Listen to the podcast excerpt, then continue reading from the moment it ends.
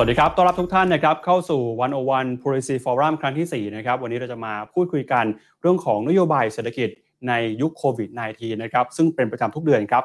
101 Policy Forum โดยเว็บไซต์ 101.world เนี่ยนะครับก็จะมาเจอกันกับคุณผู้ฟังคุณผู้ชมทุกท่านนะเพื่อที่จะมาระดมความคิดเห็นนะครับระดมสมองมาออกแบบนโยบายที่ส่งผลต่อเศรษฐกิจสังคมแล้วก็การเมืองจากตัวแทนของพรรคการเมืองพรรคต่างๆนะครับซึ่งวันนี้ผมจุรติขันติพโลนะครับผู้สื่อข่าวด้านเศรษฐกิจจะขออนุญาตรับหน้าที่เป็นพิธีกรในวันนี้นะครับโดยในประเด็นเรื่องของโควิด -19 ครับที่แม้ว่าตอนนี้เราจะเริ่มเห็นข่าวดีนะครับที่หลายประเทศเนี่ยจำนวนผู้ติดเชื้อค่อยๆลดลงเศรษฐกิจเริ่มกลับมาเปิดขึ้นได้อีกครั้งหนึ่งแล้วนะครับตัวเลขผู้ติดเชื้อของประเทศไทยเนี่ยก็เรียกได้ว่าผ่านจุดที่สูงที่สุดหรือว่าจุดพีคไปแล้วแต่ก็ไม่ใช่เป็นข่าวดีซะทีเดียวนะครับเพราะว่าสิ่งที่กำลังจะตามมาก็คือผลกระทบทางเศรษฐกิจมหาศาลครับแน่นอนว่าไตรมาสที่1ที่ผ่านไปเนี่ยเศรษฐกิจได้รับผลกระทบจากโควิดแล้วนะฮะในไตรมาสที่2นี้ครับหลายคนประเมินกันกังวลกันว่าอาจจะแย่กว่าไตรมาสที่1แล้วก็ตอนนี้เราเห็นนะครับหลากหลายสำนักทางเศรษฐกิจหลากหลายศูนย์วิจัยออกมาประมาณคาดการณ์กันว่าในปีนี้เศรษฐกิจของไทยอาจจะติดลบตั้งแต่5จนเกือบถึง 10% เลยนะครับแน่นอนว่าสิ่งที่หดตัวไปก็คือการบริโภคภายในประเทศการลงทุนการส่งออกและที่สำคัญก็คือการท่องเที่ยวที่ถือว่าหายไปอย่างสิ้นเชิงเลยนะครับในการพูดคุยกันในวันนี้ครับเราก็เลยจะมาหาทางออกกันเรื่องของเศรษฐกิจนะฮะมาดูกันว่าโควิด -19 เนี่ยจะส่งผลกระทบต่อเศรษฐกิจไทยประเมินกันแล้วจะต่อเนื่องยาวนานแค่ไหนนโยบายที่ดีครับที่จะฟื้นฟูเศรษฐกิจไทยหลังจากนี้จะเป็นอย่างไรสิ่งที่เราควรจะต้องกังวลในการออกแบบนโยบายทางการคลังนะครับเพื่อที่จะตอบโจทย์ให้มีประสิทธิภาพที่สุดเรื่องของเศรษฐกิจเนี่ยจะทำอย่างไรเพราะที่ผ่านมาเราก็เห็นนะฮะว่าภาครัฐเนี่ยพยายามกระตุ้นเศรษฐกิจพยายามจะเยียวยาอย่างล่าสุดเนี่ยก็เพิ่งจะมีการผ่านพรก.กู้เงินเม็ดเงินรวมกันนะฮะ3ฉบับประมาณ 1.9 ล้านบาทไปนะครับเดี๋ยววันนี้เราจะมาพูดคุยกันกับ4นักการเมืองนะฮะจากตัวแทนของ4พรรคการเมืองที่อยู่กับเราในรายการวันนี้แล้วนะครับเดี๋ยวผมจะขออนุญาตแนะนำแขกผู้มีเกียรติที่เข้ามาพูดคุยกันในวันนี้ทั้ง4ท่านเลยนะครับเดี๋ยวเริ่มต้นที่ท่านแรกก่อนนะครับสวัสดีนะครับคุณปรินพานิชพักนะครับจากพรรคประชาธิปัตย์ครับสวัสดีคุณปรินครับครับสวัสดีครับครับท่านที่2นะครับคุณเผ่าภูมิโรจนสกุลนะครับจากพรรคเพื่อไทยครับสวัสดีครับครับสวัสดีครับครับท่านที่3นะครับคุณสิริกัญญาตันสกุลนะครับจากพรรคก้าวไกลครับสวัสดีค่ะครับแล้วก็ท่านที่4นะครับคุณอัธวิทย์สุวรรณภักดีนะครับจากพรรคกล้าครับสวัสดีครับครับขอบพระคุณทั้ง4ท่านนะครับที่ให้เกียรติรายการมาพูดคุยกันในวันนี้นะครับโดยการพูดคุยของเราในวันนี้นะฮะจะมีทั้งหมดด้วยกันประมาณ4รอบนะครับแต่ละรอบเนี่ยแต่ละท่านก็จะได้รับคำถามในชุดเดียวกันประเด็นเดียวกันเลยนะครับเพราะฉะนั้นเราจะขออนุญาตมีการสลับตำแหน่งในการถามในแต่ละรอบหน่อยนะโดยรอบแรกเนี่ยก็จะขออนุญาตถามตามตัวอักษรเลยนะครับจะเริ่มต้นที่คุณปรินก่อนนะแล้วตามไปด้วยคุณเผ่าภูมิคุณสิริกัญญาแล้วก็คุณอัธวิทย์นะครับแล้วก็ในแต่ละรอบเนี่ยก็จะสลับคนแรกไปอยู่ที่ท้ายแล้วสลับลำดับพูดขึ้นมาเรื่อยๆนะครับโดยแต่ละรอบมีเวลาในการพูดคุยประมาณสัก 5-7 นาทีนะครับก็เดี๋ยวมาคุยกันในประเด็นแรกเลยนะครับเชิญที่คุณปรินก่อนเลยนะครับในเรื่องของโควิด -19 ครับตอนนี้เนี่ยเราก็เริ่มจะเห็นผลกระทบที่ชัดเจนมากขึ้นแล้วนะฮะว่า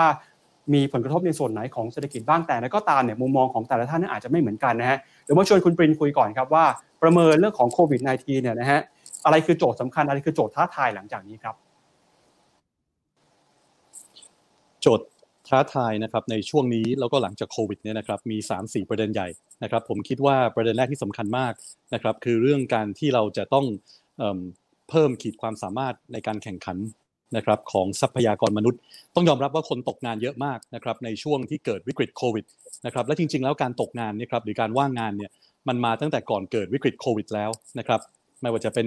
ปัญหาภัยแล้งในภาคเกษตรไม่ว่าจะเป็นปัญหาของเศรษฐกิจที่เติบโตอย่างค่อนข้างจะช้ากว่าค่าเฉลี่ยในอดีตไม่ว่าจะมาจากเรื่องที่เกี่ยวกับการเทคโนโลยีทันสมัยที่มันก้าวล้ำเข้ามาข้ามพรมแดนทำให้หลายคนที่ใช้เทคโนโลยีใหม่ๆไม่เป็นหรือไม่สามารถเข้าถึงได้เนี่ยนะครับก็ตกงานไปโดยปริยายเพราะฉะนั้นภาครัฐเองในเรื่องความสำคัญประเด็นแรกเนี่ยผมว่าเป็นเรื่องการสร้างงานนะครับแล้วก็สร้างทรัพยากรมนุษย์ยุคใหม่ที่พร้อมครับที่เราจะก้าวผ่านโควิดนี้แล้วออกมาแล้วเนี่ยสามารถทำให้แรงงานไทยเนี่ยเป็นแรงงานที่มีฝีมือมากขึ้นนะครับเป็นแรงงานที่ทันยุคทันสมัยนะครับเราพูดถึงเรื่อง Digital Transformation ใช่ไหมครับเรื่องการเปลี่ยนผ่านของเทคโนโลยีใหม่ๆที่เข้ามานะครับทำยังไงที่ให้คนยุคนี้นะครับมีความรู้ทางด้านดิจิทัลเขาเรียก Digital Literacy นะครับทำให้คนเหล่านี้เนี่ยใช้เทคโนโลยีทันสมัยในการเพิ่มรายได้ให้ตัวเองได้ นะครับเพราะฉะนั้นเรื่องการจ้างงานเป็นเรื่องใหญ่ผมว่าที่ภาครัฐเองเนี่ยต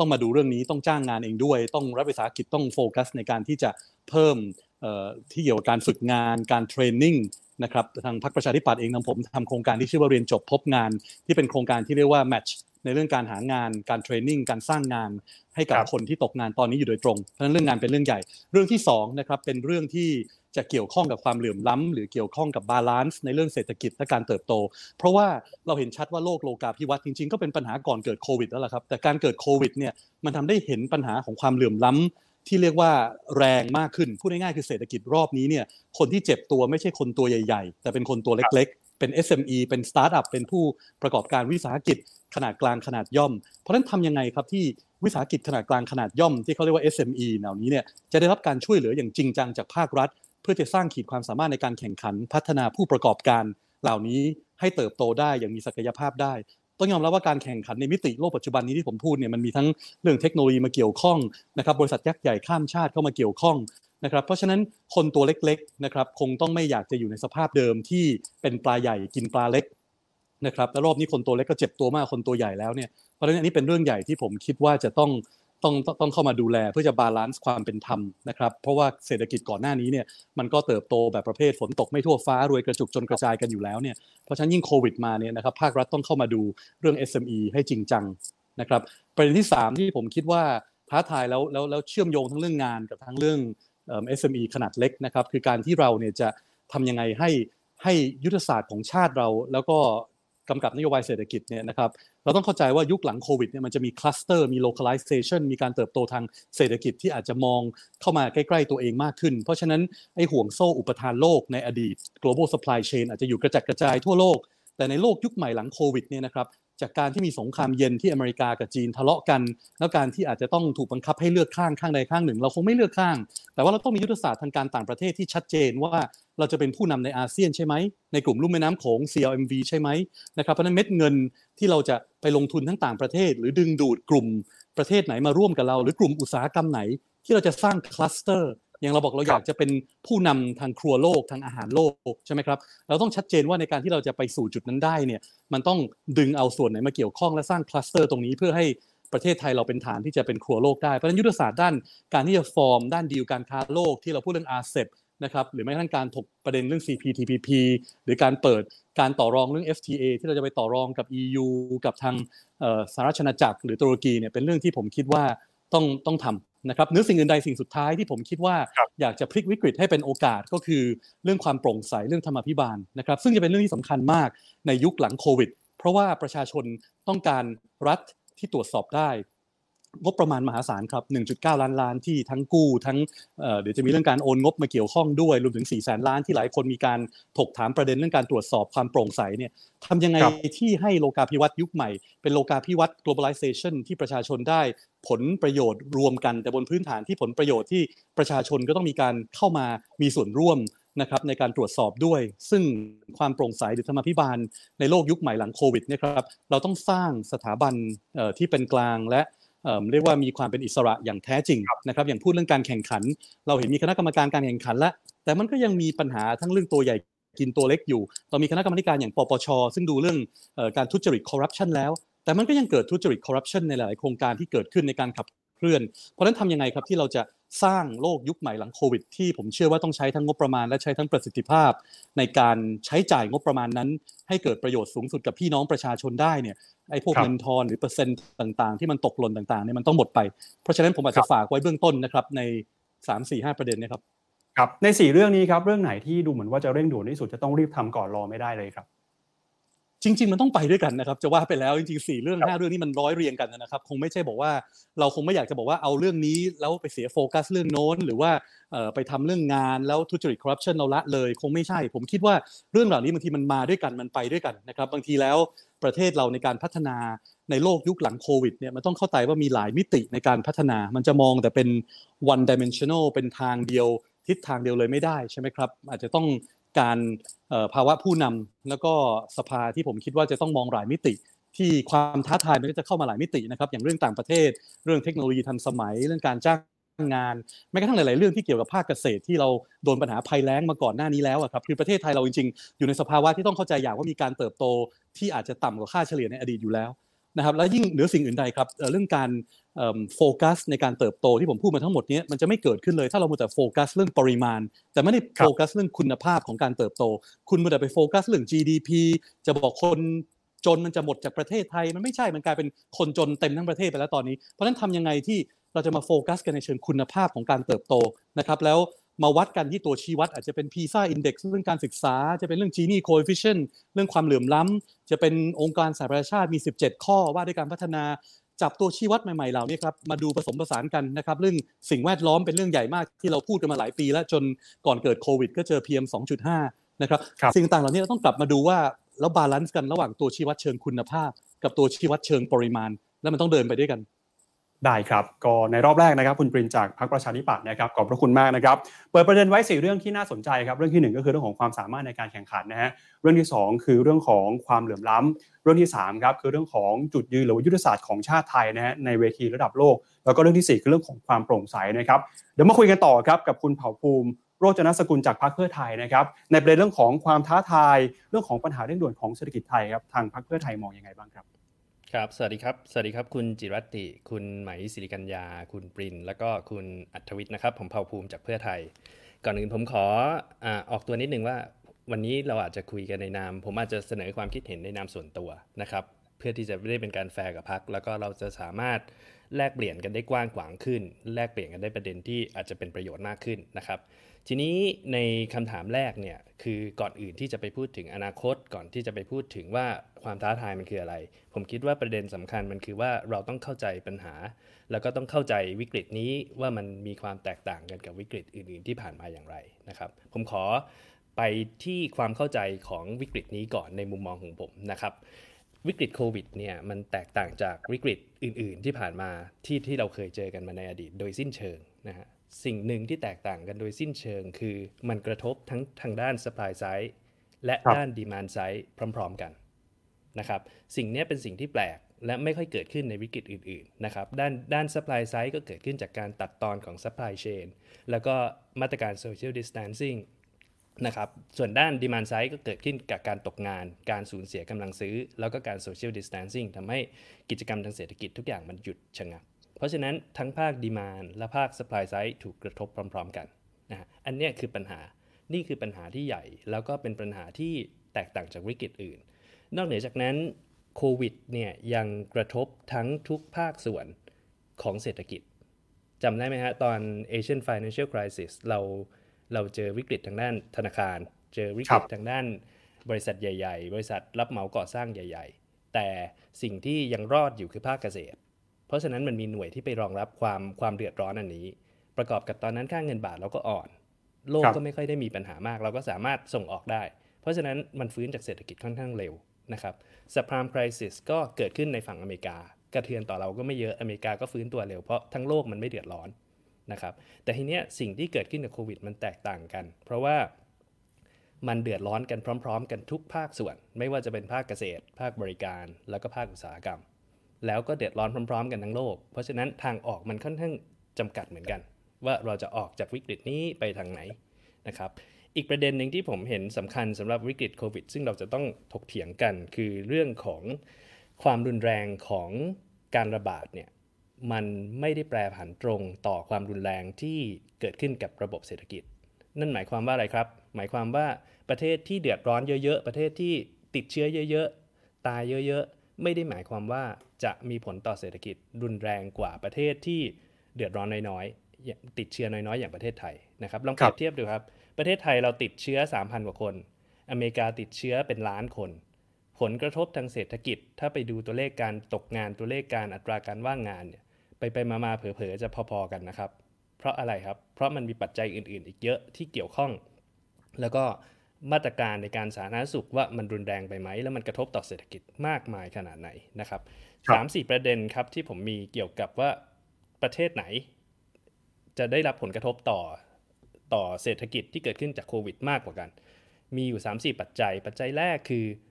ความเปิดของเศรษฐกิจอันนี้ผมคิดว่าทุกท่านก็คงทราบดีว่าถ้าประเทศไหนที่ส่งออกเยอะประเทศไหนที่ค้าขายเยอะท่องเที่ยวเยอะอันนี้ก็จะกระทบหนักนะไทยก็เป็นหนึ่งในนั้นปัจจัยที่สองคือความเป็นlabor intensive ขออนุญาตใช้ภาษาอังกฤษว่าเป็นภาคการผลิตที่มันใช้มือในการผลิตเยอะใช้คนงานใช้ในการผลิตเยอะมีเทคโนโลยีต่ำตรงนี้การปิดเศรษฐกิจมาตรการ social distancing กระทบตรงนี้สูงเพราะฉะนั้นประเทศอย่างเอเชียตะวันออกเฉียงใต้ต่างๆก็จะถูกกระทบหนักเพราะมีเทคโนโลยีต่ำส่วนใหญ่เป็น labor intensive นะครับอันที่3ก็คือมาตรการทางเศรษฐกิจถูกต้องถูกเวลาไหมแล้วก็ใช้ได้ถูกต้องไหมผมคิดว่าเราน่าจะมีเซสชั่นสำหรับคุยกันลึกถึงเรื่องมาตรการทางเศรษฐกิจแต่ผมขอเปิดเรื่องมาตรการทางเศรษฐกิจไว้สักนิดหน่อยก่อนจะไปพูดในเซสชั่นต่อไปนะฮะ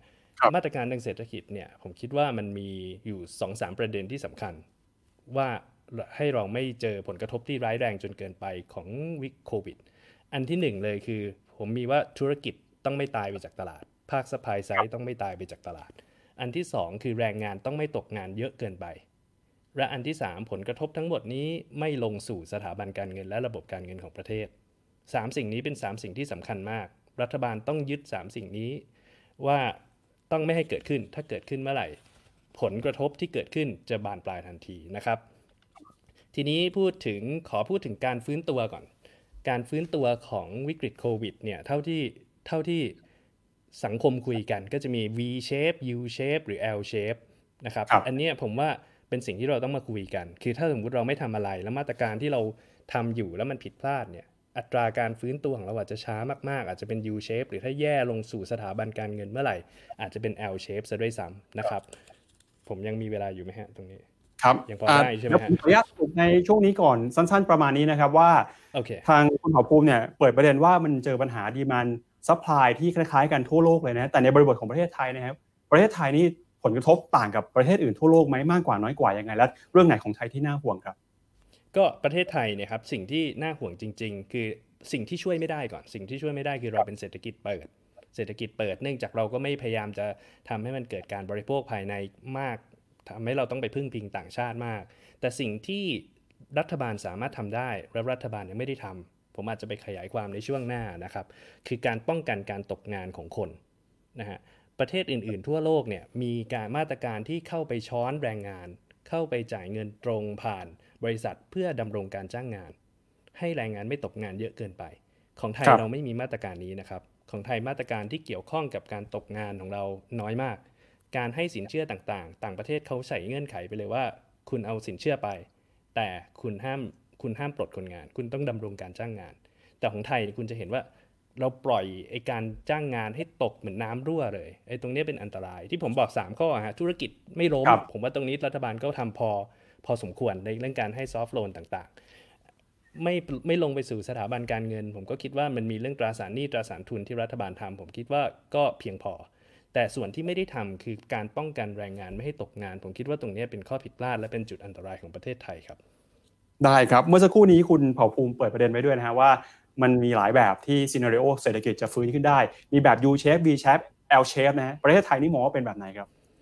ขึ้นอยู่กับว่ามันลงไปที่สถาบันการเงินไหมและแรงงานที่เราตกงานมหาศาลเนี่ยขาขึ้นเรามีมาตรการในการใส่แรงงานนี้เข้าสู่ระบบอย่างไรถ้าปล่อยแรงงานปล่อยลอยเท้งเต้งอย่างเงี้ยฮะมันก็จะเป็น U shape แต่ถ้าลงสู่สถาบันการเงินแบงก์ล้มบริษัทใหญ่ๆล้มอันนี้ก็จะเป็น L shape และมีผลกระทบระยะยาวเป็นแผลเป็นระยะยาวให้กับระบบเศรษฐกิจได้ครับขอบพระคุณนะครับเดี๋ยวมาคุยกันต่อกับคุณสิริกัญญาตันสกุลจากพรรคก้าวไกลนะฮะในประเด็นเดียวกันเลยครับเรื่องของความท้าทายเศรษฐกิจไทยนะว่าตอนนี้เนี่ยโควิดก็เข้าสู่ช่วงพีคผ่านไปแล้วนะครับกำลังอยู่ในช่วงของการต้องมาเยียวยาผลกระทบที่เกิดขึ้นแล้วฮะความเสี่ยงความท้าทายหรือว่าโจทย์ใหญ่ของเศรษฐกิจไทยหลังจากโควิดคืออะไรครับครับอาจจะขออนุญาตเปิดเสียงไมค์ด้วยนะครับครับค่ะก็ทั้งสองท่านที่ผ่านมาก็มีการพูดถึงในเรื่องที่ใกล้เคียงกับที่เตรียมมานะคะก็จะขอพูดในเรื่องที่อาจจะยังไม่ได้ซ้ำกันนะคะความท้าทายใหญ่ๆเลยนะคะของโลกในยุคระหว่างโควิดหรือว่าหลังโควิดเนี่ยนะคะอย่างแรกก็คือเรื่องของความไม่แน่นอนจนถึงวันนี้เรายังพูดไม่ได้เต็มปากว่าตอนนี้เนี่ยเราเข้าสู่ยุค หลังโควิดแล้วหรือยังนะคะในหลายประเทศในการแพร่ระบาดก็ยังไม่จบสิ้นนะคะมาตรการล็อกดาวน์ต่างๆเนี่ยก็ยังเป็นการล็อกๆคลายๆกันอยู่ในหลายประเทศนะคะความไม่แน่นอนไม่มีสูงเนื่องจากว่าตอนนี้เราก็ยังไม่รู้ว่าตกลงว่าวัคซีนเนี่ยจะมาไหมมาเมื่อไหร่นะคะยารักษาโรคโควิดเนี่ยจะมีไหมนะคะการระบาดรอบ2ทั้งในประเทศไทยเองนะคะหรือว่าในต่างประเทศที่เริ่มมีแล้วจะมีรอบ2และรอบ3ตามมาหรือไม่นะคะเพราะว่าอย่างในกรณีของไข้หวัดใหญ่2009เนี่ยเราเห็นตัวอย่างมาแล้วว่ามีการระบาดนะคะอย่างในประเทศไทยเนี่ยอย่างน้อยๆเนี่ย3รอบถึงแม้ว่าความรุนแรงหรือว่ามาตรการในการที่จะระงับการแพร่ระบาดเนี่ยอาจจะไม่ได้มากเท่านะคะแต่ว่าโอกาสที่มันจะกลับมาระบาดใหม่เนี่ยยังคงอยู่ดังนั้นเนี่ยไม่แน่นอนต่างๆพวกนี้เนี่ยทำให้เวลาที่เราวิเคราะห์สถานการณ์ต่างๆเนี่ยเราควรจะต้องทำเป็นในรูปแบบของscenario analysis มากกว่าที่จะบอกได้ทันทีว่ามันจะเกิดอะไรขึ้นนะคะทำให้ตรงนี้เนี่ยเป็นความท้าทายอย่างมากแล้วก็เราต้องการนโยบายที่มีความยืดหยุ่นค่อนข้างสูงนะคะเพราะว่าภายใต้ความไม่แน่นอนไม่รู้ว่าอะไรจะเกิดขึ้นการเตรียมพร้อมต่างๆเนี่ยมันควรจะต้องเตรียมไว้ในหลายๆซีนาริโอด้วยกันนะคะแล้วก็ต้องการความชัดเจนจากทางรัฐบาลด้วยนะคะว่าจะตอบสนองในแต่ละกรณีอย่างไรบ้างเมื่อวานนี้เราได้ยินการแถลงของลีเซียนลุงนะคะนายกรัฐมนตรีของสิงคโปร์นะคะก็ได้ความมั่นใจค่อนข้างมากนะคะจากทางนายกรัฐมนตรีของสิงคโปร์ที่สามารถที่จะวาดภาพให้เราเห็นยอมรับความเป็นจริงว่าจะเกิดอะไรขึ้นเขาไม่เคยปฏิเสธว่าการระบาดรอบต่อๆไปจะไม่เกิดขึ้นเขาไม่เคยปฏิเสธว่าวิกฤตเนี่ยจะไม่หนักหน่วงนะคะแต่ว่ามันเป็นการแชร์แล้วก็วาดภาพให้เห็นว่าในแต่ละสถานการณ์เนี่ยรัฐบาลสิงคโปร์เนี่ยจะมีการรับมือหรือว่าเตรียมความพร้อมยังไงบ้างนะคะทีนี้สิ่งที่เป็นปัญหาเร่งด่วนนะคะหลายท่านพูดไปแล้วก็อยากจะฉายภาพให้เห็นจากทางด้านล่างของเศรษฐกิจบ้างนะคะว่าถ้าเกิดเราดูในกลุ่มแต่ละกลุ่มของแรงงานเนี่ยนะคะเราจะเจอว่าแต่ละกลุ่มของแรงงานเนี่ยมันมีความเปราะบางมากอยู่แล้ว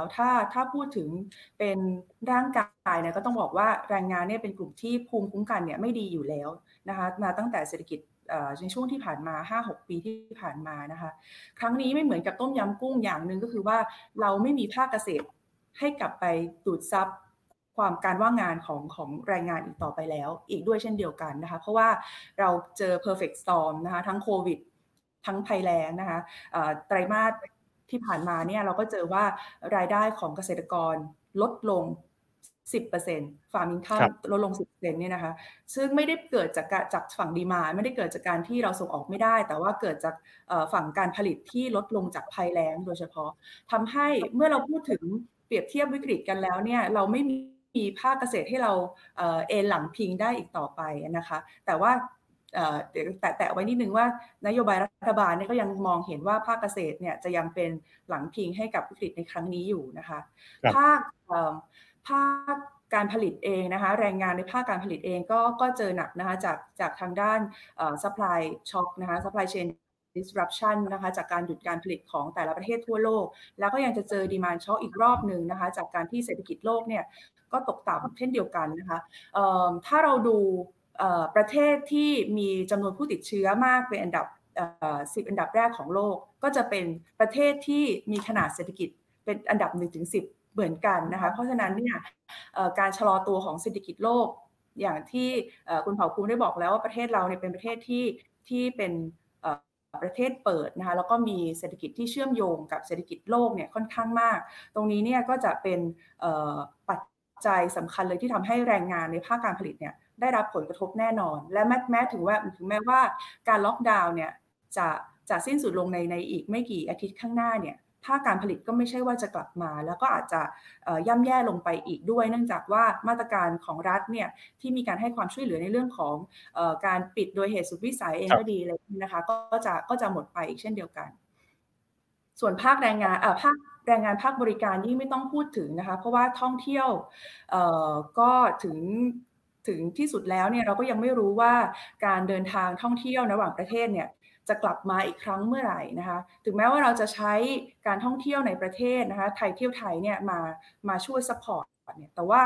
ถ้าเราย้อนกลับไปดูนะคะการท่องเที่ยวของไทยด้วยกันเองเนี่ยก็เจเนเรตเงินได้เพียงแค่ไม่ถึง1ใน3นะคะจำนวนคนที่ท่องเที่ยวก็ไม่ถึง1ใน4นะคะดังนั้นเนี่ยการที่จะเอาเข้ามาพยุงประคองเนี่ยก็คงได้ในระดับหนึ่งแต่ว่าตอนนี้เนี่ยเราควรจะต้องเริ่มส่งสัญญาณแล้วหรือเปล่าว่าภาคท่องเที่ยวของไทยเนี่ยควรจะต้องมีการปรับตัวส่วนหนึ่งนะคะเพราะว่า capacity ที่ถูกดีไซน์มาเพื่อรองรับนักท่องเที่ยว40ล้านคนเนี่ยคงจะไม่กลับมาในอีก3ปีข้างหน้าอย่างที่ World Tourism Organization เคยคาดการไว้และที่สำคัญก็คือว่าถึงกลับมาเนี่ยมันก็กลับมาแบบไม่เหมือนเดิมอีกต่อไปนะคะนี้ก็จะเป็นความท้าทายแล้วก็ปัญหาเร่งด่วนนะคะจะเห็นได้ว่าเรื่องของการจ้างงานก็จะเป็นเรื่องสิ่งที่ต้องลงมือทำทันทีนะคะเนื่องจากว่ามีการคาดการณ์กันหลากหลายมากนะคะตั้งแต่ตกว่างงาน2ล้านคนไปจนถึง10ล้านคนนะคะ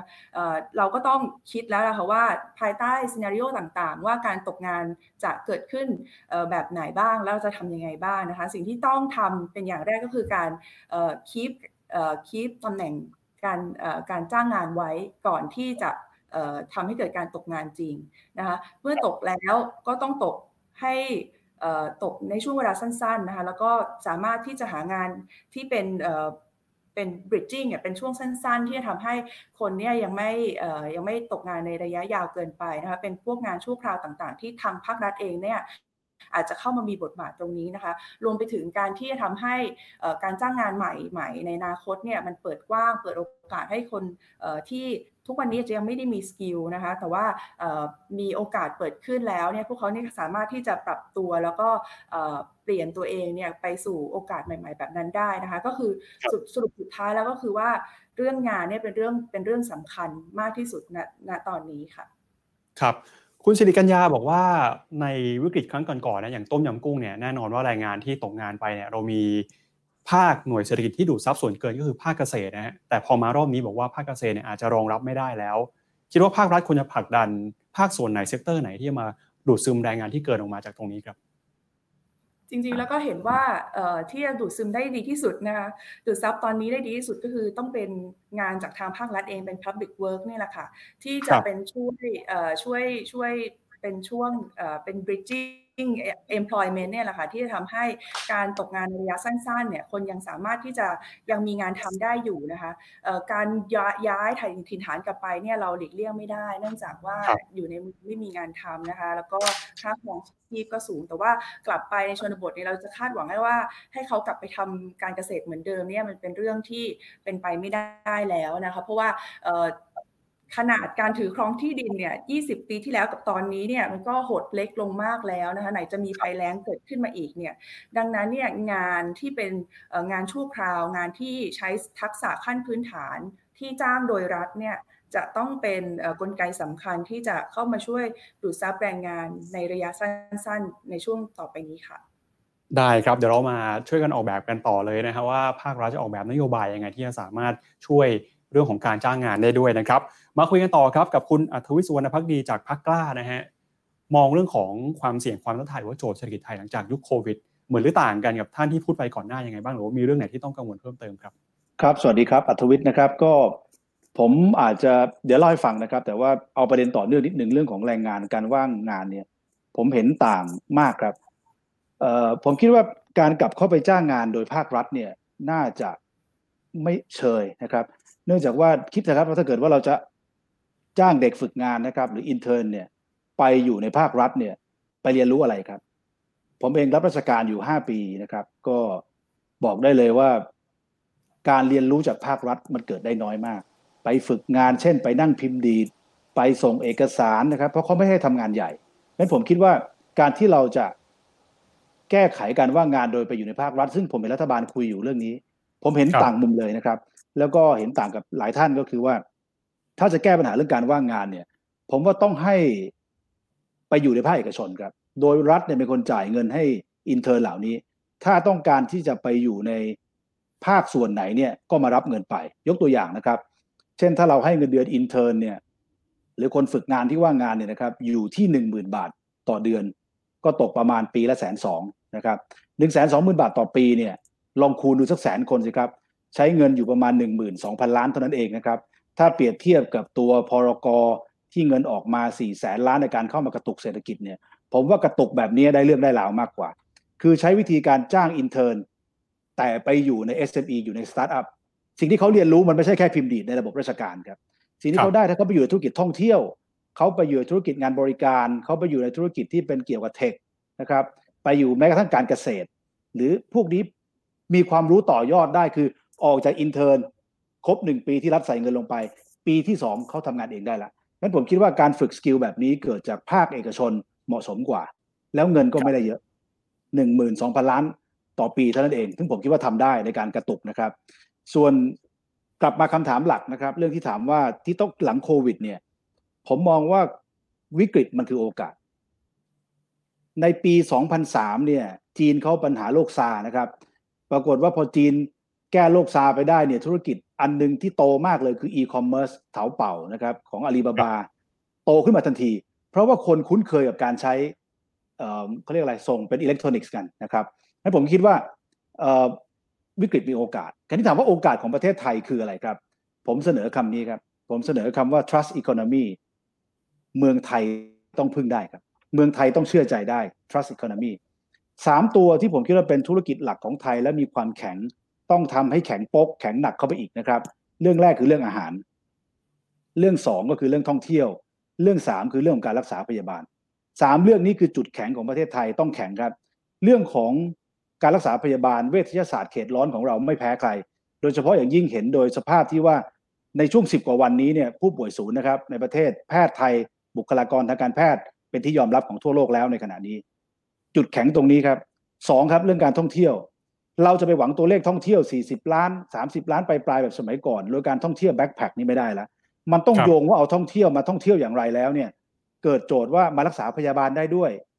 มาเป็นอยู่ยาวๆได้ด้วยนะครับผมว่าอันนี้ต้องทำท่องเที่ยวให้แข็งขณะนี้เนี่ยเรามีการมาตรการการกักตัวเนี่ยเห็นการใช้งบกักตัวแล้วเสียดายของมากครับเพราะว่าการกักตัวเนี่ยถ้าคิดให้ดีไปโคกับโรงแรมนะครับทำแพ็กเกจดีเข้ามาเนี่ยผมว่าไปได้ท่องเที่ยวโดยเฉพาะยิ่งต่อมาเรื่องอาหารฟู้ดเซฟตี้จะกลายเป็นเทรนด์ใหม่ที่จะเกิดขึ้นในโลกครับก่อนที่จะเกิดปัญหาโควิดเนี่ยมันเกิดปัญหาสงครามการค้าระหว่างตะวันตกตะวันออกสิ่งที่ใส่กำแพงภาษีเข้าหากันกำแพงการค้าเข้าหากันเนี่ยก็คือเรื่องของมาตรฐานด้านแรงงานมาตรฐานสินค้าแหล่งกำเนิดสินค้าแต่ภัยคุกคามใหม่ที่เราจะเกิดในการเทรดวอร์นะครับจะเทรดเรื่องของฟู้ดเซฟตี้ครับขณะนี้โรงงานใหญ่ๆในสหรัฐโทษทีครับโรงงานใหญ่ๆในจีนที่ต้องส่งของกินไปยังสหรัฐอเมริกาเนี่ยเริ่มมีการยกเลิกออเดอร์เยอะมากแล้วนะครับประเทศไทยกำลังจะได้ฐานตรงนี้กลับเข้ามาผมถึงบอกว่าอะไรที่แข็งอยู่แล้วต้องแข็งปกครับอาหารการท่องเที่ยวแล้วก็เรื่องของการรักษาพยาบาล3ตัวนี้ต้องไทยต้องทบทวนนะผมนอกจากเรื่องอาหารแล้วเนี่ยผมขอไปสักนิดนึงครับเรื่องยาเนี่ยประเทศไทยขึ้นทะเบียนอย.ยากสุดๆภาษาเรียกว่ายากโคตรๆเลยครับทั้งที่ว่าจีนเนี่ยเขาชอบยาไทยนะครับแต่เรากลับไม่ดูว่าจุดแข็งเราคืออะไรเพราะฉะนั้นถ้าเอาเบื้องต้นว่าอะไรจะตอบโจทย์โควิด1เรื่องการว่างงานอินเทอร์นให้เป็นการที่รัฐจ่ายเงินลงไปใช้อยู่มาสัก 120,000 ล้านเท่านั้นแหละใช้อยู่มาสัก 12,000 กว่าล้านเท่านั้นต่อปีนะครับไปอยู่ในภาคเอกชนอย่าเอามาเป็นลูกจ้างของรัฐให้ไปเป็นอินเทอร์นของเอกชนส่งเสริมเขาให้เกิด trust economy ในประเทศไทยเมืองไทยต้องเชื่อใจได้ครับอาหารท่องเที่ยวแล้วก็เรื่องของการรักษาพยาบาลครับสุดท้ายครับสุดท้ายนะครับต้องเปลี่ยนรูปแบบเรื่องนึงที่ผมบอกพอเราทำ3จุดที่เราแข็งแล้วเนี่ยครับมี trust economy แล้วเนี่ยมันมีอยู่คำหนึ่งครับว่า work from home ทำยังไงให้เขามีความรู้สึกว่าต้อง work from Thailand ให้ได้ครับประเทศสวยรักษาพยาบาลดีอาหารการกินดีอาหารปลอดภัยนะครับพวกนี้ต้องทำมันจะมาพร้อมกับเรื่อง soft power soft power นี่คือเอาวัฒนธรรมของเราเป็นตัวตั้งนำเศรษฐกิจทำเป็นหนังได้เกาหลีแล้วก็เห็นญี่ปุ่นแล้วก็เห็นนะครับผมคิดว่าถ้าเปลี่ยนรูปแบบนี้เนี่ยเราเห็นการเปลี่ยนแปลงที่ยิ่งใหญ่แล้วที่สำคัญเนี่ยรัฐล้าหลังเกิดไม่ได้ถ้าราชการล้าหลังเกิดไม่ได้ครับครับคุณอาทิตย์ครับอย่างเรื่อง trust economy เนี่ยที่พูดเป็นประเด็นมาคิดว่าเราสามารถเริ่มทำได้ตอนนี้เลยไหมฮะหรือว่าต้องรอให้ เรื่องของโควิด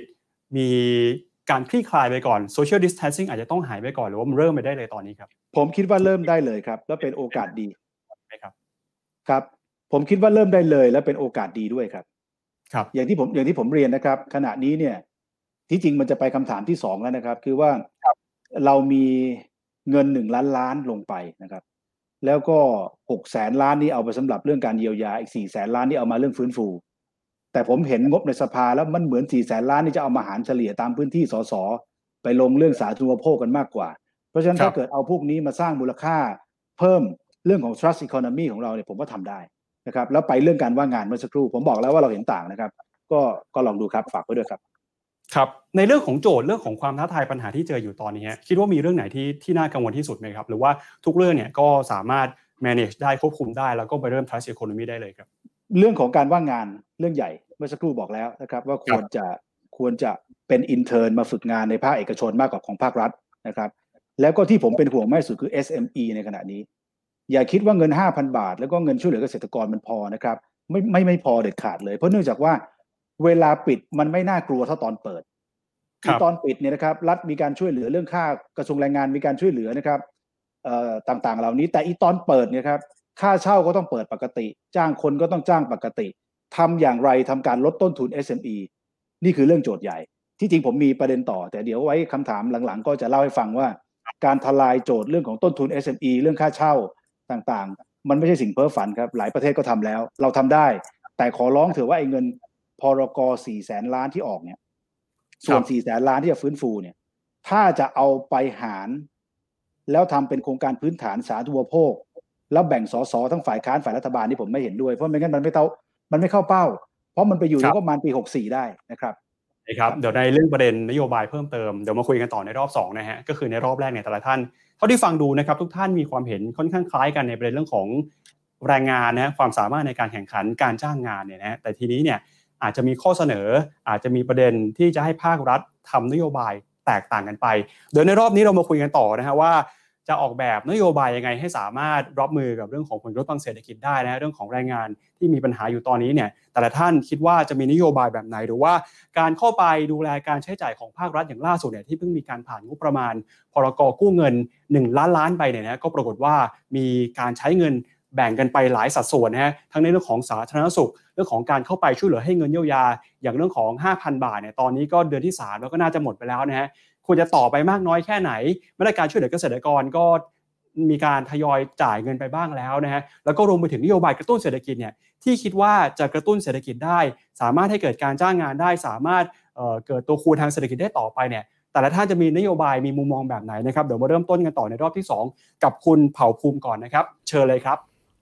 ครับขอบคุณครับอันนี้เราคุยถึงมาตรการทางการคลังแล้วใช่ไหมฮะครับมาตรการทางการคลังครับทีนี้มาตรการทางการคลังเนี่ยหากไปดูในตัวเลขและไปดูในรายละเอียดจริงๆไอ้สิ่งที่เป็นมาตรการทางการคลังล้วนๆและที่เรากู้มาทุนล้วนเนี่ยมันคิดเป็นสัดส่วนประมาณ 6-7% ของ GDP เองเทียบกับประเทศอื่นๆที่เขาใช้มาตรการทางการคลังนี่ถือว่าไม่เยอะนะครับถือว่าเกาะกลุ่มกับคนอื่นไม่ได้มากมายซะจนน่าตกใจอะไร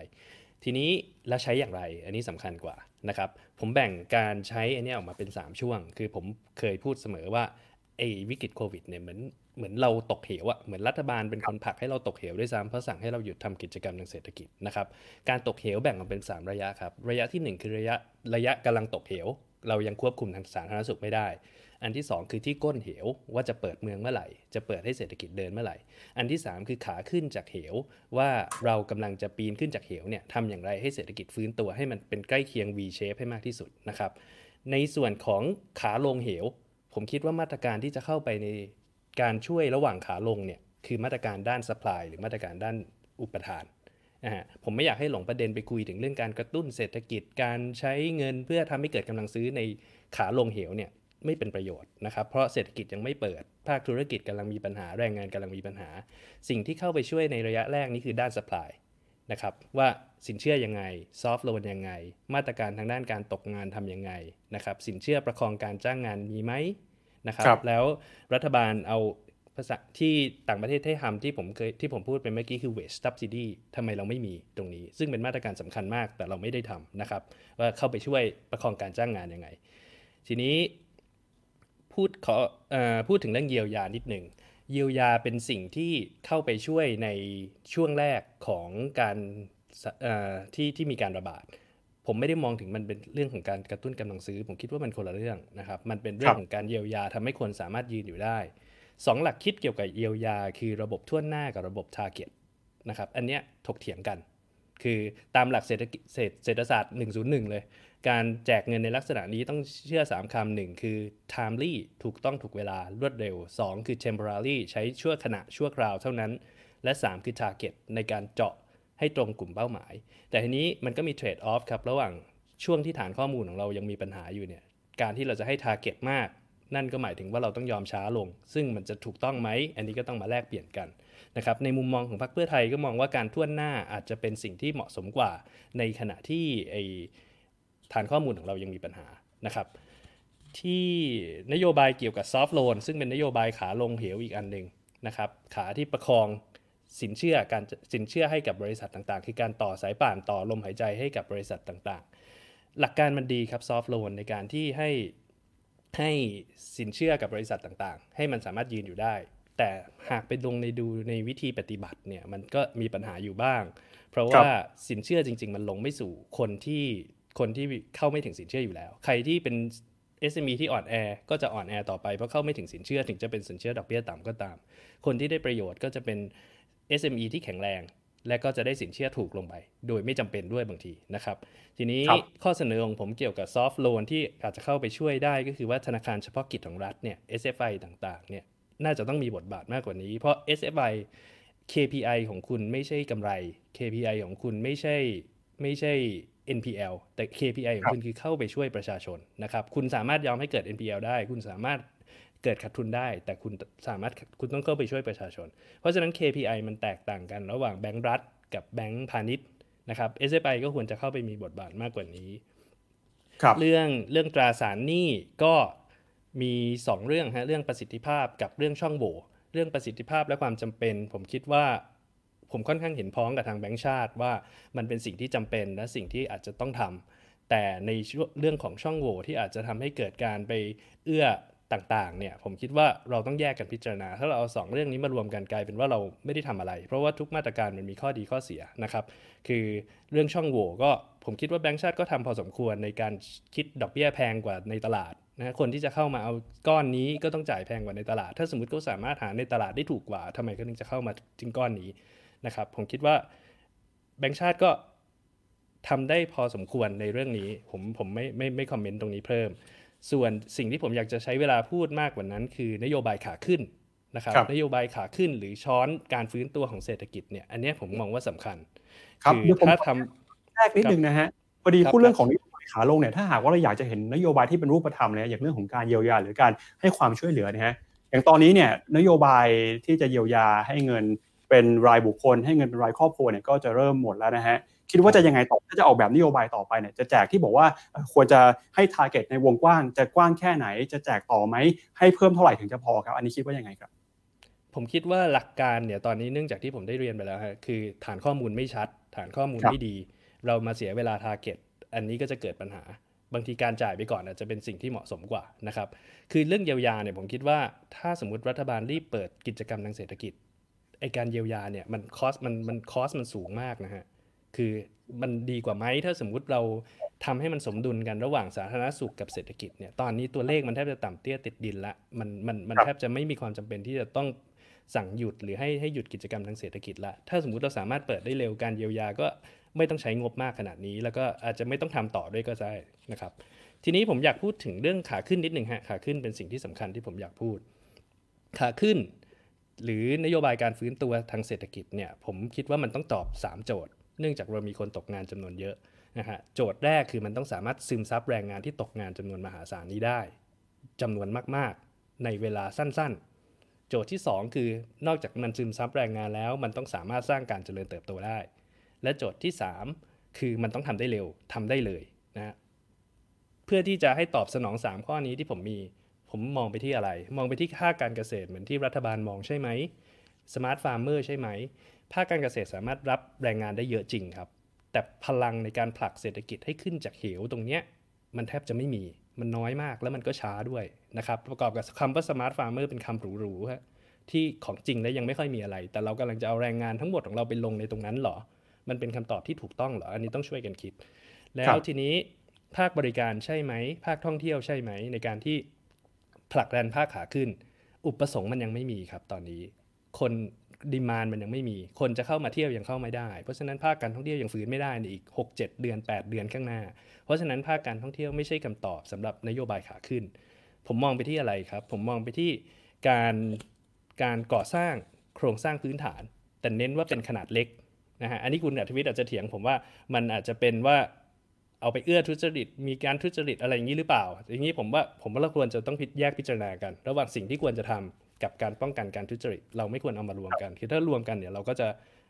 ขาดนโยบายที่มีประสิทธิภาพไปเพราะเรากลัวการทุจริตนะฮะเราต้องแยกกันพิจารณาอันนั้นก็ต้องไปกันเอาทีนี้การก่อสร้างพื้นฐานดีอย่างไรมันดีตรงซัพพลายเชนมันกว้างครับ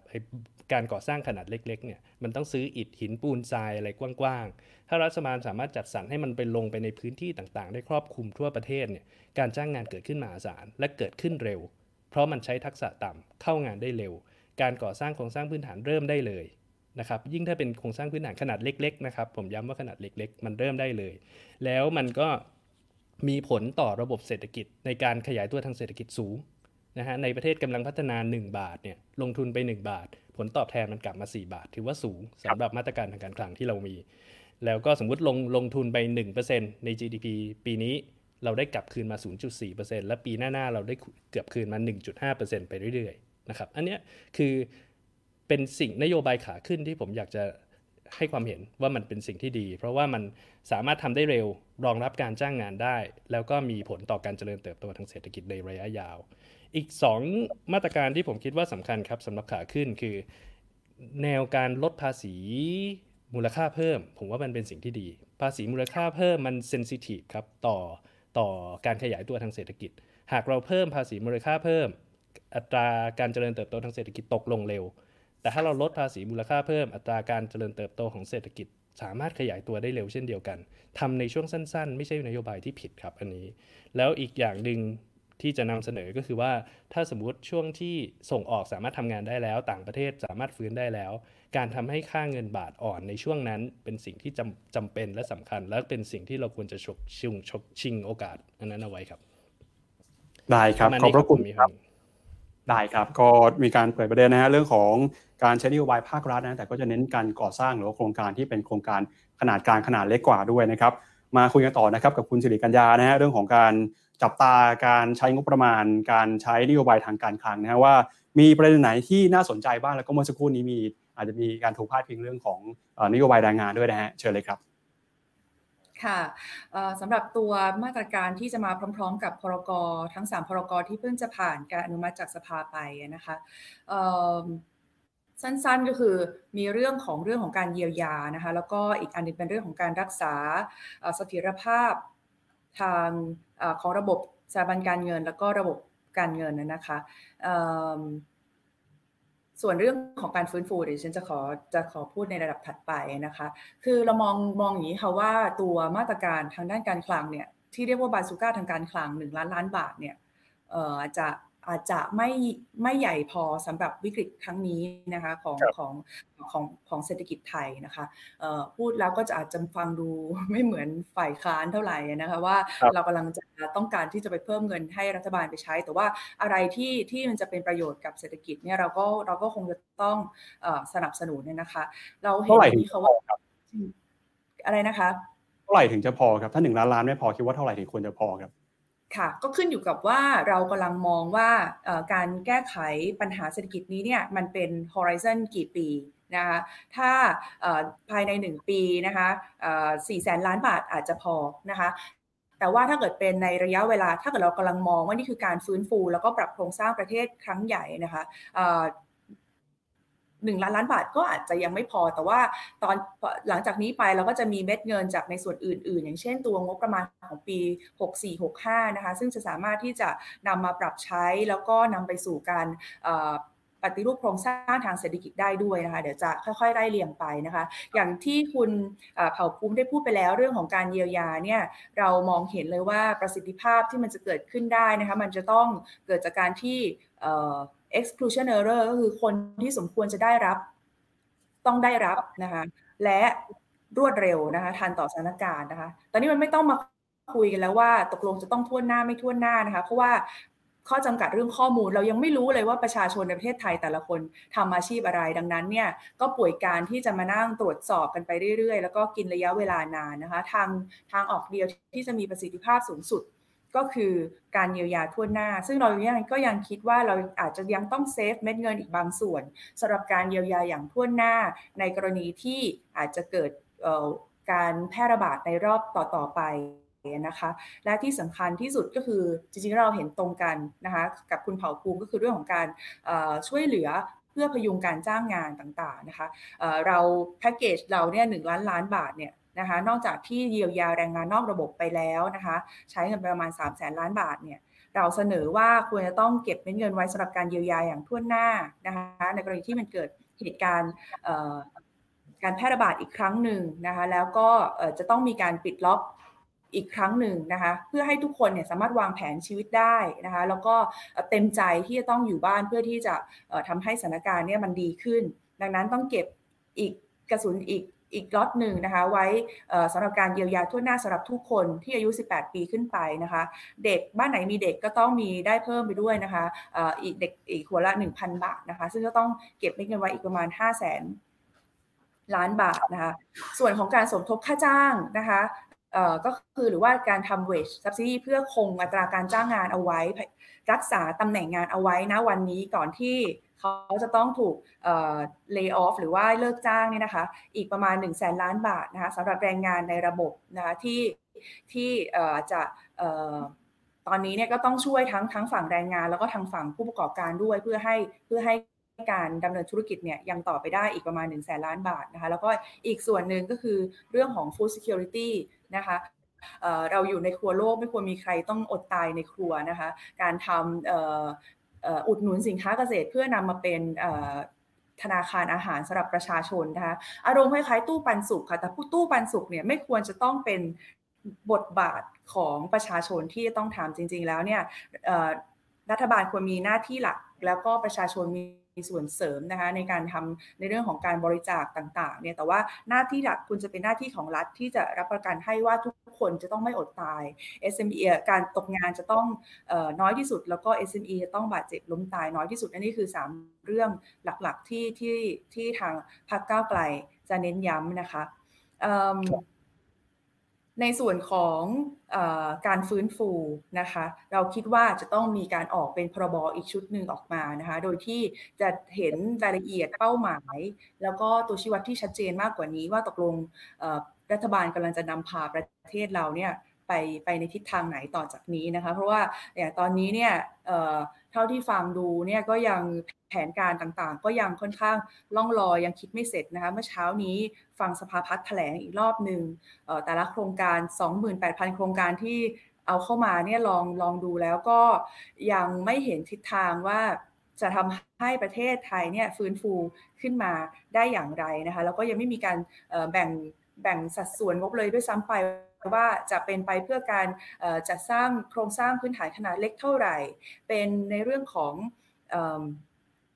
การปรับโครงสร้างเพื่อฟื้นฟูกิจกรรมทางเศรษฐกิจนะคะคือชื่อก็จะดูไม่ค่อยเคลียร์อยู่แล้วก็ดูชื่อโครงการก็ยังซ้ำกันไปหมดนะคะทุกอันก็จะมีการทำโครงการแหล่งน้ำทุกอันมีเรื่องของการท่องเที่ยวชุมชน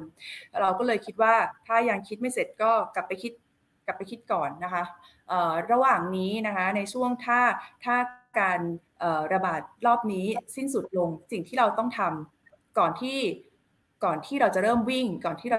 จะเริ่มไปกระตุ้นเศรษฐกิจก็คือจะต้องทำให้ทุกคนกลับมายืนได้ก่อนนะคะสิ่งที่จำเป็นนะคะที่จะต้องทำสำหรับช่วงนี้นะคะก็คือถ้าเกิดเราแบ่งเป็น3เฟสคล้ายๆกับคุณเผ่าภูมิแต่ว่าคนละเฟสกันนะคะก็คือ relief reset แล้วก็ reform นะคะในช่วงนี้ถ้าเกิดเราเป็นช่วง reset สั้นๆก่อนที่อาจจะต้องกลับไป relief อีกรอบนึงนะคะสิ่งที่เราจะต้องทำเพื่อให้เราสามารถกลับมายืนบนขาของเราเองได้เนี่ยก็คือต้องแก้ปัญหาเรื่องหนี้ครับ ถ้าหนี้เขาพออยู่เนี่ยจะกระตุ้นเศรษฐกิจยังไงเนี่ยมันก็ไม่ขึ้นถูกไหมคะหรือว่าหนี้เกษตรกรที่ยังมากอยู่เนี่ยเราบอกว่าโอเคไปให้ไปลงทุนทำสมาร์ทฟาร์มมิ่งตอนนี้เนี่ยก็คือให้หนี้ก้อนใหม่กลับไปนะคะหนี้ครัวเรือนเนี่ยมันเป็นปัญหาของเรามาอย่างยาวนานแล้วสิ่งที่มันโผล่พ้นน้ำออกมาที่เราเห็นเพียงแค่หนี้ในระบบเนี่ยตอนนี้เนี่ยก็คือขึ้นถึงหนี้แล้วใช่ไหมคะระหว่างที่มีการปิดเมืองต่างๆเนี่ยแน่นอนว่าประชาชนเนี่ยต้องการสภาพคล่องเร่งด่วนเนี่ยก็ต้องพึ่งพาหนี้นอกระบบมากขึ้นพอเปิดเมืองออกมาเนี่ยถ้าไม่แก้เรื่องหนี้ทั้งครัวเรือนทั้งหนี้ SME ที่รอปรับโครงสร้างหนี้อยู่อีกที่ตอนนี้เนี่ยถูกแช่แข็งไว้6 เดือนจากมาตรการของธนาคารแห่งประเทศไทยถ้าไม่แก้เรื่องนี้ก่อนเนี่ยก็ไม่รู้จะฟื้นฟูแล้วมีผลมากแค่ไหนไม่ว่าจะอัดเงินไปจำนวนเท่ากันแต่ว่าถ้าเกิดประชาชนเนี่ยยังมีภาระหนี้อยู่เนี่ยสุดท้ายแล้วเนี่ยการหมุนของเงินมันก็คงไปได้ไม่ไกลมากเท่าไหร่นะคะสำหรับหนี้ครัวเรือนเนี่ยก็มี2ข้อเสนอนะคะสำหรับหนี้ครัวเรือนก็คือว่าอย่างแรกก็คือว่าเรื่องของการปรับโครงสร้างก่อนที่จะเป็น NPL นะคะซึ่งอันนี้เนี่ยจริงๆแล้วตัวธนาคารแห่งประเทศไทยเองเนี่ยก็มีมาตรการออกมาแล้วตั้งแต่ตอนต้นปีแต่เข้าใจว่าประชาชนอาจจะยังไม่ทราบแล้วก็อาจจะยังไม่เข้าใจว่าเขามีสิทธิ์ตรงนี้เกิดขึ้นแล้วนะคะแล้วก็ธนาคารเอกชนเองเนี่ยธนาคารพาณิชย์เองเนี่ยก็อาจจะยังไม่ได้ประชาสัมพันธ์ในเรื่องนี้มากขึ้นเท่าไหร่ก็คือปกติแล้วถ้าเราจะเข้าสู่การปรับปรุงโครงสร้างหนี้กับธนาคารพาณิชย์เนี่ยเราคือต้องเป็น NPL ไปแล้วเราต้องปล่อยให้หนี้มันเน่าไปแล้วระดับหนึ่งแต่ว่าตอนนี้เนี่ยเนื่องจากธนาคารแห่งประเทศไทยบอกมาแล้วว่าสามารถทำได้ก่อนเนี่ยมันก็ทำให้ธุรกิจเนี่ยที่ตอนนี้ต้องเปลี่ยนแปลง business model กันอย่างเร่งด่วนตอนนี้ซึ่งอาจจะส่งผลให้ไม่สามารถที่จะชำระหนี้ได้ในระยะสั้นๆเนี่ยสามารถเข้าสู่การปรับปรุงโครงสร้างหนี้ก่อนได้นะคะประเด็นที่สองคือการล้มละลายอย่างสมัครใจของลูกหนี้รายย่อยนะคะสิ่งที่ก็คือเป็นสิ่งที่การบินไทยเนี่ยได้รับโอกาสอีกครั้งหนึ่งก็คือเข้าสู่การฟื้นฟูต่างๆเนี่ยสำหรับลูกหนี้รายย่อยไม่มีนะคะก็คือจะต้องมีหนี้สำหรับพรบล้มละลายของไทยนี่ก็คือต้องมีรายย่อยต้องมีหนี้ตั้งแต่1ล้านบาทขึ้นไปนะคะ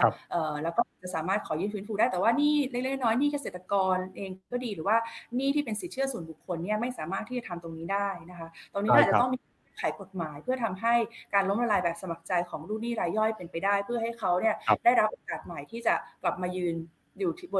บนขาของตัวเองได้ก่อนที่จะเริ่มวิ่งนะคะอันนี้ก็ส่วน SME เนี่ยก็เป็นปัญหาใหญ่เหมือนกันนะคะว่าพอถูกฟรีซไว้แล้วเนี่ยจะทำยังไงให้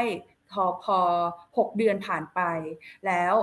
กลับมาดูกันอีกทีนึงพอมันต้องจ่ายครั้งนึงเนี่ยมันจะเกิดอะไรขึ้นได้บ้างนะคะเดี๋ยวในเรื่องการปฏิรูปโครงสร้างเศรษฐกิจการปฏิรูปเซกเตอร์ต่างๆเนี่ยเดี๋ยวผมจะขออนุญาตถามในประเด็นถัดไปในรอบที่3นะแต่เดี๋ยวทิ้งท้ายในช่วงที่2กันสั้นๆกับประเด็นสุดท้ายนะครับก็เมื่อสักครู่นี้คุณสิริกัญญาก็พูดไปเรื่องของการใช้นโยบายเพื่อที่จะกระตุ้นเศรษฐกิจหรือฟื้นฟูเศรษฐกิจนะที่บอกว่ายังคงมีความไม่ชัดเจนอย่างโครงการเรื่องน้ำก็มีการตั้งข้อสังเกตไว้เหมือนกันถ้าหากว่าจะให้ตอบสั้นๆในช่วงนี้เป็นช่วงสรุปนะว่าคิดว่านโยบายการใช้นโยบายการคลังของรัฐเนี่ยในการกระตุ้นเศรษฐกิจนะหรือฟื้นฟูเนี่ยควรจะออกแบบนโยบายยังไงอยากให้พูดถึงนโยบายที่อยากเป็นรูปธรรมเลยครับค่ะก็ย้อนกลับไปนะคะประเด็นที่ได้เปิดไว้ในข้อที่1 นะคะก็คือการต้องทำให้เกิดการจ้างงานนะคะเพราะว่าการประเด็นของการที่จะฟื้นฟูเศรษฐกิจก็คือทำยังไงให้เงินทุนมันหมุนเวียนได้ดีที่สุดก็คือเรื่องของ multiplier อย่างที่คุณเผ่าภูมิพูดไว้ก็คือเป็นเรื่องจริงการทำโครงสร้างพื้นฐานต่างๆเนี่ยก็เป็นสิ่งที่จะทำให้เกิดการหมุนของเงินเนี่ยดีที่สุดแต่ว่าอาจจะไม่ใช่เร็วที่สุดนะคะการกระตุ้นแบบแจกเงินเนี่ยอาจจะไม่ได้มี fiscal multiplier ที่มากที่สุดแต่ว่าจะเร็วมากนะคะเพราะว่าการที่จะทำโครงสร้างพื้นฐานต่างๆมันต้องไปผ่านกระบวนการจัดซื้อจัดจ้างต่างๆนะคะยิ่งพอมันเป็นโครงการของรัฐเนี่ยก็จะยิ่งทำได้ช้าลงทีนี้เนี่ยสิ่งที่เราเห็นว่ามันเป็นตรงกลางนะคะก็คือการจ้างงานก็กลับมาที่การจ้างงานภาครัฐดิฉันคงไม่ได้บอกว่าจะให้ส่งอินเทอร์นเข้าไปอยู่ในหน่วยงานราชการนะคะสิ่งที่ในหัวของดิฉันนี่ไม่ใช่การที่จะช่วยเด็กจบใหม่ เท่าไหร่แต่ว่าอาจจะเป็นเรื่องของกลุ่มแรงงานที่มีแค่ทักษะขั้นพื้นฐานที่อาจจะต้องตกงานในระยะสั้นๆก่อนที่เศรษฐกิจจะกลับมาพิกอัพได้เนี่ยมันมีแรงงานอีกหลายงานมากที่ภาครัฐเองเนี่ยในเวลาปกติอาจจะไม่สามารถที่จะทำได้อย่างเช่นการฟื้นฟูสภาพแวดล้อมนะคะการทำให้บริการสาธารณะต่างๆเนี่ยกลับมาดีขึ้นการทำฟุตบาทใหม่นะคะก็เกิดการจ้างงานได้การทำแหล่งน้ำขนาดเล็กถ้ามีเงื่อนไขว่าจะเกิดว่าให้จ้างงานในท้องถิ่นหรือว่าชุมชนก็จะช่วยจ้างงานได้ที่ผ่านมาแหล่งการทำแหล่งน้ำพวกนี้เนี่ยไม่ทำให้เกิดการจ้างงานนะคะเพราะว่าส่วนใหญ่แล้วผู้รับเหมาเนี่ยจะมีคนงานของตัวเองไปซึ่งคนงานพวกนี้ก็ไม่ใช่คนงานที่ตกงานอยู่อะไรเงี้ยนะคะอาจจะต้องมีการสร้างเงื่อนอื่นๆการเก็บขยะการฟื้นฟูชายหาดฟื้นฟูอุทยานแห่งชาติอะไรพวกนี้นะคะเป็นสิ่งที่เราสามารถทำได้ทันทีแล้วก็จ้างงานได้เร็วแล้วก็ทำให้เป็นงานชั่วคราวในระยะสั้นๆที่จะช่วยปิดช่องว่างของคนที่ตกงานในระยะสั้นได้ตรงนี้ก็จะเป็นส่วนที่ต้องการที่จะเน้นค่ะครับขอบพระคุณคุณสิริกัญญานะครับก็มาคุยกันต่อกับคุณอัธวิทย์เลยนะฮะเรื่องของการใช้นโยบายการคลังนะจะออกแบบนโยบายยังไงให้มีประสิทธิภาพแล้วก็สามารถกระตุ้นเศรษฐกิจได้ด้วยครับใช่ครับก็ไปทีละประเด็นเรื่องของนโยบายการคลังคือการใช้เงินแผ่นดินเนี่ยนะครับครับผมต้องบอกก่อนว่าเรื่องจริงกับทฤษฎีมันต่างกันเยอะมากเลยนะครับขณะนี้ถ้าเรายังอยู่ในยุคที่มีราชการล้าหลังเนี่ยมันยุ่งหมดเลยครับมันจะไม่เป็นไปตามที่ตั้งใจนะครับคือผมอธิบายขั้นตอนทำงานนิดหนึ่งว่าปกติแล้วเนี่ยการใช้เงินของแผ่นดินเนี่ยใช้ตามพรบงบประมาณประจำปีนะครับพรบงบประมาณประจำปีก็จะมีพรบวิธีการงบประมาณบอกกำกับไว้ถ้ารายจ่ายมากกว่ารายรับเขาจะบอกเลยว่ากู้ได้ไม่เกินเท่าไหร่ที่เป็นส่วนต่างการขาดดุลนะครับทุกอย่างจะมีกฎหมายกำกับพรบวินัยทางการคลังต่างๆกำกับหมดเลยนะครับคราวนี้วิธีการที่จะฉลับมาใช้เงินแผ่นดินโดยวิธีอื่นได้เนี่ยก็คือการออกพระราชกำหนดในการกู้เงินซึ่งต้องเป็นการกู้เพื่อเป็นการตอบวิกฤตนะครับมันต้องอยู่ในลักษณะของการใช้เงินเร็วแล้วเข้าไปเยียวยาเข้าไปแก้ไขปัญหาไม่ใช่เข้ามาเรื่องการสร้างโครงสร้างพื้นฐานเพราะขณะนี้เนี่ยสถานการณ์มันไม่ได้เหมือนกับยุคอื่นๆที่เกิดจากเศรษฐกิจมันตกคือปกติถ้าเป็นวิกฤตอื่นๆเนี่ยนะครับเวลาเศรษฐกิจมันตกเนี่ยเราใส่เขาเรียกว่ารายจ่ายภาครัฐซึ่งเป็นหนึ่งในเครื่องยนต์ที่จะทำให้ GDP มันขึ้นเนี่ยใส่ไปได้กระตุกมันก็ไปนะครับอันนั้นน่ะได้แต่ว่าอันนี้มันไม่ใช่อันนี้มันเป็นเรื่องที่มันหนักหนากว่าทุกครั้งเพราะมันไม่ใช่เป็นเรื่องที่สถาบันการเงินอ่อนตัวมันไม่ใช่ที่ค่าเงินบาทแต่มันเป็นทั้งโลกและทั้งองค์คาพยพเพราะฉะนั้นมันต้องเอาไปเยียวยาความต้องการพื้นฐานของมนุษย์ก่อนผมตอบโจทย์อย่างนี้ก่อนนะครับเพราะฉะนั้นจะเอาเรื่องนี้ไปผูกพันกับวิกฤตเศรษฐกิจอื่นๆไม่ได้ผมเลยคิดเห็นต่างกันเพราะฉะนั้นงานที่มันเป็นโครงสร้างพื้นฐานเนี่ยมันต้องไปอยู่ในงบประมาณประจำปีซึ่งขณะนี้เนี่ยมีการทำงบประมาณปี64ในขณะที่มีการทำพระราชบัญญัติพระราชกำหนดในการกู้เงินเนี่ยในเวลาไล่ๆกันเลยก็แยกสิครับอันไหนเป็นเรื่องการกระตุ้นเศรษฐกิจตามปกติโครงสร้างพื้นฐานไปอยู่งบปกติอันไหนเป็นงบเยียวยาที่ต้องใช้จ่ายทันทีก็มาอยู่ทางนี้เพราะรูปแบบการใช้งานไม่เหมือนกันผมถึงบอกว่าย้อนกลับมาดูเรื่องปฏิบัติจริงครับเวลารัฐล้าหลังเนี่ยมันส่งผลกระทบอะไรที่เงินมันไม่ไปครับยกตัวอย่างสมัยคุณยิ่งลักษณ์เนี่ยมีการทำเรื่องพระราชกำหนดในการเรื่องน้ำ 350,000 ล้านบาทเชื่อไหมครับใช้ไปไม่กี่หมื่นล้านบาทไม่ใช่ว่าเขาไม่อยากใช้นะครับเขาใช้ไม่ทันครับอันนี้ก็เหมือนกันครับมีกำหนดเนี่ยผมเข้าใจว่ากันยาปีหน้าที่ต้องกู้ไว้เสร็จเรียบร้อยเพราะฉะนั้นเนี่ยมันจะถูกบีบด้วยราชการล้าหลังถ้ามีราชการล้าหลังอยู่เนี่ยเป็นอุปสรรคทำยากครับเช่นขณะนี้โครงการที่ถูกนำมาเสนอมาทั้งหมดเนี่ยมันเป็นโครงการอะไรไหมฮะเขาให้ส่งในวันที่5มิถุนายนให้ท้องถิ่นเสนอขึ้นมาว่าอยากจะทำน้ำตรงไหนสะพานตรงไหนเพื่อเป็นการกระตุ้นฟื้นฟูเขาคิดในโหมดเดิมผลตอบคือว่าคุณให้เขียนโครงการ5มิถุนายนคุณจะได้โครงการใหม่ไหมครับคำตอบคือไม่ครับได้โครงการเก่าๆที่เขียนข้างแล้วตกไปนั่นแหละนะครับ1นะครับ2ครับซอฟท์โลนที่ปล่อยเป็นกฎหมายกู้เงินปล่อยซอฟท์โลนปล่อยได้จริงเหรอครับหรือปล่อยได้แต่ลูกค้ารายเดิมที่เคยกู้ได้แบบเดิมแต่ลูกค้ารายใหม่ walk in ไม่ได้เห็นป่ะเพราะว่ามันติดขัดพวกนี้ทุกขั้นตอนผมถึงบอกว่าการทำเอานโยบายการคลังลงไปใส่เนี่ยอย่าไปคิดแต่ว่าทฤษฎีการปั่น GDP ขึ้นนะครับ GDP เวลาปั่นขึ้นดูแค่นี้เลยบริโภคภายในประเทศลงทุนรายจ่ายภาครัฐการค้าถ้าคุณคิดว่าการกระตุ้น GDP คือการอัดเม็ดเงินลงไปแล้วให้รายจ่ายภาครัฐมันสูง GDP ขึ้นกระตุกปกติเนี่ยอันนั้นเด็กๆครับนั่นเป็นวิกฤตทั่วไปครับไม่ใช่วิกฤตดีครับ เพราะวิกฤตนี้ต้องตอบโจทย์ที่เป็นโจทย์ความต้องการพื้นฐานก่อนทฤษฎีมัสโลว์นะครับถ้าไปพูดนักรัฐศาสตร์เนี่ยนิดนึงนะครับมัสโลว์เนี่ยบอกว่ามนุษย์มีความต้องการพื้นฐานอยู่5เรื่องไต่ขึ้นไปเรื่อยๆแต่ความพื้นฐานหลักเนี่ยคือเรื่องที่อยู่อาศัยครับบ้านที่อยู่อาศัยอาหารการกิน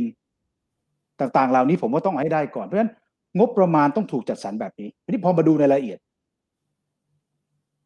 ผมว่าในส่วนของผู้ก่อตั้งพรรคกล้าคุณกรเองเนี่ยพูดเป็นรายแรกๆนักการเมืองที่บอกว่าให้จัดการตัดงบประมาณปี2563ที่ไม่ได้ใช้ให้โอนมาซะ 10% นะครับจาก 3.2 ล้านล้านเนี่ยงบประมาณเนี่ยเอามาได้สัก 300,000 แต่ผมว่าได้มาแสนกว่าก็เก่งแล้วนะครับให้รีบโอนมาซะเพื่อจะได้เอาเงินไปใช้เยียวยาก่อนปรากฏว่าขณะนี้เนี่ยพระราชบัญญัติโอนงบประมาณเนี่ยผมเข้าใจว่ายังติดอยู่ที่สภาเลยคือโอนงบประมาณใช้กฎหมายออกยังติดอยู่เลยครับเพราะยิ่งช้าเท่าไหร่ต้นทุนประเทศมันก็สูงมากยิ่งขึ้นถูกไหมแค่นี้พอมาดูว่าอันนี้โจทย์แรกนะผมว่าโอนงบประมาณช้าไปสำหรับผมว่าอันนี้สอบตกเรื่องแรกเรื่องที่สองครับเรื่องของพระราชบัญญัติพระราชกำหนดในการกู้เงิน1ล้านล้านเนี่ยไอ้600,000 ล้านแรกเนี่ยใช้ในการเยียวยา400,000 ล้านหลังเนี่ยใช้เรื่องการฟื้นฟูและผมย้ำอีกครั้งครับ400,000 ล้านหลังเนี่ยเชื่อเถอะเดี๋ยวจะเห็นโครงการนี่แหละทำถนนทำสะพานทางน้ำซึ่งพวกนี้มันควรอยู่ในงบประมาณปี64มันไม่ควรมาอยู่ในนี้สิ่งที่มันควรจะอยู่ในนี้มันควรเป็นเรื่องการตอบโจทย์ที่ผมคิดอย่างนี้นะครับ1 SME ขณะนี้เนี่ยสิ่งที่เขาจะเจอคือเขาเปิดร้านแล้วครับมันหนักกว่าตอนปิดเพราะเมื่อเขาเปิดแล้วสิ่งที่เขาต้องเจอคือต้นทุนที่มันเพิ่มมากขึ้นเรื่องคนครับต้องเข้าไปช่วยเขาเรื่องค่าเช่านะครับออสเตรเลียนี่ค่าเช่าเขาไม่เก็บค่าเช่านะครับเราทำได้ไหมครับเงินส่วนนี้เอาไปใช้ได้ไหมแล้วเรื่องคนที่จะช่วย SME หรือผู้ประกอบการรายย่อยได้เนี่ยที่บอกว่าเอา internship หรือคนฝึกงานเนี่ยผมไม่เห็นด้วยที่จะไป intern ในระบบราชการเอาไปก็เขียนบันทึกเอาไปก็ไปพิมพ์ดีดนะครับแต่ถ้าเอาไปใช้ใน SME ต่างๆเหล่านี้เกิดผลแน่นอนครับเพราะเขาจะเรียนรู้วิธีการใหม่ๆสตาร์ทอัพเข้าไปเกษตรใหม่ๆเขาเรียนรู้เพื่อจะไปทำของเขาเองได้ด้วยงั้นผมคิดว่าไอ้แบบนี้มันยิงแล้วมันไปได้หลายต่องั้นผมคิดว่าการที่เอาเงิน600,000 ล้านหลังเนี่ยนะครับ400,000 ล้านหลังเนี่ยเอาไปช่วยเยียวยา SME เพื่อลดต้นทุนอันนี้เห็นด้วยเรื่องค่าเช่าเรื่องเงินเดือนเรื่องดอกเบี้ยอันนี้ก็แก้ปัญหาเรื่องการว่างงานเมื่อสักครู่ว่างงานผมย้ำอีกครั้งนะครับถ้าเกิดว่าจ่ายอินเทอร์หรือคนฝึกงานภาคเอกชนเนี่ยนะครับที่เอาใหม่เข้าไปเนี่ย 10,000 บาทต่อเดือน 120,000 ต่อปีเนี่ยถ้า 100,000 คนใช้ 12,000 ล้านเท่านั้นผมคิดว่ามันเห็นมันเกิดมากเกิดผลมากกว่าเพราะฉะนั้นถ้าถามว่าการใช้นโยบายการคลังขอย้ำอีกครั้งว่าถ้าอันไหนเป็นโครงสร้างพื้นฐานกระตุกปกติไปใช้งบประมาณปี64ซึ่งทำพร้อมกันอยู่แล้วแต่ถ้าอันไหนเป็นหมวดเยียวยาให้ใช้เรื่องหมวดเยียวยาไม่งั้นมั่วครับเพราะขณะนี้เนี่ยต้องยอมรับความเป็นจริงสภาพทางการเมืองว่าโครงการขณะนี้ที่จะกระตุกทั้งหมดฟื้นฟูเนี่ยนะครับกลายเป็นโครงการเก่าๆที่เขียนไว้ก่อน5มิถุนายนทั้งนั้นและที่สำคัญไอ้เงินชุดนี้เนี่ยทำไปทำมาเนี่ยมันจะกลายเป็นจำนวนส.ส.ในสภานั่นแหละหารตามสัดส่วนว่าพื้นที่นี้ควรจะได้เท่าไหร่มันจะกลายเป็นงบส.ส.ไปเพราะฉะนั้นเมื่อมันกลายเป็นเบี้ยหัวแตกมันจะตรวจสอบยากยิ่งขึ้นครั้งนี้เนี่ยไม่เหมือนกับทุกคราวนะครับคราวปกติตอนตรวจสอบงบไทยเข้มแข็งจะมีการทำเว็บไซต์ขึ้นมาตัวหนึ่งแล้วบอกว่าของไปไหนประชาชนเข้าไปดูได้แต่ขณะนี้เนี่ยที่ผมเช็คมาเนี่ยไม่ได้ขึ้นเว็บไซต์แต่ว่าใช้วิธีการกลไกตรวจสอบภายในของสภาพัฒน์แล้วก็สำนักหนี้บริหารหนี้สาธารณะเขามีกลไกอยู่แต่มันไม่ได้ออกพับลิกออกมาให้ประชาชนเห็นผมก็เลยคิดว่าอยากให้ยิงให้ถูกอะกระสุนมีใช้ให้อย่างจำกัดเพราะเราไม่อาจจะบอกได้ว่าเที่ยวนี้มันเป็นแค่ระลอกสุดท้ายหรือมันยังมีอีกเพราะฉะนั้นยิงให้ถูกที่ถูกทางครับงบมีจำกัดใช้ให้ถูกที่อันนี้ผมคิดว่านโยบายการคลังก็แบบนี้แหละครับดูให้ดีๆครับเพราะว่าเรื่องจริงเนี่ยถ้ายังคงมีราชการที่ล้าหลังแล้วไม่มีการพลิกโฉมเรื่องพวกนี้เนี่ยการใช้เงินก็สูตรเดิมๆครับก็ลองฝากไปลองทำกันดูครับครับในประเด็นเรื่องของการกระตุ้นเศรษฐกิจฮะภาพถ้ามองว่าเป็นภาพกลางภาพยาวนะอาจจะบอกว่าไปอยู่ในพรบงบประมาณปี64นะครับถึงตอนนั้นจะมีวิธีการออกแบบนโยบายหรือจะใช้จ่ายยังไงถึงตอนนั้นถ้าจะกระตุ้นเศรษฐกิจจากโควิดจริงๆจะช้าไปหรือเปล่าครับอย่างที่ผมเรียนครับว่าต้องแยกกันชัดเจนถ้าปนกันเมื่อไหร่เนี่ยอันนี้เขาเรียกว่าถ้าปนกันเมื่อไหร่นี่หอมหวานพวกสายคอร์รัปชันเลยนะครับแยกให้ชัดถ้าส่วนไหนเป็นการกระตุ้นเศรษฐกิจเรียกว่ากระตุ้นจริงๆโทษทีครับเรื่องที่เป็นการแก้การเยียวยาเรื่องของโควิดเนี่ยไปอยู่ในพรก.ได้นะครับแล้วเรามีโอนงบพรบ.โอนงบประมาณอีก 80,000 กว่าล้านเนี่ยก็จัดการให้เรียบร้อยส่วน64เนี่ยพรบ.64ให้เป็นไปงบ infrastructure ที่ถูกต้องพ ราะมันจะมีขั้นตอนของมันตามกฎหมายที่ถูกที่สำคัญครับต้องเร่งการเบิกจ่ายและรัฐล้าหลังผมย้ำนะครับถ้าราชการล้าหลังประเทศนี้เดินไม่ได้ถ้าเงินออกช้าก็มีปัญหา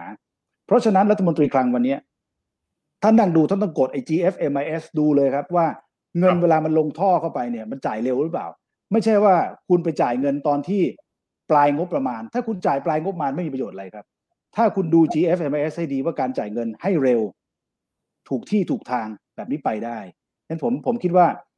ถ้าอยากจะแนะนำเนี่ยก็อยากจะให้ไปดูเนี่ยเรื่องของการเบิกจ่ายของกรมบัญชีกลางให้เรียบร้อยแล้วก็สำนักบริหารหนี้สาธารณะในการใช้พระราชกำหนดในการกู้เงินเนี่ยต้องเร็วด้วยเพราะเรามีประสบการณ์ได้เห็นแล้วว่าตอนที่เงินน้ำท่วม 350,000 ล้านเนี่ยจ่ายไม่ทันจริงๆเพราะฉะนั้นถ้าเราอยากจ่ายให้เร็วต้องยิงให้ถูกตัวแต่ถ้าเราจ่ายเร็วแล้วยิงผิดตัวด้วยแบบนี้เจ๊งครับเพราะว่าหนี้สาธารณะเนี่ยมันจะทะยานเหนือขึ้นไปมันเป็นหนี้ลูกหลานเราทั้งนั้นนะครับก็คิดให้รอบคอบครับขออนุญาตถามทิ้งท้ายสั้นๆตรงนี้อีกนิดนึงนะฮะเรื่องการลงทุนของภาครัฐครับหลายคนจะพูดเรื่องเป็นเรื่องของการลงทุนในโครงสร้างพื้นฐานต่างๆเนี่ยนะฮะคุณอธิวิชคิดว่าการลงทุนของภาครัฐจะกลับมาได้อย่างเร็วสุดเมื่อไหร่ผมการโครงสร้างพื้นฐานเนี่ยมันเกิดได้ทันทีอยู่แล้วเพราะว่ามันกระทบน้อยผมนี่ก็เห็นด้วยกับการที่ช่วยในใส่เข้าไปในโครงสร้างพื้นฐานแต่ต้องใส่ในพรบงบประมาณนะอย่าลักไก่มาใส่เงินกู้แบบนี้มันไม่ถูกเพราะว่าแล้วมันก็จะได้ลวกๆจะได้โครงสร้างเก่าๆนะครับแต่ถ้าผมอยากเห็นว่าอะไรจะกระตุกเศรษฐกิจได้มันเนี่ยผมชอบอ่านหนังสือของมาร์กนะครับมาร์กซิสนะครับเขาพูดให้เอาเรื่องของจารีตประเพณีให้นำโครงสร้างเศรษฐกิจเนี่ยเราจะเห็นเรื่องซอฟต์พาวเวอร์ที่เราเห็นในเกาหลีเห็นในญี่ปุ่นนะครับทำไมมีเกาหลีนี่เขาสนับสนุนเรื่องการทำภาพยนตร์ญี่ปุ่นเรื่องกีฬามากนะครับต่างๆเหล่านี้ผมอยากเห็นในประเทศไทยว่าทำยังไงให้ส่งเสริมธุรกิจบันเทิงที่ผลิตออกมาพวกนี้ได้นำให้เราเป็นผู้นำแฟชั่นให้ได้ให้เราไทยเนสของเราเนี่ยให้มันเกิดขึ้นให้ได้เนี่ยอย่างเงี้ยน่าจะ impact สูงแล้วก็เป็นสินค้าส่งออกที่มีมูลค่ามากครับได้ครับครับขอบพระคุณคุณอัธวิชในช่วงนี้นะครับมาคุยกันต่อกับคุณปิ่นครับเรื่องของการใช้นโยบายการคลังทั้งเรื่องของการเยียวยาเรื่องของกระตุ้นเศรษฐกิจบ้างนะฮะควรจะออกแบบนโยบายยังไงให้มีประสิทธิภาพควรจะ target กลุ่มไหนระยะเวลาหรือว่า timeline ในการใช้จ่ายควรจะเป็นยังไงครับครับก็มี 2-3 กลุ่มหลักนะครับจริงๆเราได้พูดคุยถึงเรื่องหลายกลุ่มที่ตกงานนะครับผมอยากจะเจาะลึกนิดนึงว่ากลุ่มแรกที่น่าใช้เม็ดเงินอย่างคุ้มค่าที่สุดเนี่ยผมอยากให้ลงทุนนะครับในโครงสร้างพื้นฐานแต่โครงสร้างพื้นฐานในที่นี้เนี่ยไม่ใช่โครงสร้างพื้นฐานแบบไปสร้างรถไฟความเร็วสูงแบบไปสร้างเมืองใหม่อย่างเขตพัฒนาพิเศษตะวันออกหรือ EEC นะครับประเทศเราได้มีการลงทุนเอาเม็ดเงินไปพอสมควรแล้วกับโครงสร้างพื้นฐานในลักษณะที่เรียกว่าเป็นระบบโลจิสติกระบบขนส่งกำลังดำเนินการอยู่แล้วซึ่งก็ดีครับแต่ว่ารอบนี้มันเห็นว่าเราเนี่ยลงทุนน้อยเกินไปในโครงสร้างพื้นฐานเชิงสังคมหรือฝรั่งเขาเรียกว่า social infrastructure เพราะฉะนั้นทำยังไงครับที่โครงสร้างพื้นฐานในเชิงสังคมซึ่งเกี่ยวกับเรื่องการศึกษาพัฒนาทรัพยากรมนุษย์นะครับโครงการที่เกี่ยวข้องกับระบบสาธารณสุขนะครับหลายด้านที่เราลงทุนได้มากขึ้นในด้านสาธารณสุขที่เกี่ยวกับเรื่องประกันสังคมนะครับประกันสุขภาพนะครับที่เกี่ยวกับตาข่ายที่รองรับกลุ่มผู้เปราะบางซึ่งประเด็นนี้มันเชื่อมโยงกับประเด็นที่2ที่ว่ากลุ่มผู้เปราะบางในสังคมไทยเนี่ยนะครับมีหลายกลุ่มที่จริงๆแล้วเนี่ยถูกละเลยอยู่แล้วก่อนโควิดแต่ยิ่งโควิดมากระทืบซ้ำเติมเนี่ยก็ยิ่งเจอปัญหาหนักตามมาด้วยเพราะฉะนั้นสำหรับผมแล้วการใช้เงินเม็ดเงินรอบนี้เนี่ยผมไม่อยากจะต้องใช้ว่าใช้ใหม่หรือเป็น new normal หรือเป็นอะไรนะครับจริงๆมันเป็นการทำในสิ่งหรืออย่างที่เราคุยกันว่าเป็นการเร่งทำในสิ่งที่ควรจะทำก่อนหน้าเกิดโควิดแล้วด้วยซ้ำไปแต่เราไม่ได้ทำนะครับแต่เอามาใช้ให้ถูกวิธีทางในเมื่อกลุ่มเปราะบางเหล่านี้เนี่ยไม่ว่าจะเป็นเด็กแรกเกิดไม่ว่าจะเป็นกลุ่มคนพิการนะครับกลุ่มผู้สูงวัยผู้ป่วยติดเตียงที่อาจจะไม่มีลูกหลานดูแลกลุ่มต่างๆเหล่านี้กลุ่มเปราะบางถึงเวลาแล้วครับที่ภาครัฐรวมถึงกลุ่มอาชีพอิสระด้วยนะครับจะต้องภาครัฐจะต้องมีข้อมูลรายละเอียดเกี่ยวกับกลุ่มคนเหล่านี้มากขึ้นอย่างเป็นเรื่องเป็นราวกระทรวงพม.ต้องมาจัดทำ Big Data เรื่องนี้ซึ่งงบประมาณที่เกี่ยวข้องกับยุทธศาสตร์เชิงข้อมูลเนี่ยผมคิดว่าภาครัฐยังสามารถใช้เม็ดเงินมาลงทุนและทำด้านนี้ได้อีกเยอะนะครับไม่ใช่แค่กระทรวงพม.ที่จะไปดูเรื่องตัวเลขของคนพิการหรือของกลุ่มเปราะบางที่ผมได้แตะไปแล้ว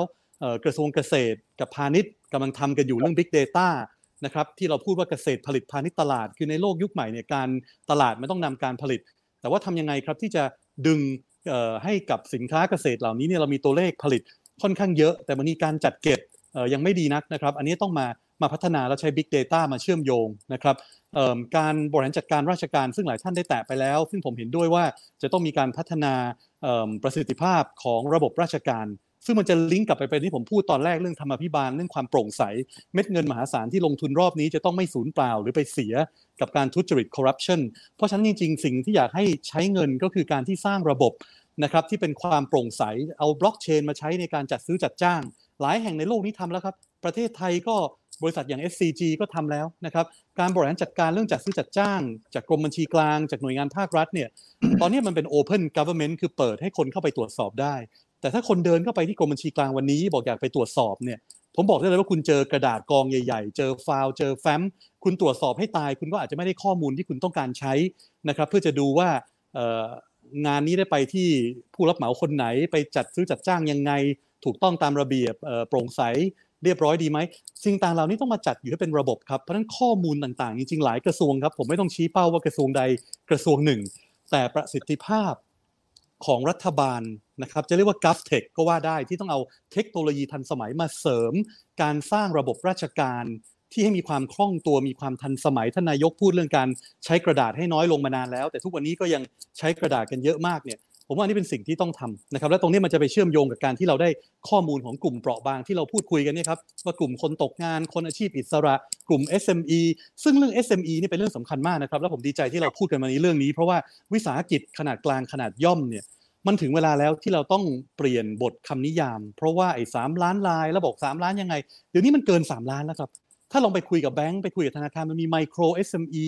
ซึ่งไปลิงก์กับเรื่องไมโครไฟแนนซ์นะครับสิ่งต่างๆเหล่านี้เนี่ยเราต้องเข้าใจว่าไอ้นิยามของ SME หรือ Startup เนี่ยมันเปลี่ยนไปแล้วในยุคปัจจุบันเพราะฉะนั้นเมื่อเปลี่ยนไปแล้วความต้องการสินเชื่อความต้องการที่จะเข้าถึงแหล่งเงินทุนที่ถูกและเป็นธรรมหรือการแข่งขันในยุคใหม่ที่มันโหดร้ายแข่งขันกันสูงขึ้นเรื่อยๆเนี่ยนะครับถ้าเราจะช่วย SME จริงเราก็ต้องมา reclassify มาดูจริงๆว่ากลุ่ม SME เนี่ยเป็นใครอยู่ที่ไหนอย่างไรความต้องการมีอะไรบ้างแล้วมาจัดการตรงนี้ช่วยเหลือเขานะครับซึ่งผมเชื่อว่าเรื่องนี้เป็นเรื่องสำคัญอีกเรื่องนึงที่ฝากไว้นะครับคือเม็ดเงินต้องเข้าไปช่วยขับเคลื่อนและทำในสิ่งที่เขาเรียกกันว่าเศรษฐกิจชุมชนหรือ local economy คือเศรษฐกิจชุมชนเนี่ยคนอาจจะยังไม่เข้าใจชัดเจนนะครับจริงๆเศรษฐกิจชุมชนมีหลายแขนงที่ทำได้นะครับส่วนหนึ่งนำเอาปราชญ์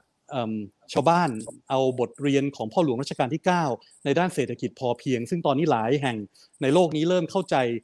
ปราชญ์ของพ่อหลวงรัชกาลที่9มากขึ้นในการทำเศรษฐกิจพอเพียงในการขับเคลื่อนผมอยากให้รัฐบาลจริงจังกับเรื่องนี้ว่าเศรษฐกิจในฐานรากเนี่ยนะครับมันจะเติบโตได้เนี่ยคุณต้องสร้างเศรษฐกิจชุมชนที่เข้มแข็งต้องให้เขายืนบนลำแข้งเขาเองได้ครับนะครับหลายสิ่งหลายอย่างอาจจะเกี่ยวกับตัวอย่างทุกอย่างกระทรวงเกษตรที่เราไปช่วยทำงานเพลินผมเป็นประธานคณะอนุกรรมการธุรกิจเกษตรเนี่ยเราเข้าไปดูงานที่เกี่ยวข้องกับการสร้างตัวกลางชุมชนที่เข้มแข็งคือตอนนี้บางคนชอบบ่นว่าตัวกลางตัวใหญ่มันกินส่วนแบ่งกินอะไรเปอร์เซ็นต์เยอะเหลือเกินทำให้เกษตรกรไม่ลืมตาอ้าปากนะครับแต่ความเป็นจริงในชุมชนเนี่ยก็มีสิ่งที่เขาเรียกว่าล้งชุมชนหรือว่ามีสหกรณ์ระบบสหกรณ์เนี่ยทำยังไงที่ให้มีความเข้มแข็งมากขึ้นจริงๆพรบสหกรณ์ก็มีแล้วนะครับแต่การที่จะนำมาใช้ให้ทันยุคทันสมัยให้สหกรณ์เนี่ยครับมีขีดความสามารถในการแข่งขันมากขึ้นไม่ว่าจะเป็นองค์ความรู้ทางบัญชีทางการเงินทางกฎหมายทางการตลาดออนไลน์ออฟไลน์นะครับเรื่องเทรนนิ่งเรื่องอีคอมเมิร์ซที่เราเข้าไปเนี่ยครับสิ่งต่างๆเหล่านี้เป็นสิ่งที่ผมคิดว่ามันจะสร้างคนแล้วก็สร้าง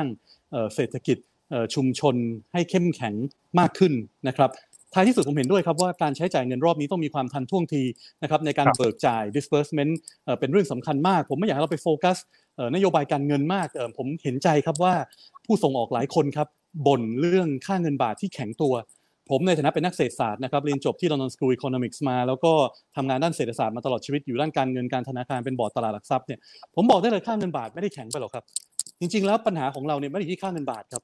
ปัญหามันอยู่ที่ตัวสินค้าเราเนี่ยไม่มีมูลค่าเพิ่มหรือไม่มีนวัตกรรมหรือเป็นสินค้ายุคเก่าสินค้าโบราณเมื่อกี้ถึงมีเห็นท่านนึงพูดถึงเรื่องการทำไงพัฒนาที่จะทำให้เราเนี่ยมีการลงทุนในวิจัยและพัฒนา R&D ที่สูงขึ้นที่เป็นสัดส่วนของ GDP ที่สูงขึ้นผมต้องเน้นว่าวิจัยและพัฒนาบ้านเราเนี่ยมันขึ้นหิ้งมากกว่าขึ้นห้างทำยังไงที่ให้ R&D Research Development การวิจัยและพัฒนาเอามาปัดฝุ่นแล้วเอามาใช้ได้จริงในโลกแห่งความเป็นจริงนะครับแล้วมีกระบวนการที่ภาครัฐเนี่ยเข้ามาช่วยขับเคลื่อนตรงนี้ครับเชื่อมโยงระหว่างเอกชนแล้วก็ภาคที่เรียกว่าเป็นวิชาการนะครับรวมถึงเรียกว่าภาคท้องถิ่นเนี่ยนะครับที่ให้มันเกิดขึ้นนะครับเราพูดถึงว่าอนาคตต้องมีนาแปลงใหญ่เราจะมีเกษตรกรชาวนาที่น้อยลงซึ่งมันแปลว่าอะไรครับมันต้อง mechanize มันต้องใช้ เครื่องจักรเครื่องยนต์มากขึ้นในการทำนานะครับจริงๆแล้วถ้าไปต่างจังหวัดจะรู้เลยครับว่าคนรุ่นใหม่ไม่มีใครหรอกครับอยากจะทำนาต่อจากพ่อแม่น้อยมากครับที่จะมาเป็นยังสมาร์ทฟาร์มเมอร์เราจะใช้คำสวยหรูแกล้งพูดสมาร์ทฟาร์มเมอร์พูดอะไรพูดได้ครับแต่ว่าท้ายที่จริงนี้สุดนี้มันคือว่าทำอย่างไรที่ให้คนกลุ่มที่เขาจะทำนาแปลงใหญ่จะต้องใช้เมคานิกส์ให้เป็นมากขึ้นและกระบวนการตรงนี้ครับเราจะเชื่อมโยงเข้ากับตลาดโลกที่ผมพูดว่าการตลาดนำการผลิตเนี่ยก็เป็นหน้าที่ของภาครัฐที่ต้องใช้เม็ดเงินอย่างคุ้มค่ากระทรวงพาณิชย์ก็ดูตลาดแล้วว่าตลาดต้องการอะไรตลาดทั่วโลกมีทูตพาณิชย์หลายแห่งเชื่อมโยงกับพาณิชย์จังหวัดพูดคุยกันมีเกษตรจังหวัดสหกรณ์จังหวัดเกษตรและสหกรณ์จังหวัดทำให้ดูเลยครับว่าเชื่อมโยงว่าผลผลิตกระทรวงเกษตรดูเรื่องผลผลิตพาณิชย์ดูเรื่องตลาดแล้วเชื่อมโยงกันว่าตลาดโลกต้องการอะไรนะครับแล้วเราก็พยายามทำเรื่องแปรรูปให้ตรงกับสิ่งที่ตลาดโลกต้องการพืชเกษตรตัวใหม่น่าทำมากครับเรื่องนี้งบประมาณที่จะใช้นะครับเราพูดถึงอาจจะมีบางคนเคยแตะเรื่องกัญชาแต่ผมอยากให้หันมามองเรื่องสมุนไพรไทยนะครับเรื่องโกโก้จริงๆเรื่องนี้อาจจะไม่ใช่เรื่องใหม่แต่ว่ามีคนเคยพยายามทำเรื่องสมุนไพรไทยเรื่องโกโก้เป็นตัวอย่างแล้วแต่ว่าอาจจะพลาดเรื่องบูรณาการระหว่างเกษตรกับพาณิชย์และกระทรวงอื่นๆที่เกี่ยวข้องด้วยกระทรวงอุตสาหกรรมผมคิดว่าถึงเวลาแล้วที่เราเนี่ยนะครับจะมีการพัฒนาศักยภาพของเกษตรกรที่โฟกัสอาจจะมีการทำพืชเกษตรตัวใหม่แล้วลิงก์ไปสู่การแปรรูปและหาตลาดใหม่เพราะว่าตลาดโลกเนี่ยครับมันเป็นเทรนด์อย่างที่เราคุยกันเนี่ยครับว่าต้องการอาหารที่ปลอดภัยขึ้นต้องการสินค้าที่เสิร์ฟเรื่องความงามเรื่อง wellness นะครับเรื่องความสวยความงามเรื่องอายุสูงวัยคุณภาพของอาหารสุขภาพสิ่งต่างๆเราเนี่ยแบรนด์เมืองไทยตอนนี้ครับมันขายได้แล้วครับแล้วคนเริ่มรู้จักในเรื่องที่เราบริหารจัดการโควิดได้ดีก็ต้องตีเหล็กตอนที่มันร้อนที่เรากำลังมีคะแนนดีเรื่องนี้นะครับท้ายที่สุดเพลินเห็นหลายท่านพูดเรื่องท่องเที่ยวผมขอแตะนิดนึงว่าจริงๆเรื่องการท่องเที่ยวเนี่ยถึงแม้ว่าผมไม่ได้เชียร์มากเท่ากับเศรษฐกิจในภาคที่เป็น real sector หรืออุตสาหกรรมจริงๆซึ่งผมอยากให้ไปใช้นวัตกรรมในด้านอื่นแต่การท่องเที่ยวหรือเศรษฐกิจด้านการบริการหรือ service sector เนี่ยยังไงระยะกลางระยะยาวเราต้องหาวิธีสนับสนุนอยู่แล้วแต่การท่องเที่ยวหรือการให้การบริการนะครับรวมถึงการบริการทางการแพทย์ระยะยาวเนี่ยเป็นสิ่งที่เราเป็นฮับระยะยาวได้แต่เราจับในส่วนที่เป็นมูลค่าสูงหรือสูงสุดของห่วงโซ่อุปทานโลกนะครับอย่าง medical service hub หรือการให้การบริการทางการแพทย์รวมไปถึงการท่องเที่ยวในเชิงพรีเมียมเนี่ยเราต้องทำให้ได้ครับเป็นสิ่งหนึ่งที่เรามีเขาเรียกว่า Thailand 0.4 ที่เรามีความได้เปรียบเหนือจากประเทศอื่น 0.4 คือขนบธรรมเนียมวัฒนธรรมประเพณีความเอื้อเฟื้อเผื่อแผ่เอื้ออาทรความน่ารักรอยยิ้มการที่เราเรียกลุงป้าน้าอาพี่น้องสิ่งเหล่านี้เป็นสิ่งน่ารักนะครับไม่ใช่จุดด้อยของเรานะครับเป็นสิ่งที่เราต้องเชียร์ 0.4 ครับแต่ทำไงให้ 0.4 เนี่ยขึ้นมาขายบนแพลตฟอร์ม 4.0 แล้วปรับปรุงบางทีไม่ต้องใช้เงินนะครับแต่มันอยู่ที่ประสิทธิภาพด้วยแล้วก็กฎหมายที่หลายกฎหมายที่เราต้องตัดออกไปครับกิโยตินที่เขาบอกว่าเป็น regulatory guillotine ที่สังคายนากฎหมายซึ่งรัฐบาลชุดก่อนพยายามทำแต่ยังทำไม่จบเนี่ยผมอยากเชียร์ให้เรามาคิดตรงนี้ให้ดีเพราะว่ากฎหมายหลายกฎหมายครับเป็นอุปสรรคต่อการเพิ่มขีดความสามารถในการแข่งขันของอุตสาหกรรมที่เป็นเศรษฐกิจสร้างสรรค์หรือ creative economy ของเราที่เราอยากจะไปครับได้ครับก็คุณปรินก็ได้พูดประเด็นต่อยอดเพิ่มเติมในเรื่องของการลงทุนเนี่ยไม่ได้มีเฉพาะแค่การลงทุนในโครงสร้างพื้นฐานเรื่องของการก่อสร้างอย่างเดียวเท่านั้นนะยังมีการลงทุนที่เป็นการลงทุนในมนุษย์ลงทุนในเทคโนโลยีแล้วก็กลับมาดูเรื่องของเศรษฐกิจในชุมชนมากขึ้นด้วยนะครับขอบพระคุณมากนะครับจริงๆประเด็นที่คุณปรินพูดไว้เนี่ยก็ต่อยอดมาถึง New Economy นะฮะหรือว่าเป้าหมายทางเศรษฐกิจใหม่ของไทยด้วยเช่นกันนะครับมาคุยกันต่อที่คุณศิริกัญญานะฮะหลายคนบอกว่าวิกฤตเนี่ยโควิดครั้งนี้อาจจะสามารถพลิกมาเป็นโอกาสที่จะปฏิรูปเศรษฐกิจไทยได้เช่นกันถ้าหากว่าเราจะอาศัยวิกฤตนี้ครับในการปฏิรูปเศรษฐกิจนะฮะเราควรจะปฏิรูปเศรษฐกิจในเรื่องไหนบ้างมีเรื่องไหนต้องเน้นบ้างหรือว่าเศรษฐกิจใหม่ของไทยจะมีหน้าตาเป็นยังไงครับค่ะก็จริงๆมันมีเรื่องท้าทายเรื่องหนึ่งนะคะที่อาจจะยังพูดไม่ได้พูดไปในตอนต้นก็คือว่าเทรนด์ของโลกนะช่วงนี้ที่แทนที่เราจะจากเดิมที่เราเคยโอบรับนะคะกระแสโลกาภิวัตน์เนี่ยตอนนี้เนี่ยกระแสโลกาภิวัตน์เนี่ยเหมือนกับกำลังจะถูกสั่นคลอนแล้วก็ถูกท้าทายมากขึ้นเรื่อยๆเนื่องจากว่าทุกประเทศทั่วโลกนะคะก็ต่างได้รับผลกระทบจากโควิดนะคะแล้วก็จากที่เราเห็นว่านโยบายการคลังนะคะในประเทศอื่นๆเนี่ยก็อัดฉีดเม็ดเงินกัน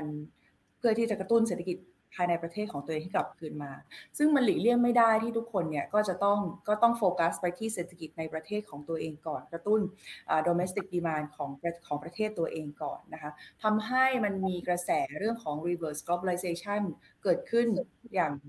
งหนาหูในช่วงที่ผ่านมานะคะแล้วก็หลายๆประเทศก็เริ่มดำเนินนโยบายเพื่อที่จะดึงเอาเม็ดเงิน นักลงทุนนะคะหรือว่าอุตสาหกรรมเนี่ยกลับคืนสู่ประเทศของตัวเองนะคะก็คือสถานการณ์ที่เรียกว่า reshoring ก็คือว่าย้ายฐานการผลิตเนี่ยกลับไปสู่ประเทศตัวเองนะคะอย่างเช่นประเทศอเมริกาเองเนี่ยก็พยายามที่จะดึง Intel ให้กลับไปตั้งฐานการผลิตที่ประเทศอเมริกาเองนะคะจีนเองเนี่ยจากที่เคยไปอัดฉีดเม็ดเงินลงทุนโครงสร้างพื้นฐานในประเทศต่างๆทั่วโลกนะคะทั้งในแอฟริกาแล้วก็เซาท์อีสต์เอเชียเนี่ยก็เริ่มที่จะดึงเม็ดเงินลงทุนกลับคืนชะลอโปรเจกต์เมกะโปรเจกต์ต่างๆที่เคยเอาไปลงทุนไว้ในประเทศต่างๆเพื่อกลับไปซ่อมแซมฟื้นฟูประเทศตัวเองก่อนนะคะญี่ปุ่นเองก็เช่นเดียวกันนะคะนอกจากจะ reverse globalization แล้วยังมีเรื่องของการrelocate เรื่องของ supply chain เดิมๆทุกคนเห็นแล้วว่าการเอาไข่ไว้ในตะกร้าใบเดียวเนี่ยมันไม่ปลอดภัยอีกต่อไปนะคะแล้วก็พยายามที่จะกระจายความเสี่ยงออกจากประเทศจีนโดยเฉพาะอย่างยิ่งนะคะก็ญี่ปุ่นเองเนี่ยให้สิทธิประโยชน์ทางภาษีกับนักลงทุนนะคะที่จะยอมย้ายออกจากประเทศจีนเนี่ยกลับสู่ประเทศของตัวเองเลยด้วยซ้ำไปนะคะแต่ก็ยังโชคดีที่ประเทศญี่ปุ่นเองก็ยังให้ว่าถ้าจะย้ายมาที่เซาท์อีสต์เอเชียก็ทำได้เช่นเดียวกันไต้หวันเพิ่งประกาศนโยบายที่ชื่อว่า South Bound นะคะก็คือว่าจากนี้ไปเนี่ยไต้หวันจะพยายามที่จะกระจายตัว supply chain เนี่ยแล้วก็หมายถึงประเทศในที่เป็นอยู่ในซัพพลายเชนของอุตสาหกรรมไต้หวันเนี่ยมาที่ภาคใต้นะคะใต้ของไต้หวันก็คือเนี่ยแหละค่ะเซาท์อีสต์เอเชียมากขึ้นนะคะทางนี้มันก็เลยเป็นทั้งวิกฤตแล้วก็เป็นทั้งโอกาสเช่นเดียวกันในเมื่อทุกประเทศเนี่ยต่างก็มุ่งสู่การกระตุ้นเศรษฐกิจภายในประเทศของตัวเองนะคะแล้วก็พยายามที่จะดึงเม็ดเงินทุกอย่างกลับสู่ประเทศไทยแต่ว่าก็ยังมีพอจะมีช่องทางอื่นๆนะคะสำหรับประเทศที่ต้องการที่จะกระจายความเสี่ยงในเรื่องของ supply chain เนี่ยเราก็ยิ่งจะต้องคว้าโอกาสนี้ไว้ให้ได้มากที่สุดนะคะซึ่งประเทศไทยเองก็เผชิญปัญหาไม่ต่างกันนะคะแต่ว่าเหมือนกับเราถูกบังคับมากกว่าให้ต้องกลับมาโฟกัสที่เศรษฐกิจในประเทศมากขึ้นเนื่องจากว่าเราไม่สามารถที่จะพึ่งพิงการค้าแล้วก็การท่องเที่ยวจากต่างประเทศแบบเดิมได้แล้วนะคะทีนี้ถ้าเกิดจะกลับมาโฟกัสที่ domestic demand เนี่ยเราจะทำยังไงได้บ้างนะคะนอกจาก mega trend ที่มันเกิดขึ้นแล้วก็ทุกคนก็เห็นตรงกันนะไม่ว่าจะเป็นเรื่องของ digital disruption นะคะเรื่องของเศรษฐกิจผู้สูงวัยต่างๆพวกนี้เนี่ยไม่มีใครเถียงว่ามันก็คงจะเกิดขึ้นและโควิดเนี่ยก็จะทำให้มันเกิดขึ้นเร็วขึ้นด้วยนะคะแต่ว่ามันยังมีอีกหลายๆอย่างที่เกิดขึ้นหลังจากที่เกิดโควิดเกิดขึ้นอย่างเช่นว่าความมั่นคงในความหมายใหม่ๆที่ไม่ใช่เรื่องของความมั่นคงทางการทหารอีกต่อไปนะคะเป็นเรื่องของความมั่นคงทางด้านสาธารณสุขทางด้านอาหารเป็นต้นนะคะจริงๆแล้วเนี่ยเรื่องของอุตสาหกรรมที่เกี่ยวกับทางด้านสาธารณสุขทั้งที่เป็นทั้งเซอร์วิสแล้วก็เป็นทั้งการผลิตเนี่ยมันมีการพูดในประเทศไทยเนี่ยมาค่อนข้างยาวนานไม่ได้เข้าหับนี่เราได้ยินมานานแล้วนะคะอุตสาหกรรมเครื่องมือแพทย์เนี่ยก็มีคนพูดถึงมาได้สัก5ปีแล้วเหมือนกันเช่นเดียวกันเนื่องจากว่าอุตสาหกรรมยานยนต์เนี่ยเริ่มเข้าสู่ยุคที่ค่อนข้างที่จะเป็นช่วงดาวของอุตสาหกรรมยานยนต์นะคะแล้วก็กำลังจะถูก disrupt ด้วยรถยนต์ไฟฟ้ามากขึ้นนะคะดังนั้นเนี่ยเรามีการพูดคุยกันมานานมากแล้วว่าตัวซัพพลายเออร์ของธุรกิจยานยนต์เองเนี่ยอาจจะต้องปรับเปลี่ยนตัวเองไปทำในธุรกิจอื่นอย่างเช่นเครื่องมือแพทย์ซึ่งโดยเนเจอร์แล้วมีลักษณะคล้ายๆกันก็คือการทำตัวชิ้นส่วนต่างๆเนี่ยมันสามารถที่จะมาปรับปรุงเพิ่มเทคโนโลยีต่างๆเนี่ยแล้วก็นำไปสู่อุตสาหกรรมเครื่องมือแพทย์ได้ด้วยซึ่งมันก็จะตอบโจทย์เรื่องของความมั่นคงทางด้านสาธารณสุขได้ด้วยเพราะว่าภายใต้สถานการณ์ที่มีโรคระบาดเกิดขึ้นเนี่ยมันมีหลายประเทศนะคะรวมทั้งสหภาพยุโรปเองที่ก็มีการประกาศห้ามส่งออกอุปกรณ์ทางการแพทย์นะคะแล้วเราก็เห็นแล้วว่ามันน่ากลัวขนาดไหนในช่วงเวลาที่เครื่องมือแพทย์ไม่เพียงพอแล้วเราอาจจะต้องเลือกที่จะช่วยเหลือใครคนใดคนหนึ่งนะคะเนื่องจากว่าอุปกรณ์ไม่พอที่เกิดขึ้นในประเทศอิตาลีนะคะที่ต้องเลือกว่าจะใส่เครื่องช่วยหายใจให้กับเด็กหรือว่าคนแก่อย่างเงี้ยนะคะมันเป็นเรื่องที่น่ากลัวมากแล้วถ้าเกิดเราต้องการที่จะเปลี่ยนนิยามของความมั่นคงเนี่ยมาเป็นความมั่นคงในด้านสาธารณสุขเนี่ยการทำให้เกิดอุตสาหกรรมเครื่องมือแพทย์ ในประเทศเนี่ยก็อาจจะเป็นเรื่องที่เป็นโอกาสที่เราสามารถที่จะทำได้โดยต่อยอดจากความเข้มแข็งของอุตสาหกรรมที่มีอยู่แล้วภายในประเทศที่อาจจะไม่ได้รับการสนับสนุนในช่วงที่ผ่านมานะคะในส่วนของการท่องเที่ยวนะคะก็คนก็พูดกันเยอะมากนะคะว่าเราต้องปรับเปลี่ยนการท่องเที่ยวไปสู่ท่องเที่ยวคุณภาพมากขึ้นท่องเที่ยวที่ยั่งยืนมากขึ้นเนี่ยนะคะแต่ว่าถึงแม้ว่าที่ผ่านมาท่องเที่ยวจะเคยสร้างรายได้ให้กับเราอย่างมหาศาลเนี่ยแต่ว่าเราไม่ได้สนับสนุนการท่องเที่ยวแบบอย่างมีทิศทางนะคะแบบเดิมๆที่เราทำเนี่ยก็คือเราเจอว่าprice point นะคะก็คือว่าเราแข่งขันทางด้านราคาเนี่ยเดือดมากนะคะทำให้ราคาของโรงแรมในภูเก็ตเนี่ยนะคะถูกกว่าที่บาหลีอีกด้วยซ้ำไปแล้วเน้นการท่องเที่ยวเชิงทรัพยากรธรรมชาติมากเกินไปจนสุดท้ายเนี่ยมันเหมือนเป็น Dutch disease ก็คือเราขุดเอาทรัพยากรธรรมชาติของเราแล้วก็ท่องเที่ยวไปเรื่อยดังนั้นเนี่ยถ้าเกิดจะ shift จากการท่องเที่ยวสู่การท่องเที่ยวที่มีคุณภาพนะคะหรือว่าไปสู่ care industry เลยเนี่ยมันไม่ใช่แค่ว่าต้องยิ้มแย้มแจ่มใสและมีไมตรีจิตแล้วเราต้องมีทักษะเราต้องมีบุคลากรที่มีความรู้ความสามารถที่จะมาเป็นแคร์เทคเกอร์ได้นะคะมันจะต้องเป็นบุคลากรที่มันมีทักษะเฉพาะนะคะไม่ว่าจะเป็นการดูแลช่วยเหลือผู้ป่วยดูแลช่วยเหลือผู้สูงอายุนะคะแล้วก็ดูแลเด็กอะไรพวกนี้นะคะต้องมีเป็นทักษะที่เฉพาะแล้วก็จะต้องมีการเทรนบุคลากรในด้านนี้โดยเฉพาะนะคะรวมไปถึงว่าถ้าเราจะทำเรื่องนี้จริงๆเป็น medical tourism ต้อนรับคนป่วยที่เข้ามารักษาพยาบาลเนี่ยลองดูสภาพแวดล้อมข้างนอกของเราจะมองไปที่ฟุตบาทของเรานะคะว่าจะรองรับนักท่องเที่ยวที่เป็นนักท่องเที่ยวที่เป็นผู้ป่วยหรือว่าคนผู้สูงอายุได้มากแค่ไหนถ้าทางลาดของเราก็ยังไม่มีนะคะลิฟต์ขึ้นสถานที่ท่องเที่ยวยังไม่มีหรือว่าฟุตบาทเองเนี่ยยังไม่เหมาะสมที่จะใช้วีลแชร์ได้นะคะอีกหนึ่งเทรนด์โลกก็คือเรื่องของการที่ทุกประเทศเนี่ยโกกรีนนะคะทุกประเทศที่ประกาศแผนฟื้นฟูตอนนี้ออกมาเนี่ยก็จะพูดเรื่องของ Green Industry กันหมดนะคะเกาหลีใต้ถึงขั้นประกาศว่านี่คือ Green New Deal นะคะก็คือยืมคำที่ใช้กับที่สหรัฐอเมริกาในการที่ออกกฎหมายเรื่องของ Green New Deal เนี่ยก็เห็นว่าตรงนี้ก็เป็นเรื่องสำคัญแล้วก็ที่สำคัญเนี่ยมันจะเป็นโอกาสที่จะกระตุ้นให้เกิดการลงทุนของภาคเอกชนด้วยเพราะว่าตอนนี้เนี่ยในยามที่ดีมานด์โหดซัพพลายหายตอนนี้แบบนี้เนี่ยนะคะการลงทุนภาคเอกชนเนี่ยก็ต้องก็จะฟีบลงตามไปด้วยแต่ว่าเขาคงไม่อยากที่จะไปลงทุนขยายกิจการขยายเครื่องจักร capacity ให้มากขึ้นแต่ว่าถ้าเป็นการลงทุนที่จะช่วยทำให้ประหยัดพลังงานมากขึ้นนะคะใช้fossil fuel น้อยลงหรือว่าเป็นการที่จะทำให้ลงทุนในด้านของการใช้พลังงานทดแทนเนี่ยก็เป็นโอกาสสำคัญที่ภาคธุรกิจในประเทศไทยภาคเอกชนในไทยเองเนี่ยควรจะต้องได้รับการส่งเสริมจากภาครัฐเพื่อกระตุ้นให้เกิดลงทุนภาคเอกชนที่เป็นในเรื่องของการทำให้อุตสาหกรรมของเขาเนี่ยมีความเป็นมิตรกับสิ่งแวดล้อมมากขึ้นหรือว่าใช้พลังงานที่เป็นพลังงานที่สะอาดมากขึ้นนะคะอีกประเด็นหนึ่งก็คือเรื่องของบทบาทของภาครัฐเองเนี่ยจริงๆฉันก็ไม่ค่อยจะไว้ใจมากนักนะคะว่ารัฐไทยเนี่ยจะสามารถนำประเทศไทยเนี่ยกลับไปสู่การฟื้นฟูได้แต่ว่าก็ไม่อยากให้รัฐไทยเนี่ยเสียโอกาสตรงนี้อีกเช่นเดียวกันนะคะว่าเมื่อที่จะต้องกลับมากระตุ้น domestic demand ของตัวเองแล้วเนี่ยก็คือต้องกลับมาส่งเสริมอุตสาหกรรมในประเทศของเราจริงจังมากขึ้นนะคะรัฐต้องทำบทบาทที่มันไปไกลกว่าแค่การให้ soft loan หรือว่าให้สิทธิประโยชน์ทางภาษี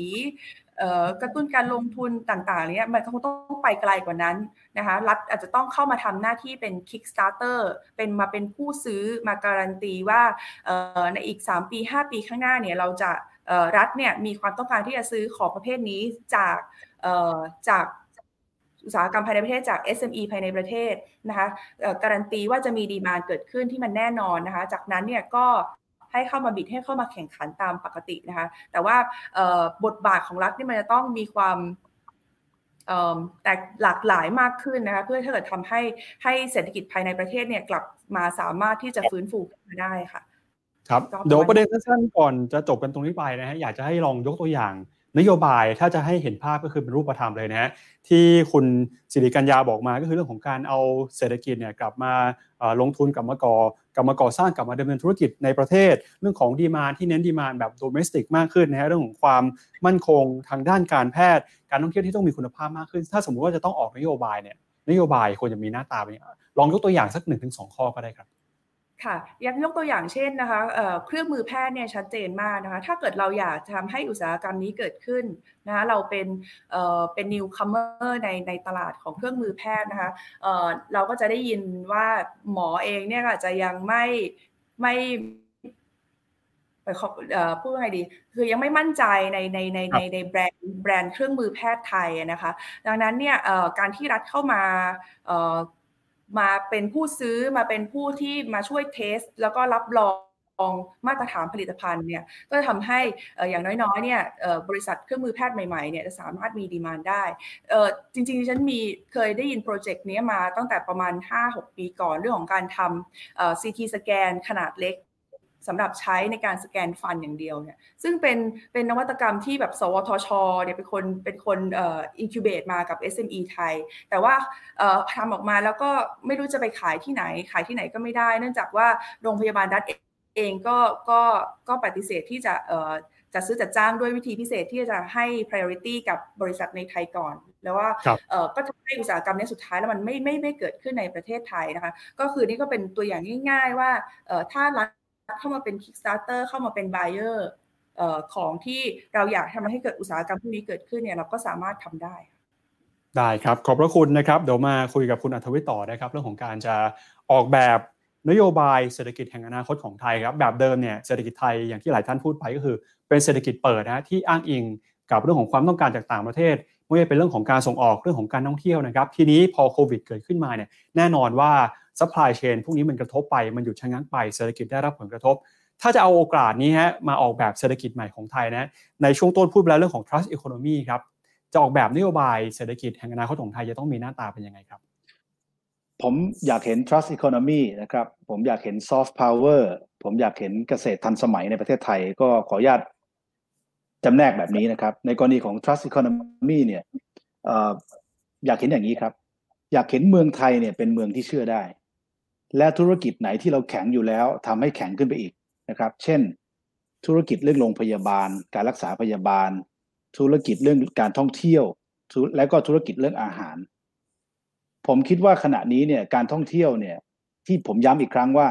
เราจะหวังจำนวนนักท่องเที่ยวแบบเดิมเป็นตัวชี้วัด40ล้านเนี่ยคงจะยากแต่ทำอย่างไรให้เมืองไทยเนี่ยเป็นเมืองที่เขามีความรู้สึกว่ามาแล้วเขาอยู่ยาวๆได้นะครับถ้าการแพทย์ดีอาหารดีผมว่าไปได้นะครับงั้นผมคิดว่าเรื่องนี้เป็นจุดแข็งของเราต้องทำให้ได้เนื่องจากว่าขณะนี้เนี่ยสงครามการค้าตะวันตกตะวันออกเกิดขึ้นเขากีดกันทางการค้ากันมานานแล้วก่อนจะมีโควิดนะครับมาตรฐานใหม่ที่เขาต้องเอามาใช้ในการกีดกันก็คือการเป็น food safety แล้วก็เชื่อว่าจีนจากนี้ก็จะประสบสภาวะลำบากแล้วล่ะครับอาหารที่ผลิตออกจากประเทศจีนเนี่ยผมเชื่อว่าโลกตะวันตกน่าจะกีดกันตรงนี้ไทยน่าจะฉกฉวยโอกาสนี้ขึ้นมาให้ได้นะครับในการเป็นแหล่งผู้ผลิตอาหารคือเราเนี่ยเป็นแหล่งอาหารของโลกอยู่แล้วแต่พอเข้าโหมดเรื่องการแปรรูปการเปลี่ยนสภาพสร้างมูลค่าเพิ่มเนี่ยผมว่าเรายังขาดด้อยเรื่องนี้ซึ่งผมคิดว่ารัฐบาลควรมีมาตรการเข้าไปส่งเสริมธุรกิจอาหารเนี่ยนะครับให้เขามีการแปรรูปการปรับเปลี่ยนสร้างมูลค่าเพิ่มให้สเต็ปขึ้นมาให้ได้อันนี้ผมว่าสำคัญมากเราอย่าลืมว่าขณะนี้โควิดเนี่ยหมอไทยเราเก่งบุคลากรทางการแพทย์เราดีนะครับเป็นการสร้างความเข้มแข็งเอาจุดแข็งบวกเข้าไปกับธุรกิจเดิมที่แข็งมันไปได้การท่องเที่ยวกับโรงพยาบาลคิดกันซะดีๆครับมันเป็นเรื่องเดียวกันได้นะครับก็ผมคิดว่าการเป็น trust economy น่าสนใจ work from home เป็น work from Thailand จะดีมาก work from Thailand คือเราเปิดโอกาสให้ฝรั่งเนี่ยคนต่างชาติเขาเข้ามาอยู่ในประเทศไทยเนี่ยเข้ามาจับจ่ายใช้สอยเข้ามากินอาหารมาเที่ยวแล้วก็อยู่ยาวๆได้นะครับเพราะฉะนั้นเนี่ยเราต้องคิดดีๆว่ารัฐเนี่ยต้องมีเรื่องของการทำ government technology ให้ดีขึ้นการทำแพลตฟอร์มเนี่ยขณะนี้คนไทยเราเองก็ยังใช้ Facebook ใช้ LINE ของต่างชาตินะครับเรายังไม่มีของเราเองที่เรียกว่าใช้แบบสากลที่เขาไว้ใจได้นะครับงั้นผมคิดว่าเรื่องนี้น่าจะ ขึ้นมาทำให้ได้คือ trust economy อันไหนที่แข็งแล้วทำให้แข็งขึ้นไปอีกอาหารทีนี้มาดูต่อเรื่องของภาคเกษตรครับภาคเกษตรเนี่ยต้องยอมรับความจริงหนึ่งเรื่องวันนี้ว่าอะไรที่กินไม่ได้ต้องเบาๆลงหน่อยในการที่จะสนับสนุนนะครับเช่นเรื่องของการปลูกปาล์มพี่น้องชาวสวนปาล์มขนาดนี้ต้องเข้าไปช่วยเพราะเนื่องจากว่าถ้าไม่ช่วยมีปัญหาแน่นอนครับเพราะปาล์มตกต่ำมากเขาจะเป็นหนี้เป็นสินเยอะผมก็เห็นด้วยนะกับการที่รัฐเนี่ยขยับขึ้นเป็น B10 ผสมดีเซลได้อันนี้ต้องชมคุณสนธิรัตน์นะครับก็ท่านก็ทำได้ดีคราวนี้ในขณะเดียวกันเนี่ยพอราคาปาล์มเริ่มขึ้นเนี่ยแต่อย่าลืมนะครับโดยเทรนด์ของโลกปาล์มมันต้องลงทำไมลงครับลงเพราะว่า1เนี่ยสูตรผสมน้ำมันปาล์มเนี่ยถ้าผสมของกินเข้าไปแล้วเนี่ยขายไม่ค่อยได้ฝรั่งเขาไม่ค่อยเอานะครับคราวนี้จะขยับต่อไปให้เป็น B10 B20 B30 แบบนี้ผมว่าทางไกลไม่ได้นะครับแต่ว่าผมเห็นควรว่าต้องสนับสนุนแต่ในทางไกลต้องเปลี่ยนพืชให้เขาละว่าอันไหนที่เป็นพืชที่ดีกว่า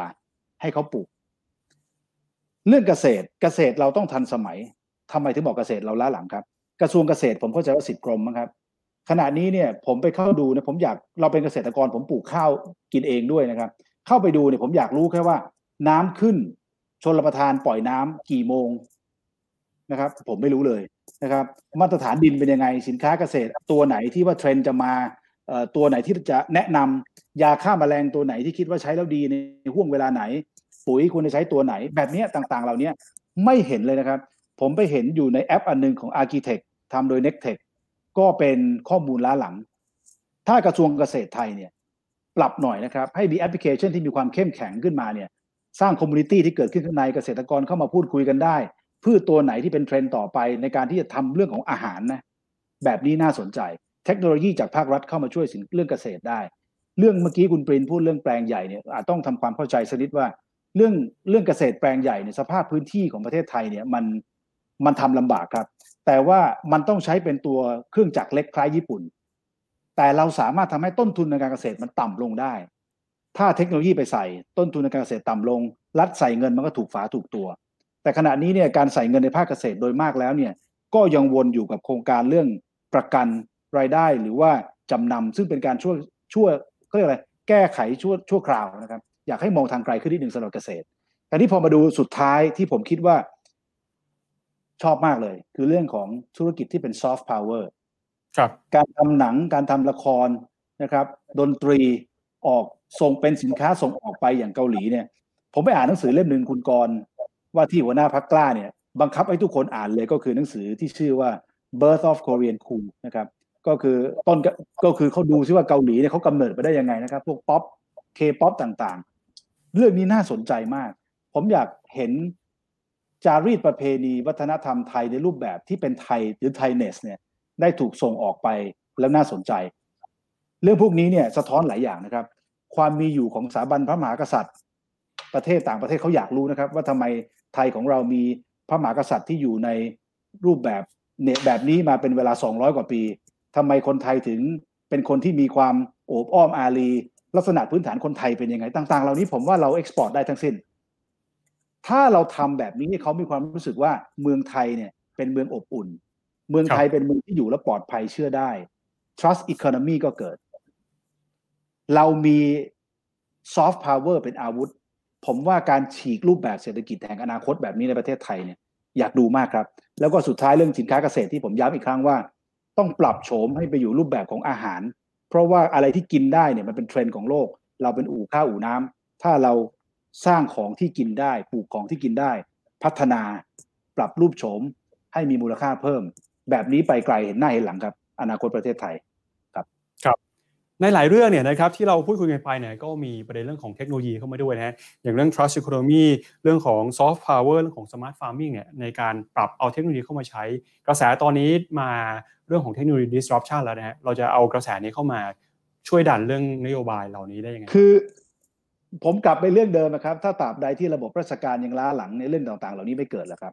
กระทรวงเกษตรเองเนี่ยมี10กรมถ้าผมจำไม่ผิดต้องขอประทานอภัยนะครับผมที่ผมเรียนเนี่ยผมไม่เห็นข้อมูลที่มันเชื่อมกันนะอยากจะปลูกพืชหนึ่งตัวต้องรู้ว่าน้ำขึ้นน้ำลงน้ำกรมชลประทานปล่อยยังไงเราต้องรู้ว่าสภาพดินเป็นยังไงเราต้องรู้ว่าปุ๋ยที่เขาจะแนะนำคืออะไร ยาฆ่าแมลงนี่เขาจะแนะนำให้ถูกกับช่วงเวลาคืออะไรเราอยากเห็นราคาที่มันจะเกิดขึ้นในอนาคตและผมว่าปัจจุบันเนี่ยนะครับ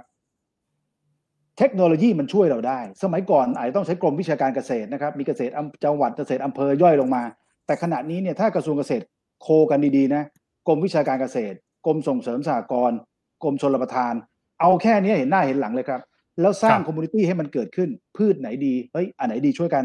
อันนี้ดีราคาดีเขามีการพูดกันอยู่แล้วซึ่งขณะนี้เนี่ยเราอยู่ในยุค 4G จะเข้า 5G นะครับผมคิดว่าระบบราชการล้าหลังไม่ได้ถ้าระบบราชการล้าหลังอะเศรษฐกิจแห่งอนาคตมันไม่เกิดครับครับเดี๋ยวก่อนจะสรุปกันในรอบนี้สั้นๆกันก่อนนะฮะคุณอัธวิชค่อนข้างจะเน้นเรื่องของระบบราชการล้าหลังพอสมควรเลยนะฮะครับขอสรุปสั้นๆตรงนี้ฮะทำไงให้ระบบราชการไทยไม่ล้าหลังครับมันต้องเปลี่ยนวิธีคิดหลายเรื่องนะครับขออนุญาตนะครับครับเช่นเราไปพูดเรื่องการกิโยตินกฎหมายคือการแก้ไขกฎหมายที่มันไม่มีอะไรที่เป็นอุปสรรคผมถามดิครับจะแก้ได้ยังไงครับเพราะระบบราชการเดิมมันเป็นบล็อกกิ้งอยู่แบบนั้นน่ะจะปฏิวัติรัฐประหารก็ใช้ราชการคนเดิมบริหารเป็นประชาธิปไตยเต็มใบก็ใช้ราชการชุดเดิมคล้ายๆเดิมบริหารเพราะฉะนั้นวิธีคิดมันต้องปรับโฉมอ่ะเช่นยกตัวอย่างนะครับการกระจายอำนาจเวลาพูดการกระจายอำนาจเนี่ยจะนึกถึงอบจอบตเทศบาลถูกมั้ยแต่ผมมองกระจายอำนาจพรรคกล้าเรามองกระจายอำนาจไม่เหมือนอย่างอื่นไปมองกระจายอำนาจว่าอย่างกระทรวงพาณิชย์กระทรวงพาณิชย์เนี่ยมีอำนาจในการที่ระบายข้าวนะครับเพราะฉะนั้นถ้าเกิดเราตั้งบรรษัทข้าวแห่งชาติกล้าทำนะครับส่งโยนอำนาจในการระบายข้าวมาอยู่ที่บรรษัทรวมไปถึงการส่งการนำเข้าปุ๋ยการนำเข้ายาฆ่าแมลงที่เป็นไลเซนส์อยู่กระทรวงเกษตรที่ต้องขอใบอนุญาตจากกรมวิชาการเกษตรเนี่ยตัวไหนที่ดีแล้วเอามาแนะนำได้กล้าส่งต่อให้บรรษัทไหมครับเช่นให้บรรษัทข้าวแห่งชาติเป็นคนดูแลโดยกระจายอำนาจแบบนี้ลงมาหรือการท่องเที่ยวก็แล้วแต่ครับกล้ามีบรรษัทการท่องเที่ยวสักอันไหมครับเช่นดูแลการท่องเที่ยวในแถบภาคตะวันออกในแถบภาคใต้ที่เป็น Royal Coast แถวนั้นที่เที่ยวกันเพชรบุรีประจวบเนี่ยกล้าทำไหมครับเวียดนามเขามีแล้วนะครับบันนาฮิลต่างๆนี่เขาทำกันเป็นเรื่องเป็นราวแล้วเรากล้าไหมครับหรือว่าเรายังคิดว่าอำนาจยังควรอยู่ในกระทรวงอยู่ในระบบราชการประจำถ้าเราคิดอย่างนี้มันไม่ไปส่วนที่เราจะบอกว่ากระจายลงมาให้ท้องถิ่นไหมก็ต้องตอบโจทย์ครับว่าท้องถิ่นเนี่ยมีเป็นเยอะจำนวนเยอะไปเลยมากมายเลยนะครับแล้วสถานที่ท่องเที่ยวหรือธุรกิจบางอย่างเนี่ยท้องถิ่นดูไม่พอครับมันต้องมีการกระจายอำนาจจากส่วนกลางจากราชการที่ผมบอกแค่มองเรื่องข้าวทำไมเราส่งออกอันดับหนึ่งของโลกแต่เกษตรกรเรายังจนอย่างนี้เป็นต้นท่องเที่ยวเรานักท่องเที่ยว40ล้านคนแต่ทำไมเศรษฐกิจเรามันไม่พุ่งไปมากกว่านี้ครับผมคิดว่าถ้าราชการยังล้าหลังนะครับระบบนะครับผมพูดถึงระบบมันไปไม่ได้หรอกแล้วเวลาพูดถึงการกิโยตินกฎหมายเนี่ยผมเป็นนักกฎหมายครับแล้วก็เคยทำงานด้านเศรษฐกิจมาพอสมควรผมบอกเลยว่าคุณจะกิโยตินกฎหมายได้ยังไงถ้าระบบราชการเป็นแบบเดิมถ้ากฎหมายถ้าเป็นแบบเดิมมันตัดได้ไม่กี่ตัวหรอกครับเคยทำด้านนี้มาแล้วเพราะฉะนั้นผมก็เรียนว่าแค่นี้แหละว่าถ้าอยากเห็นเศรษฐกิจแห่งอนาคตระบบราชการต้องเข้าสู่กระบวนการปฏิรูปจริงจังแล้วต้องถอดหัวโขนออกครับอะไรที่เราเคยติดยึดว่าราชการรับราชการมาต้องเป็นใหญ่เป็นโตแบบนี้แบบนี้เนี่ยก็ต้องวางเขาเรียกอะไรถอดหัวโขนเข้าสู่กลไกการปฏิรูปให้ชัดเจนผมเชื่อว่าราชการหลายคนอยากได้ระบบราชการแบบใหม่และมีเงินเดือนที่สูงดูแลตัวเองได้โดยที่ไม่ต้องคอร์รัปชันประเทศมันไปได้ถ้าเป็นแบบนั้นได้เห็นเศรษฐกิจอนาคตถ้าแก้ไขตัวเองก่อนคือระบบราชการครับได้ครับขอบพระคุณนะครับมาถามที่คุณปริญญากันต่อเลยครับการจะสร้างเศรษฐกิจแห่งอนาคตนะฮะประเทศไทยจะอยู่ตรงไหนของโลกครับแล้วก็จะมีวิธีการออกแบบนโยบายยังไงครับคือสำหรับผมแล้วนะครับที่ผมได้แตะไว้ตอนท้ายประเด็นเมื่อกี้เรื่องเศรษฐกิจทันสมัยนะครับหรือจะเรียกว่าเศรษฐกิจสร้างสรรค์ creative economy นี่เป็นเรื่องใหญ่ที่ประเทศไทยเราคงอยากจะ position ตัวเองนะครับจริงๆประเทศไทยเราเนี่ยมีหลายเรื่องราวที่เราได้แตะไว้นะครับที่เป็นขนบธรรมเนียมวัฒนธรรมประเพณีเริ่มจากจุดแข็งของเรานะครับสิ่งที่เรามีดีๆนะครับแต่เอาคอนเทนต์เหล่านี้ครับมาขายในยุคดิจิทัลมาขายในยุค 4.0 ใช้เทคโนโลยีทันสมัยในการนำสิ่งเหล่านี้ให้เกิดขึ้นบางสิ่งบางอย่างนะครับอาจจะต้องมีการมาพูดคุยเรื่องทรัพย์สินทางปัญญานะครับหรือการสร้างเรียกว่ามูลค่าเพิ่มบนพื้นฐานของเรื่องราวประวัติศาสตร์สิ่งดีๆที่เรามีอยู่ยกตัวอย่างให้ฟังอันนึงนะครับอย่างที่ประเทศญี่ปุ่นเนี่ยเขามีเมืองนึงชื่ออาราชิยาม่าซึ่งอยู่ใกล้ๆกับเกียวโต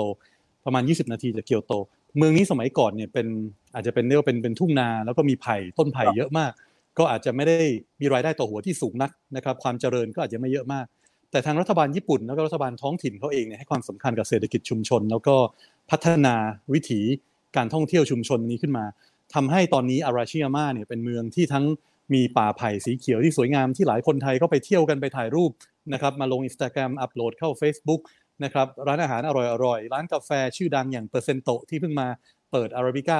100% โตที่ไอคอนสยามเนี่ยครับก็มาจากเมืองนี้ด้วยเหมือนกันนะเป็นหนึ่งในสาขาใหญ่ของเขาเพราะฉะนั้นบ้านเราเองเนี่ยเราก็ต้องกลับมาถามมามองตัวเองว่าในคอนเทนต์หรือในเรื่องราวต่างๆสิ่งที่เราดีมีดีๆเนี่ยนะครับทำยังไงที่จะเอามาแพ็คเกจมาขายมาร้อยเรียงเรื่องราวนะครับแล้วขายในพรีเมียมแพ็คเกจได้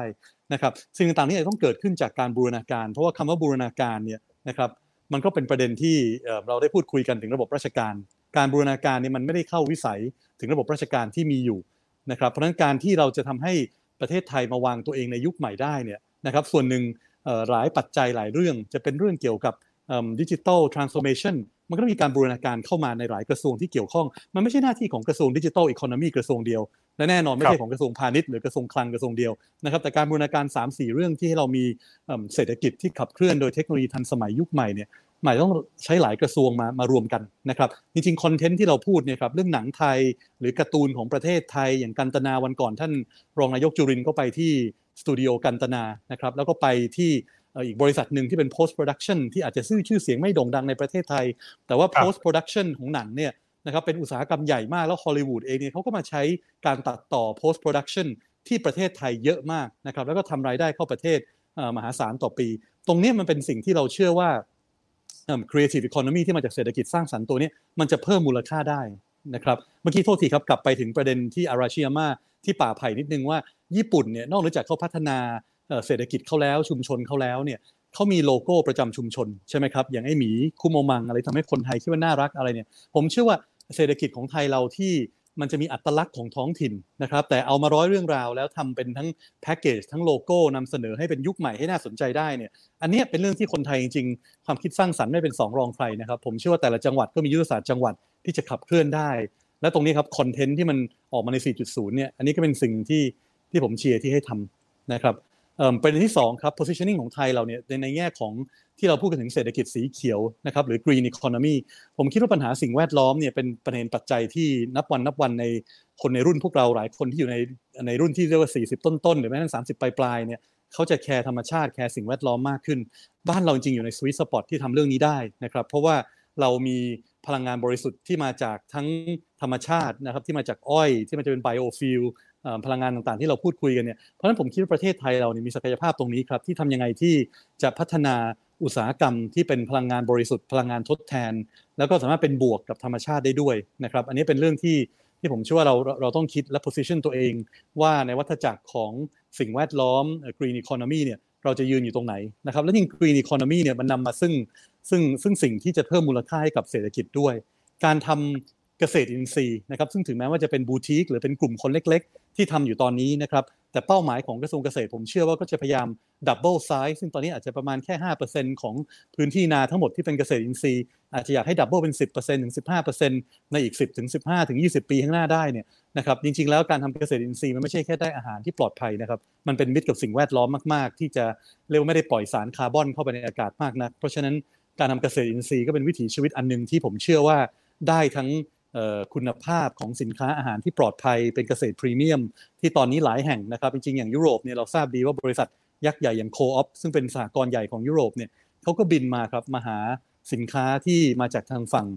อาเซียนนะครับรวมถึงประเทศไทยเราด้วยแล้วเขาก็เริ่มสั่งสินค้าที่พัฒนามาจากมาตรฐานของ INSEE ที่เป็น BioSwiss เป็นของยุโรปเขานะครับเพราะฉะนั้นเรื่องมาตรฐานที่จะเจลโยงมากับเรื่องนี้ก็เป็นเรื่องสำคัญเพราะว่ามาตรฐานในการที่เราจะพัฒนาสินค้าต่างๆของเราเนี่ยถ้าเราสามารถหามาตรฐานแล้วพัฒนาคุณภาพของสินค้าโดยเฉพาะสินค้าเกษตรได้เนี่ยนะครับเราก็จะทำให้เกษตรเป็นเกษตรที่มีเกษตรพรีเมียมนะครับซึ่งมันจะเป็นลิงก์กับธีมเกษตรปลอดภัยเกษตรยั่งยืนเนี่ยตรงนี้เรารายได้ต่อหัวของเกษตรกรก็น่าจะสูงขึ้นได้ด้วยครับในระหว่างนี้ครับก่อนที่เศรษฐกิจไทยจะไปสู่เศรษฐกิจที่ทันสมัยนะตอนนี้อาจจะยังไม่ทันสมัยเท่าไหร่ภาครัฐควรจะมีวิธีมีกระบวนการมีนโยบายยังไงที่จะปรับเปลี่ยนรูปแบบเศรษฐกิจแบบดั้งเดิมนะครับไปสู่เศรษฐกิจที่คุณปรินบอกว่าจะต้องทันสมัยจะต้องครีเอทีฟจะต้องเป็นกรีนครับ คือจริงๆความทันสมัยมันมีหลายด้านมิตินะครับจริงๆเราพูดถึง Green Economy ไปแล้วนะครับความทันสมัยอีกด้านหนึ่งที่เราพยายามพูดที่มันเป็นมิตรกับสิ่งแวดล้อมด้วยก็คือการใช้กระดาษให้น้อยลงนะครับบางคนบอกจะบอก paperless economy จะ cashless economy คือการใช้กระดาษน้อยลงจริงในยุคโควิดเนี่ยเป็นยุคที่ผมเชื่อเลยว่ามันทันยุคทันสมัยแล้วแหละว่าคุณควรจะจับต้องกระดาษจับต้องเงินสดที่อาจจะเป็นตัวที่แพร่เชื้อได้เนี่ยให้น้อยลงและจริงๆแล้วท่านนายกประยุทธ์ก็เคยพูดแล้วทางกระทรวงพาณิชย์ก็ทำเยอะเรื่องการจดทะเบียนบริษัทที่ทำออนไลน์ได้นะครับเพราะฉะนั้นจริงๆความทันสมัยสำหรับผมแล้วเนี่ยนะครับมันคือการที่รัฐจะต้องวางตัวให้เป็นจุดศูนย์กลางของการอำนวยความสะดวกให้กับพี่น้องประชาชนนะครับเราจะถกเถียงกันได้นะครับว่าการตัดกฎหมายเนี่ยทำยังไงบ้างต้องเปลี่ยนระบบราชการเปลี่ยนโน่นเปลี่ยนนี่ในการอำนวยความสะดวกการเป็น facilitator การเป็นตัวกลางที่คอยทำให้นักธุรกิจเขาเนี่ยนะครับสามารถดำเนินธุรกิจเขาได้อย่างคล่องตัวอย่างสะดวกเรียบร้อยดีสิ่งนี้ครับรัฐต้องคิดจะทำนะครับเพราะฉะนั้นถ้ารัฐทำตรงนี้ได้เนี่ยผมเชื่อว่าเป็นประโยชน์เรื่อง cashless society เพราะว่าสังคมไร้เงินสดหรือสังคมที่จะใช้เงินสดน้อยลงเนี่ยนะครับมันเริ่มมาแล้วแล้วมันมาแล้วในหลายประเทศแล้วมันมาแล้วมันสร้างมูลค่าเพิ่มให้กับเศรษฐกิจนะครับมันลดต้นทุนในการทำธุรกิจนะครับลดภาระค่าใช้จ่ายให้กับหลายธุรกิจเลยครับและอย่างที่ผมพูดก็เป็นมิตรกับสิ่งแวดล้อมด้วยเพราะฉะนั้นจริงๆแล้วเนี่ยอันนี้นะครับประเทศไทยเราก็เริ่มต้องคิดแล้วครับผมอาจจะไม่ต้องแตะถึงขั้นว่าเราจะต้องไปเป็นคริปโตเคอเรนซีหรือดิจิทัลเคอเรนซีนะครับแต่เราต้องมองครับเพราะว่าเพื่อนบ้านหรือคู่ค้าใหญ่ๆกับเราอย่างประเทศจีนเขาก็พูดถึงดิจิทัลหยวนเคอเรนซีนะครับซึ่งอันนี้จีนเขาจะใช้เป็นหนึ่งในกลยุทธ์ที่อาจจะมาแข่งขันกับอเมริกาในอนาคตนะครับแล้วมีเส้นทางสายไหมที่เป็นการค้ากับจีนนะครับที่เขาเรียกว่า Belt and Road Initiative BRI นี่นะครับซึ่งทางไทยเราเองก็ต้องคิดครับเพราะเราต้องมียุทธศาสตร์ 3-4 เรื่องที่ความทันยุคทันสมัยเนี่ยบางทีเราไม่ได้อยู่คนเดียวบนโลกนี้นะครับแล้วผมคิดว่าชวีปอย่างภูมิภาคอย่างอาเซียนเนี่ยยังต้องการผู้นำนะครับโดยเฉพาะในกลุ่มลุ่มแม่น้ำโขงในเขมรลาวพม่าเวียดนามและตอนใต้ของจีนเนี่ยประเทศไทยเราต้องคิดครับว่ายุทธศาสตร์ตรงนี้เนี่ยเราจะเป็นผู้นำได้ด้วยอะไรนะครับแล้วเราจะเชื่อมโยงกับประเทศมหาอำนาจเราจะเชื่อมโยงการค้ากับเขาอย่างไรในอนาคตในมิติที่จีนจะไปเป็นดิจิทัลหยวนในมิติที่ทางอเมริกาเองเขาก็มีเรื่องที่เขาอยากจะเล่นนะครับไม่ว่าจะเป็นเรื่องโครงสร้างพื้นฐานเรื่องแพลตฟอร์มใหญ่ๆที่เข้ามาเนี่ยครับอันนี้เป็นเรื่องสำคัญนะครับท้ายที่สุดนี้ครับ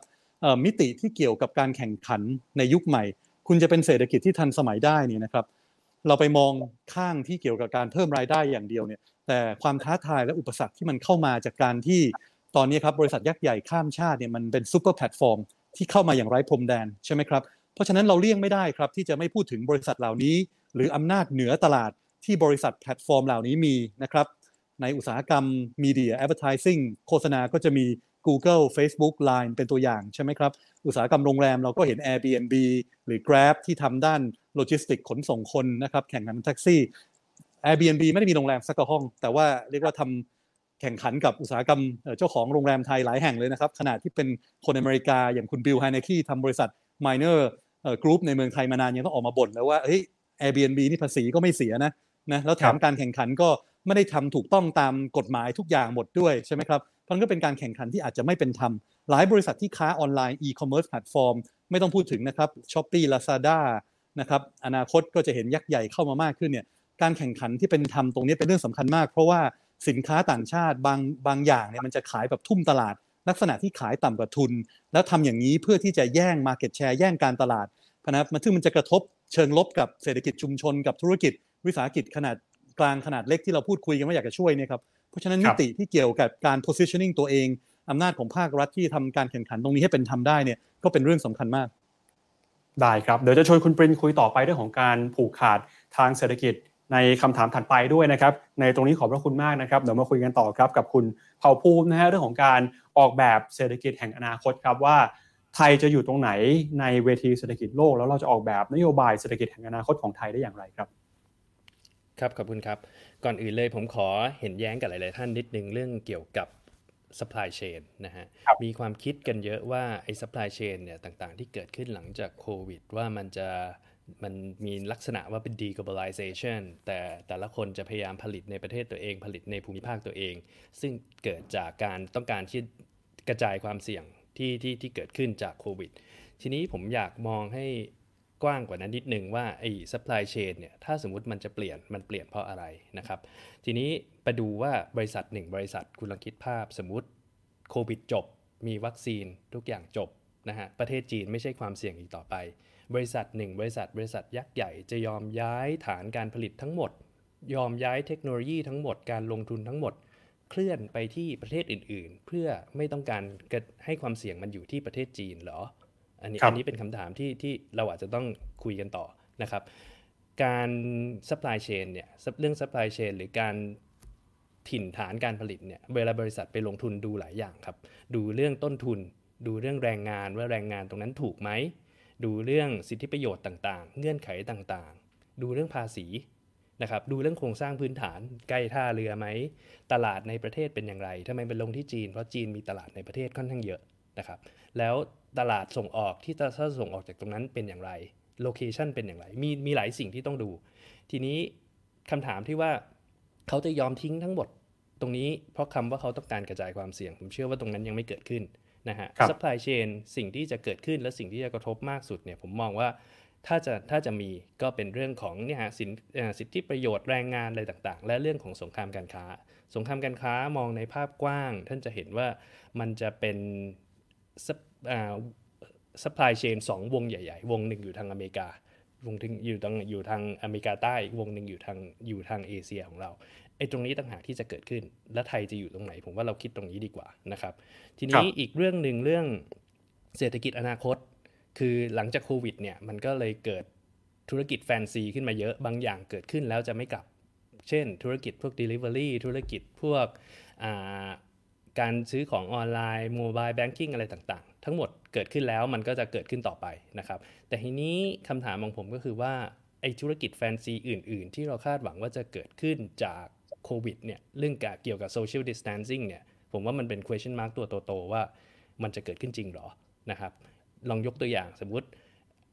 มีวัคซีนทุกคนกลับสู่สภาวะเดิม social distancing ผมว่าหมดนะฮะตอนนี้ขนาดยังไม่มีวัคซีนผมว่าหลายๆท่านยังเลิกที่จะใส่หน้ากากอนามัยนะครับเพราะฉะนั้นไอ้ธุรกิจที่เอามารองรับ social distancing เนี่ยผมคิดว่ามันแฟนซีไปหรือเปล่าแล้วมันอาจจะเกิดขึ้นเลยหรือเปล่าอันนี้ต้องมานั่งถกเถียงกันคำตอบของผมคืออะไรว่าธุรกิจของอนาคตผมมองภาพให้เป็นจริงกว่านิดนึงนะครับธุรกิจในอนาคตเนี่ยคือเราคุยกันเยอะเรื่องไทยได้พึ่งพิงต่างชาติเยอะไม่ว่าจะเป็นด้านการส่งออกด้านการท่องเที่ยวเราพยายามคุยกันว่าทำยังไงที่เราจะต้องพึ่งพาต่างชาติให้น้อยลงนะครับดึงธุรกิจดึงกำลังซื้อดึงทุกอย่างกลับมาในประเทศจะทำอย่างนั้นได้ประเทศต้องมีกำลังซื้อนะครับประเทศจีนได้ความได้ลักชัวรี่ตรงนี้ว่าเขามีกำลังซื้อในประเทศการที่เขาจะทำกลับเข้ามาพึ่งกำลังซื้อในประเทศที่เขาปรับโครงสร้างทางเศรษฐกิจเนี่ยเขาทำได้ถึงขนาดเขามีเศรษฐกิจในประเทศใหญ่โมโหฬารขนาดนั้นเขาทำเขายังมีผลกระทบเลย GDP จาก 10% ลงมาเหลือ 6% นะครับสิ่งที่เขาพยายามจะทำขนาดเขามีอะไรรองรับขนาดนั้นมันยังเกิดขึ้นอย่างนั้นเลยทีนี้ถามว่าไทยเราเนี่ยถ้าสมมุติต้องการจะพึ่งพิงต่างชาติให้น้อยลงแล้วกลับเข้ามาผลิตในประเทศกำลังซื้อในประเทศมากขึ้นเนี่ยทำได้เลยไหมคำตอบของผมคือทำยังไม่ได้ค่อยๆทำถ้าสมมุติทำแบบกับหลังหันเลยอันนี้เราตายนะครับถามว่าทำยังไงให้กำลังซื้อในประเทศเยอะขึ้นกำลังซื้อในประเทศเยอะขึ้นคนต้องมีเงินมากขึ้นคนมีเงินมากขึ้นเกิดจากอะไรเกิดจากคนต้องมีงานที่ดีขึ้นงานที่ดีขึ้นหมายถึงว่างานที่มีผลผลิตต่อหน่วยเยอะขึ้นนะครับอันนี้โจทย์นี้สำคัญคุณต้องสร้างงานที่ให้มีผลผลิตต่อหน่วยสูงขึ้นถามว่าทำยังไงถามว่าไปตรงไหนดีนะครับรัฐบาลเสนอมาไว้ 400,000 ล้านนี้จะใช้กับการทุ่มทุนไปที่ภาคการเกษตรสมาร์ทฟาร์มเมอร์การทำเกษตรแปลงใหญ่หรือการทำเกษตรด้วยเทคโนโลยีผมถามนิดหนึ่งว่าคุณตอนนี้คุณปลูกอ้อยเนี่ยระยะเวลาเก็บเกี่ยว10เดือนนะครับต่อให้คุณพัฒนาทุกอย่างเลยเอาเทคโนโลยีทั้งหมดใส่ลัดทุ่มทุนตรงนี้ไป20ปีเลยการปลูกอ้อยอันเนี้ยผมท้าว่าปลูกได้อย่างเก่งก็7เดือนลดลงไปแค่ 30% นะครับการท่องเที่ยวก็เหมือนกันถ้าสมมุติเราคิดถึงเรื่องการท่องเที่ยวว่าทุกอย่างจะต้องมาทุ่มเรื่องการท่องเที่ยวเพื่อให้มีงานที่มีผลิตภาพต่อหน่วยเยอะเนี่ยมันใช่คำตอบไหมโรงแรม1โรงแรมเนี่ยคุณจะเพิ่มรายได้เป็น10เป็น100เป็น1,000เท่าคุณทำได้ไหมสถานที่ท่องเที่ยวทะเลเนี่ยคุณสามารถสร้างทะเลอีกอันนึงได้ไหมนะครับทุกอย่างมีข้อจำกัดผมเลยมองว่าภาคการเกษตรกับภาคบริการมีข้อจำกัดพอสมควร ในการที่จะเพิ่มผลิตภาพต่อหน่วยเพิ่มเงินในกระเป๋าของคนนะครับทีนี้คำตอบของผมคืออะไรคำตอบของผมคือภาคอุตสาหกรรมผมมองว่าตรงนี้คือเราต้องอย่าหลงกับคำว่าแฟนซีต่างๆนะสมาร์ทฟาร์มเมอร์ออร์แกนิกเป็นเวลเนสเซ็นเตอร์ต่างๆเป็นได้ครับตรงนั้นต้องพัฒนาไปต้องคือมันเป็นการเพิ่มมูลค่าการท่องเที่ยวเพิ่มมูลค่าการเกษตรผมว่าตรงนั้นต้องทำไปควบคู่กันไปแต่โกหลักของเราเนี่ยผมมองไปที่เป็นประเทศอุตสาหกรรมตรงนี้สำคัญนะฮะคือถ้ามุดโกหลักเราผิดเราไปยุ่งกับอะไรต่างๆตรงนี้เยอะเกินไปจนเรามองไม่เห็นทิศทางเราหลักๆเนี่ยมันจะมีปัญหาผมเรียนประมาณนี้ครับว่าประเทศที่สามารถยกระดับตัวเองจากประเทศที่มีรายได้ปานกลางไปเป็นประเทศร่ำรวยเนี่ยน้อยมากแทบไม่มีที่ไหนในโลกทำด้วยภาคการเกษตรและทำด้วยภาคบริการทั้งหมดทำด้วยภาคอุตสาหกรรมนะครับแล้วทีนี้ถ้าโกเราคือตรงนั้นเราต้องการให้คนเรามีเงินเยอะขึ้นเพื่อการบริโภคภายในให้มากขึ้นเพื่องานที่ดีขึ้นภาคอุตสาหกรรมมันน่าจะเป็นคำตอบที่น่าจะเหมาะสมมากกว่าทีนี้ภาคอุตสาหกรรมแบบไหนที่เรามองหาครับมันก็พูดยากนะย้ายทุกอย่างพยายาม move ทุนและทรัพยากรและคนให้เข้าสู่ภาคอุตสาหกรรมแต่โมเดลที่เราต้องคิดกันเนี่ยเราต้องพิจารณากันอย่างเช่นเกาหลีใต้ใช้โมเดลแบบไหนในการยกระดับตัวเองขึ้นจากประเทศไม่มีอะไรจะกลายเป็นประเทศที่เป็นอุตสาหกรรมใหญ่ๆเขาพัฒนาแบรนด์ใหญ่ๆ Samsung Hyundai ต่างๆนะครับรัฐบาลทุ่มทุนไปเลยตรงนั้นทุ่มทุนเสร็จแล้วมีข้อแม้ว่าบริษัทเหล่านี้ต้องเพอร์ฟอร์มต้องส่งออกให้ได้เท่านั้นเท่านี้แล้วต้องทำประโยชน์ต่อสังคมยังไงต้องทำเรื่องการจ้างงานยังไงอันนี้โมเดลเกาหลีใต้อีกโมเดลนึงที่น่าสนใจคือไต้หวันทำยังไงครับไต้หวันเน้น SME เลยไต้หวันไม่สร้างแบรนด์ของตัวเองด้วยนะครับไต้หวันเน้น SME รัฐบาลลงทุน R&D มโหฬาร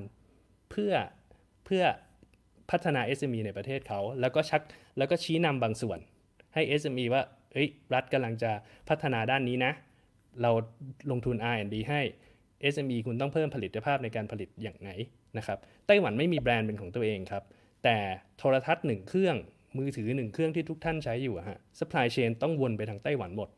ไม่วนไปทางไต้หวันคุณไม่มีทีวีเครื่องนี้คุณไม่มีโทรศัพท์มือถือเครื่องนี้ไทยจะเป็นอย่างนั้นไหมอันนี้น่าสนใจนะฮะคำตอบผมคิดว่าถ้าสมมุติจะเอาโมเดลสักโมเดลนึงในการพัฒนาภาคอุตสาหกรรมเนี่ยผมคิดว่าโมเดลไต้หวันน่าจะเป็นสิ่งที่น่าสนใจพอสมควรเพราะ SME เรายังอ่อนแออยู่พอสมควรรัฐบาลต้องลงทุน R&D ให้เยอะมองให้ขาดว่าธุรกิจไหนจะเป็นธุรกิจอุตสาหกรรมไหนจะเป็นอุตสาหกรรมที่เราสามารถพึ่งพิงได้นะครับแล้วเราเป็นส่วนหนึ่งของ supply chain ของโลกในเราอาจไม่ต้องสร้างแบรนด์เป็นของตัวเองแต่ supply chain ต้องมาวนตรงที่ไทยนะครับทีนี้อีกสัก 2-3 ประเด็นครับว่าหลังจากนี้เราจะสร้างกันยังไงผมมองข้ามไปเรื่องการศึกษานิดหนึ่งการศึกษาเนี่ยสมัยก่อนเราเน้นว่าทุกอย่างจะต้องเป็นปริญญาใบเดียวผมมองว่าโลกหลังจากเนี้ยปริญญาต่างๆเนี่ยมันต้องเราต้องการองค์ความรู้ที่มันเชื่อมต่อกันคุณเป็นวิศวะคุณต้องมีความรู้ด้านบริหารคุณเป็นนักบัญชีคุณต้องเข้าใจด้านการก่อสร้างนะคุณเป็นหมอคุณต้องมีความรู้ด้านการบริการต่างๆเนี่ยการจอยกันระหว่างดีกรีต่างๆเนี่ยเป็นสิ่งที่สำคัญเซอร์ติฟิเคตก็สำคัญนะครับต่อไปนี้คุณอาจจะเห็นแต่ละมหาลัยพยายามออกเซอร์ติฟิเคตไปเรียนเซอร์ติฟิเคตคุณได้ยศคุณได้ไม่ใช่ได้ยศเท่าที่ฮะได้ความรู้ได้ใบมาใบหนึ่งที่จะเอาไปประกอบอาชีพได้ผมว่าตรงนี้สำคัญนะครับทีนี้นโยบายอุตสาหกรรมกลับมานิดหนึ่งนโยบายอุตสาหกรรมบางทีรัฐจะต้องเลือกว่าจะพัฒนาอุตสาหกรรมไหนบางทีจะมีผู้ได้ประโยชน์บางทีจะมีผู้เสียประโยชน์นะฮะแต่ผู้เสียประโยชน์ต้องได้รับการชดเชยอันนี้รัฐบาลต้องละเมียดในการทำทีนี้มันก็มีอีกโมเดลนึงโมเดลรัฐสวัสดิการรัฐสวัสดิการคือการกระจายรายได้ทำให้ทุกคนเท่าเทียมซึ่งมันก็ขัดแย้งกับเรื่องการเลือกนโยบายอุตสาหกรรมว่าจะสนับสนุนอุตสาหกรรมไหนทีนี้คำตอบของผมก็คือว่าเราต้องไม่ปนกันเราไม่สามารถเอาโกเดียวมาแล้วทุกอย่างมารวมๆกันได้นะฮะทั้งรัฐสวัสดิการทุกคนจะต้องทำไปทั้งนโยบายอุตสาหกรรมในการเลือกอุตสาหกรรมที่ดาวรุ่งแล้วก็ชดเชยอุตสาหกรรมที่ดาวเลิกที่ดาวร่วงต่างๆนะครับตอนนี้รัฐบาลต้องละเมียดกับสิ่งนี้ครับครับได้ครับก็มาเน้นที่ภาคอุตสาหกรรมนะฮะ อาจจะมองเรื่องของท่องเที่ยวเรื่องของการเกษตรเนี่ยอาจจะไม่พอที่จะเข้ามาเป็นเครื่องจักรหลักให้กับเศรษฐกิจไทยในช่วงต่อไปได้นะครับผมคิดว่าท่องเที่ยวกับการเกษตรเนี่ยคือมันเป็นฐานที่ดีของเราสามารถพัฒนามันขึ้นไปได้ผมไม่ได้บอกให้ละทิ้งเราควรจะทำ wellness center medical tourism ต้องทำ smart farmer ต้องทำนะครับทุกอย่างต้องพัฒนาแต่เจียดเวลาก้อนใหญ่ๆของเราไปกับภาคอุตสาหกรรมบ้างที่เราละทิ้งมานานนะครับอันนี้จะสามารถสร้างงานที่ผลิตภาพสูงกว่าเยอะๆสิ่งนึงที่เราเคยผลิตได้ในเดือนนึงเราอาจจะผลิตได้ใน1วันถ้าใช้ภาคอุตสาหกรรมแต่สิ่งนั้นไม่เกิดในภาคการเกษตรและไม่เกิดในภาคบริการ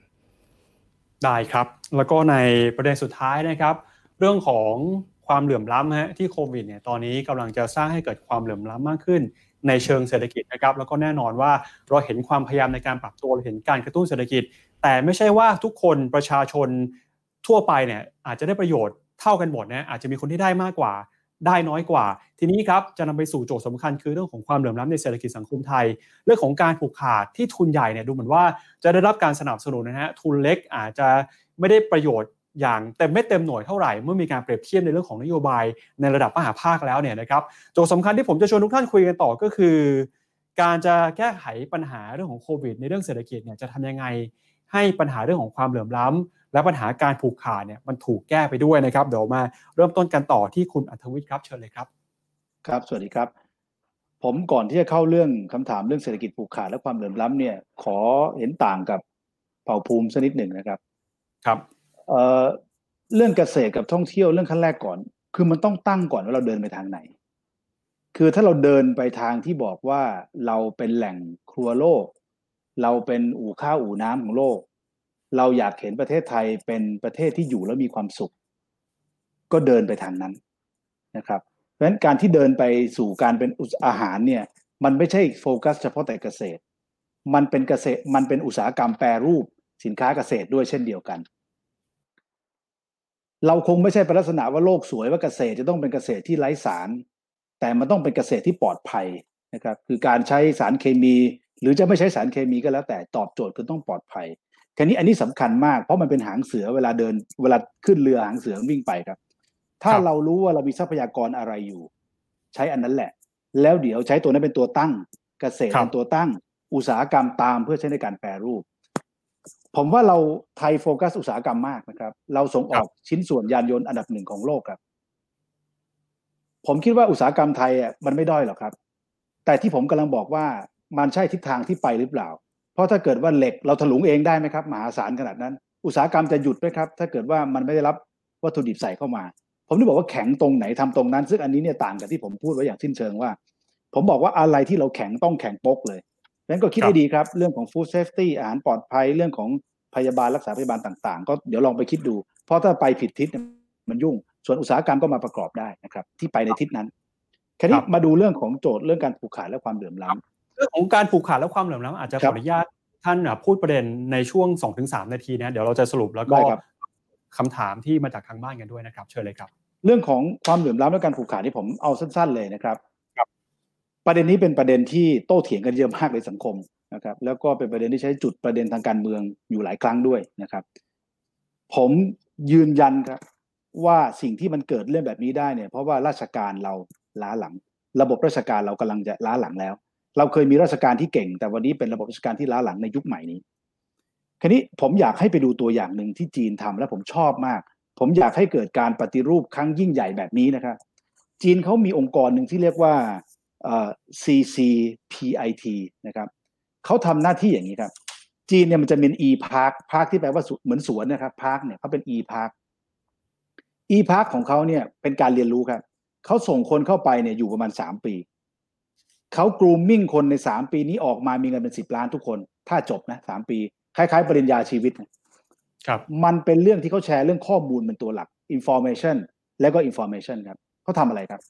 ไปปุ๊บอย่างของเรามีมหาลัยเอกชนใช่ไหมครับจุกจิกจุกจิกเยอะแยะแต่อันนี้ของเขาเนี่ยพาร์คของเขาเนี่ยเขาทำอย่างนี้ครับเข้าไปปุ๊บเนี่ยรัฐบาลเนี่ยสนับสนุนเรื่องของทุนวิจัยนะครับมีการทำวิจัยนะครับแล้วก็เอาวิจัยต่างๆเนี่ยเข้ามาบอกว่าชี้ว่าจะขายอะไรดียกตัวอย่างครับมีพาร์คบางอันเนี่ยทำเรื่องเกี่ยวกับเท็กซ์ไทล์เรื่องเกี่ยวกับเขาเรียกอะไรเสื้อผ้านะครับ เขามีโหมดวิเคราะห์ให้เลยครับว่าเทรนด์ของโลกปีนี้เนี่ยสีอะไรมาวัสดุอะไรมาชิ้นส่วนของผ้าทุกชิ้นบนโลกเขาอ้างว่าเท็กซ์ไทล์พาร์คของเขามีหมดทุกตัวครับเมื่อเรารู้ข้อมูลเรียบร้อยแล้วพวกที่ข้อมูลพวกนี้เกิดจากการซื้อทั้งนั้นนะครับเวลาเราเข้าไปเสิร์ชในอินเทอร์เน็ตในแพลตฟอร์มใหญ่ๆเนี่ยเขาเก็บข้อมูลหมดนะครับว่าทั่วโลกเนี่ยเสิร์ชอะไรมากที่สุดคีย์เวิร์ดที่หาคืออะไรต่างๆเหล่านี้รัฐบาลเขาสนับสนุนครับเขาตั้งโจทย์ให้คนที่มาเรียนในพาร์คของเขาเนี่ยทำธุรกิจที่เกี่ยวข้องสอนทำเว็บไซต์สอนทำรูปแบบอีคอมเมิร์ซบัญชีทำยังไงจบมานี่เป็นเท่าแก่ทุกคนครับโดยเฉพาะอย่างยิ่งแบรนด์ดังๆนะครับ Gucci Prada Givenchy จะเข้าไปได้เนี่ยจะต้องส่งคนมาเป็นครูที่พาร์คนี้ก่อนครับไอ้วิธีการคิดแบบนี้มันฉีกกรอบทุกรูปแบบเลยนะครับองค์กรอย่างนี้มีมาในจีนแต่ปี1952ครับนี่คือสิ่งที่จีนโตขึ้นมาได้คราวนี้คำถามถามว่า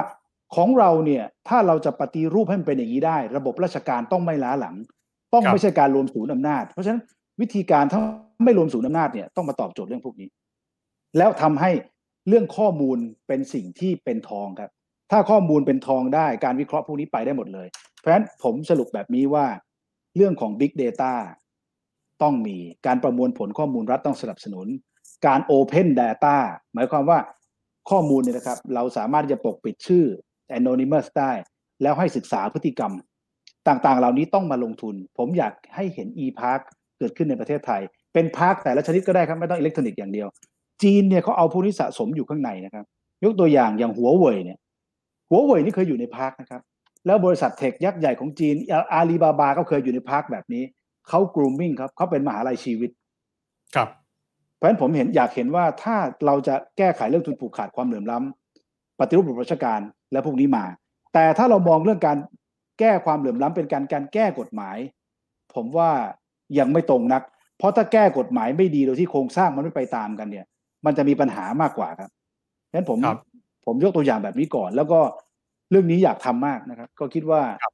ถ้าได้มีโอกาสในอนาคตข้างหน้านะครับเข้าไปทำงานการเมืองอีกครั้งเนี่ยผมคิดว่าพรรคกล้าน่าจะทำตรงนี้ได้แล้วผมอยากเห็น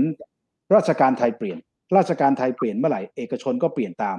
รัฐต้องเป็นผู้นำในการเปลี่ยนแปลงเพราะเอกชนก็พร้อมอยู่แล้วครับครับ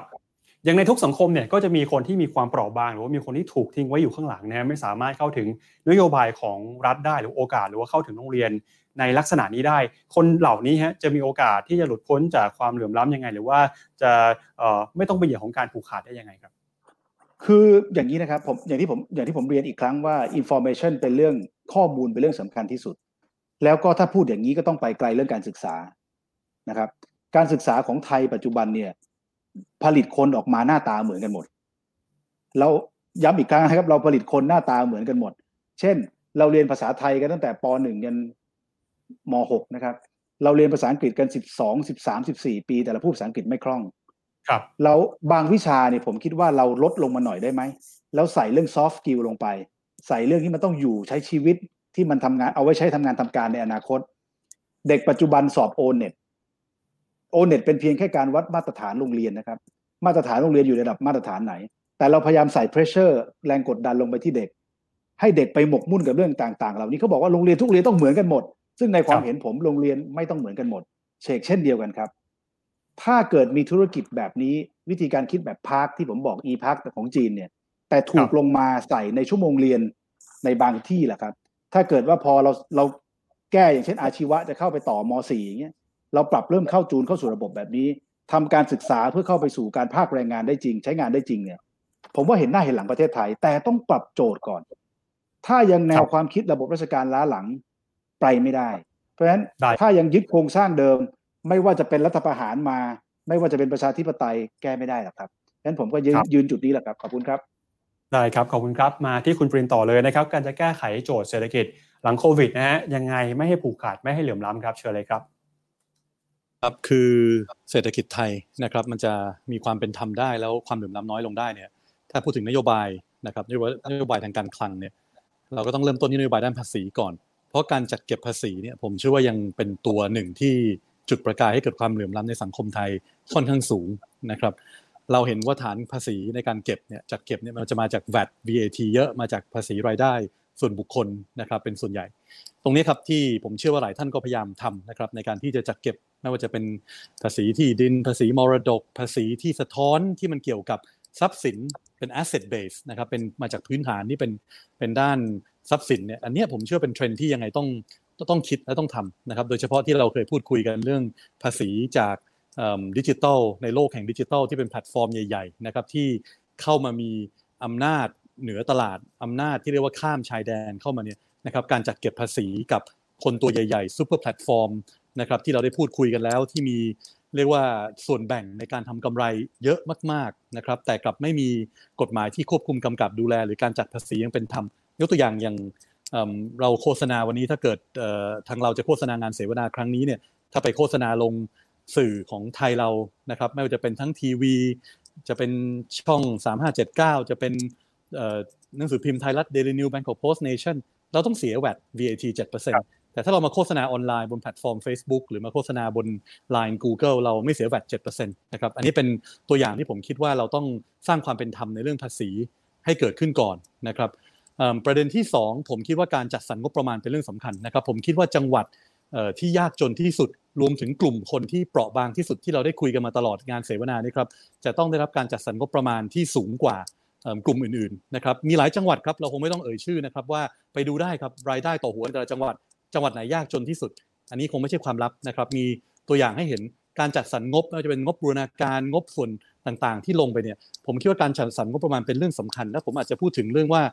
จังหวัดเหล่านั้นที่อาจจะเป็นจังหวัดที่มีรายได้ที่อาจจะต่ำสุดเนี่ยก็อาจจะต้องจับคู่เป็นจังหวัดพี่จังหวัดน้องกับจังหวัดที่มีความฐานะร่ำรวยที่สุดคือในยุคปัจจุบันนี้ที่เราเห็นการแลกเปลี่ยนข้อมูลข่าวสารกันเทคโนโลยีนวัตกรรมต่างๆเนี่ยนะครับบางทีแล้วเมือง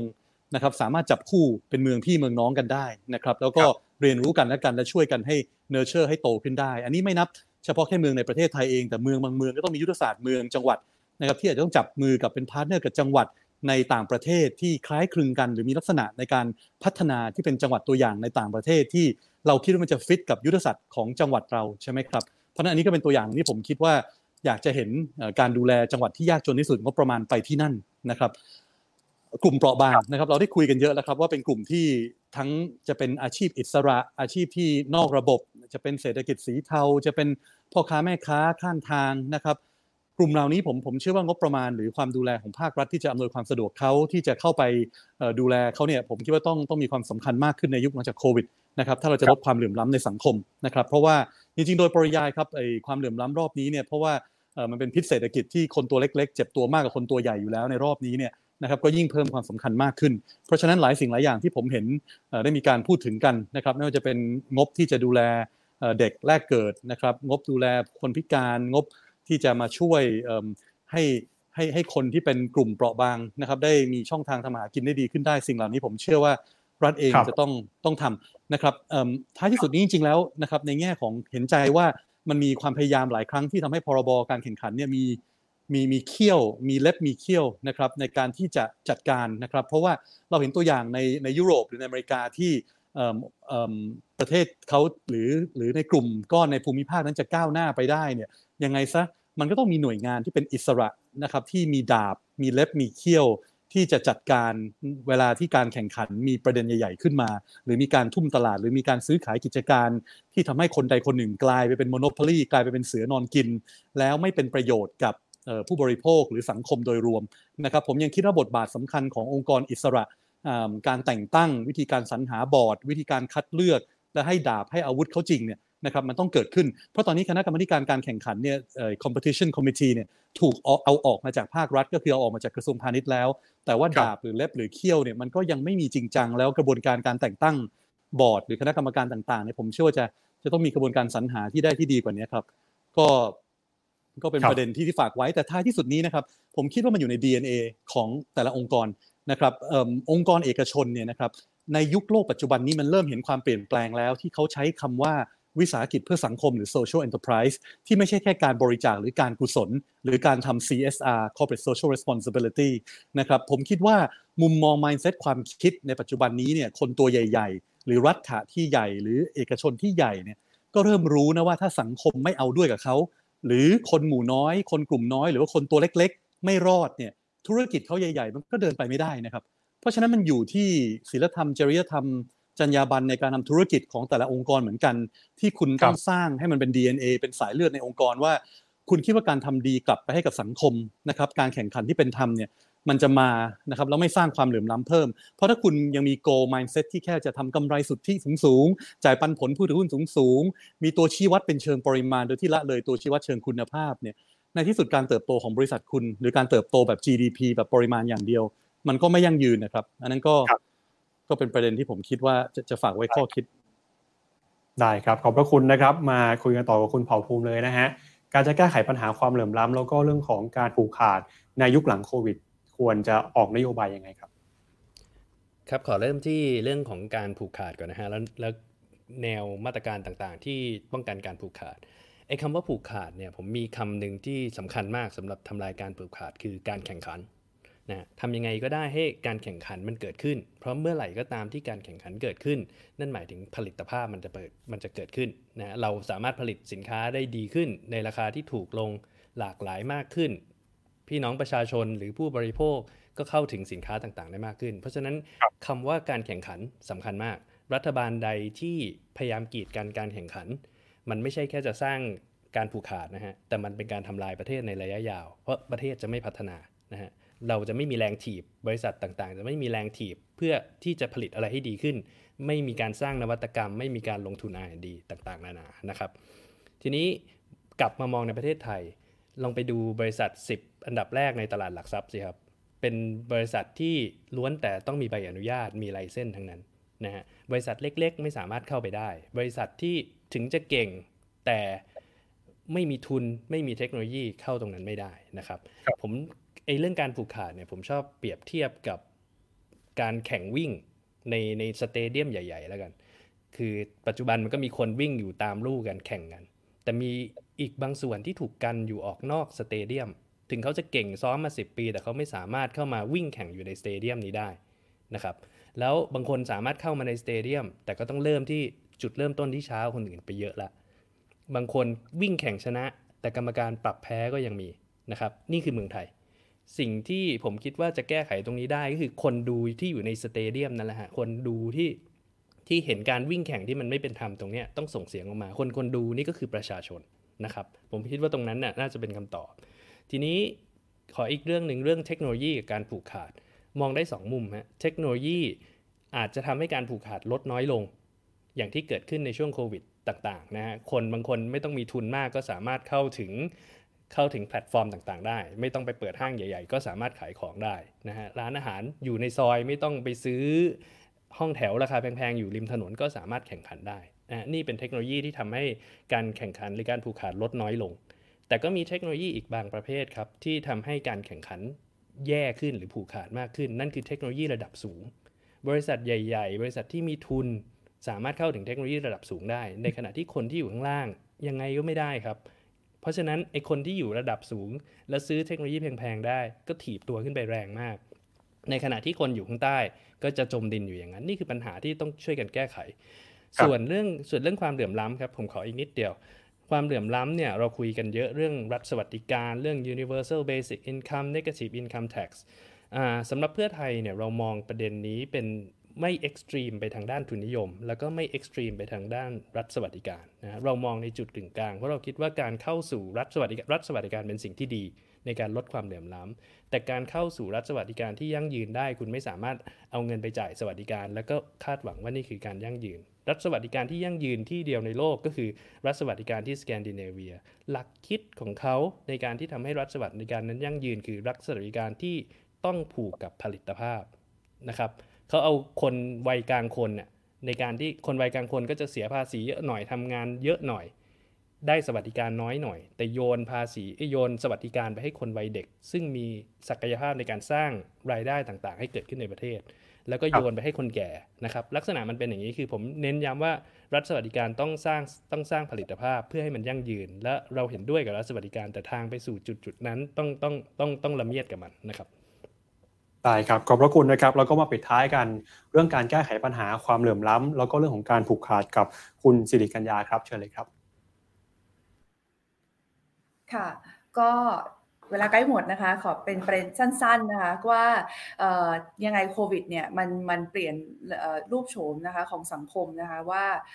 ยังไงเนี่ยคนจะต้องมีคนที่รายได้ลดนะคะแล้วก็ตกชั้นมาเป็นคนที่จนลงนะคะชนชั้นกลางก็จะหายไปส่วนหนึ่งนะคะเนื่องจากว่ารายได้ income shock ที่มันเกิดขึ้นเนี่ยนะคะเราเห็นตัวอย่างชัดเจนแล้วว่าตัวตาข่ายทางสังคมเนี่ยที่เราเรียกกันว่า social safety net ของประเทศไทยเนี่ยมันบางมากนะในขณะที่พอมีอะไรเข้ามากระทบหน่อยนึงเนี่ยคนที่เป็นคนตัวเล็กตัวน้อยเป็นแรงงานนอกระบบเนี่ยก็ตกตาข่ายนี่ไม่สามารถที่จะอบอุ้มให้เขายังสามารถที่จะอยู่ที่ชนชั้นเดิมได้นะคะก็คือก็จะตกล่วงลงสู่ชนชั้นที่มีรายได้ต่ำกว่าทันทีนะคะมันก็เลยเป็นข้อเสนอง่ายๆเลยค่ะว่าอย่างเช่นว่าแรงงานนอกระบบเนี่ยควรจะต้องมีการคุ้มครองที่ดีกว่านี้นะคะเราเห็นแล้วว่าคนแรกที่โดนผลกระทบนะคะจากโควิดครั้งนี้แล้วก็ได้รับการเยียวยาเป็นกลุ่มแรกก็คือผู้ประกอบอาชีพอิสระนะคะซึ่งคนพวกนี้เนี่ยอยู่ในระบบประกันสังคมเพียงแค่5ล้านคนเท่านั้นเองประกันสังคมที่เราพูดถึงของแรงงานนอกระบบครั้งนี้ก็คือมาตรา39มาตรา40นะคะซึ่งก็ต้องทำโดยสมัครใจแล้วก็ส่งเงินเข้ามาเองทีนี้ก็ต้องถามว่าพอระบบเนี่ยมันเป็นระบบที่เป็นระบบที่ใช้ความสมัครใจเนี่ยแล้วการที่คนยังเข้ามาน้อยมากมี5ล้านคนจากที่มีแรงงานนอกระบบทั้งหมด20ล้านคนเนี่ยมันเกิดอะไรขึ้นมันมีความไม่จูงใจให้คนเข้ามาอยู่ในระบบนี้หรือไม่นะคะถ้าเราไปดูเนี่ยสิทธิประโยชน์ของมาตรา39 40เนี่ยน้อยมากแล้วก็ไม่ค่อยเป็นธรรมนะคะไม่ค่อยยืดหยุ่นแล้วก็ไม่ได้ปรับไปตามรายได้ของคนด้วยนะคะก็ต้องทำให้มันมีความจูงใจมากขึ้นนั่นหมายความว่ารัฐอาจจะต้องทุ่มเงินนะคะเพื่อที่จะเข้าไปสมทบมากขึ้นเพื่อทำให้ที่ประโยชน์มันน่าดึงดูดแล้วก็ดึงคนเข้ามาอยู่ในระบบมากขึ้นนะคะส่วนทางฝั่งแรงงานนอกระบบเองก็ต้องก้าวไปข้างหน้าอีกขั้นหนึ่งเหมือนกันเพราะว่าเขาก็เห็นแล้วเหมือนกันว่าตัวเขาเองเนี่ยเปราะบางแค่ไหนแล้วไม่สามารถที่จะพึ่งพิงกลไกการเยียวยาของรัฐได้เพียงอย่างเดียวด้วยนะคะก็อาจจะต้องแลกอะไรบางอย่างอย่างเช่นว่าต่อจากนี้ไปเข้ามาตรา39 40โดยที่รัฐสมทบมากหน่อยแต่ว่าเขาเองก็ต้องยื่นภาษีทุกๆปีเพื่อให้รัฐสามารถมีข้อมูลอีกส่วนหนึ่งที่จะนำไปออกแบบนโยบายที่เหมาะกับพวกเขาได้แล้วก็หาทางที่จะทำให้พวกเขาเนี่ยเข้าสู่ระบบแล้วก็มีการจ่ายภาษีเงินได้ในอนาคตด้วยอะไรนะคะก็ถือว่าเป็นการที่เป็นนโยบายที่จะทำให้เกิดความร่วมแรงร่วมใจแล้วก็เหมือนมี solidarity ของทั้งสองฝ่ายทั้งภาครัฐเองแล้วก็แรงงานนอกระบบด้วยนะคะส่วนแน่นอนว่าการปฏิรูปภาษีเองก็ดีหรืออะไรก็ดีเนี่ยมันก็เป็นเรื่องที่จะต้องค่อยๆทำไปในระยะยาวเช่นเดียวกันเพียงแต่ว่าquick win ตอนนี้เนี่ยเราเห็นตรงกันแน่ๆว่าแรงงานนอกระบบเนี่ยเป็นกลุ่มที่เปราะบางแล้วก็ตาข่ายทางสังคมเนี่ยช่วยพวกเขาไม่ได้นะคะทีนี้เนี่ยพอไปถึงการแข่งขันนะคะก็สั้นๆก็คือว่าแน่นอนว่าวิกฤตครั้งนี้ทำให้ SME ต้องล้มหายตายจากไปจำนวนหนึ่งทำให้นำมาสู่คำถามว่าเศรษฐกิจที่มันกระจุกตัวมากขึ้นนะคะแล้วก็ทุนใหญ่สายป่านยาวที่รอดไปเนี่ยจะทำให้การแข่งขันลดลงแล้วเกิดความผูกขาดมากขึ้นหรือเปล่านะคะอย่างแรกก็คือว่าทำยังไงให้ SME เนี่ยล้มแล้วเนี่ยให้ลุกได้เร็วขึ้นแล้วก็มีความ resilient แล้วก็ยืดหยุ่นแล้วก็สามารถที่จะกลับเข้าสู่ภาคธุรกิจได้กลับมาเหมือนเดิมเนี่ยก็แน่นอนว่าเรื่องของการกระบวนการยื่นล้มละลายอะไรต่างๆเนี่ยมันก็ต้องทำให้รวดเร็วตอนนี้เราก็ปรับปรุงได้ขึ้นมาค่อนข้างดีอยู่ที่ประมาณ1ปีครึ่งมันทำยังไงให้สามารถที่จะทำให้ได้เร็วกว่านั้นไหมทำยังไงให้เมื่อล้มแล้วเนี่ยขายทรัพย์สินแล้วยังสามารถที่จะ recover ทรัพย์สินบางส่วนกลับคืนมาได้เนี่ยก็เป็นเรื่องที่ต้องทำเพื่อให้ล้มแล้วลุกเร็วก็ทำให้ไอ้สภาพของการกระจุกตัวเนี่ยมันไม่สามารถที่จะกระจุกตัวอยู่ต่อไปได้นะคะแต่ว่าอีกฝั่งหนึ่งของฝั่งของภาครัฐเองเนี่ยทำอะไรได้บ้างนะคะคณะกรรมการแข่งขันทางการค้าตอนนี้เนี่ยยังทำงานค่อนข้างพาสซีฟก็คือว่านั่งรอให้มีเคสเข้ามาร้องเรียนนะคะก็ถึงจะเริ่มทำงานนะคะจากที่เคยพูดคุยกันใน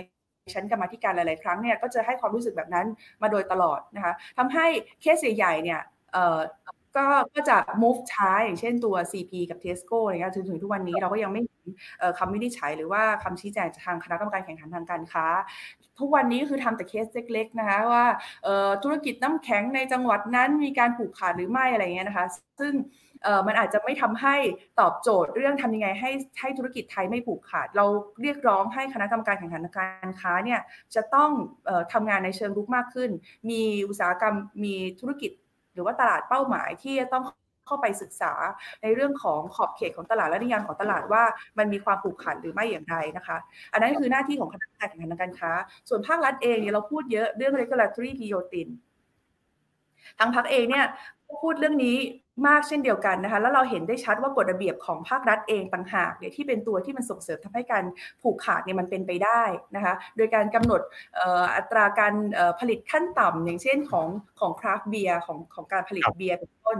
ซึ่งตรงนี้เนี่ยสามารถทำได้ง่ายมากแก้กฎหมายแค่เปราะเดียวก็สามารถทำให้ตลาดที่มันเคยผูกขาดมาโดยตลอดเนี่ยเกิดการแข่งขันได้ในทันทีนะคะโดยที่ข้ออ้างในเรื่องของสุขภาพแล้วก็มาตรฐานของอาหารเนี่ยก็เป็นอีกเรื่องนึงซึ่งไม่ได้เกี่ยวข้องอะไรกับ capacity ในการผลิตนะคะก็ต้องแยกกันที่สำคัญเนี่ยภาครัฐเองก็ favor ทุนใหญ่พวกนี้ก็ต้องตัดทิ้งไปอย่างเช่นการให้สิทธิประโยชน์ของ BOI เราอาจจะคิดว่า BOI เนี่ยให้สิทธิประโยชน์เฉพาะบริษัทต่างชาติที่เข้ามาลงทุนหรือเปล่าเปล่าให้กับบริษัทในประเทศเพียงแต่ว่าคนที่จะได้ประโยชน์จากภาษีมากกว่านั้นก็คือบริษัทที่มีขนาดใหญ่กว่ามีทุนมากกว่าแล้วก็มีกำไรมากกว่าดังนั้นเนี่ยทั้งที่จะให้สิทธิประโยชน์ทางภาษีต้องคำนึงว่าการกระทำแบบนี้เนี่ยมันไป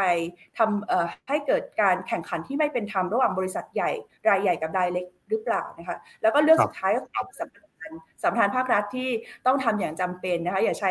าใช้ความง่ายนะคะว่าง่ายต่อการจัดการทำให้เกิดสัมปทานที่มันมีความผูกขาดอย่างเช่นสัมปทาน duty free หรือว่าสัมปทานในเรื่องของการผลิตไฟฟ้าเป็นต้นค่ะขอฝากไว้เท่านี้ครับครับในประเด็นสุดท้ายอยากจะ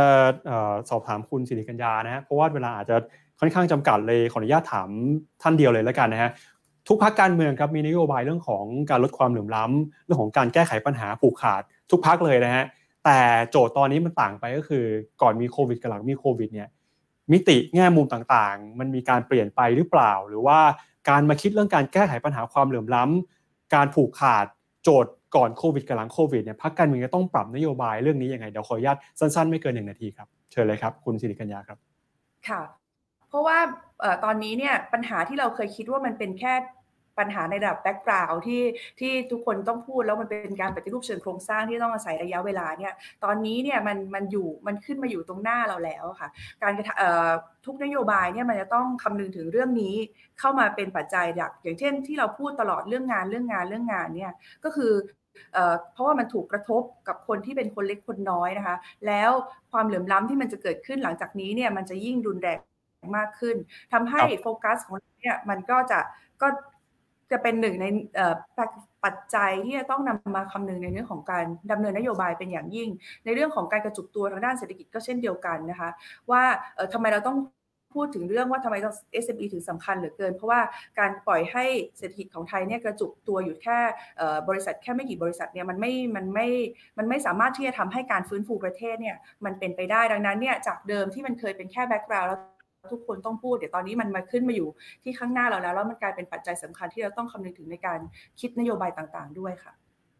ได้ครับ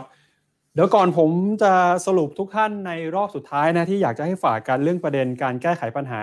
เศรษฐกิจในยุคโควิด -19 เนี่ยนะครับก็อยากจะขออนุญาตอ่านคอมเมนต์หรือว่าคำถามที่คุณผู้ชมส่งเข้ามาหน่อยนะครับเราอาจจะไม่ได้มีเวลาถามตอบกันนะฮะยังไงเดี๋ยวลองเสนอเป็นประเด็นไว้ชวนทุกท่านคิดต่อคุยกันต่อในโอกาสถัดไปละกันนะครับหรือว่าถ้าใครอยากจะเอาโอกาสประมาณสัก1นาทีสุดท้ายเนี่ยที่ผมจะมีให้ทุกท่านท่านละ1นาทีในการสรุปประเด็นที่เราคุยกันเรื่องของนโยบายธุรกิจเศรษฐกิจสู้เศรษฐกิจในยุคโควิดเนี่ยก็สามารถเอาคำถามเหล่านี้ไปพูดได้เช่นกันนะครับมีคุณผู้ชมหลายท่านครับเข้ามาแสดงความคิดเห็นแล้วก็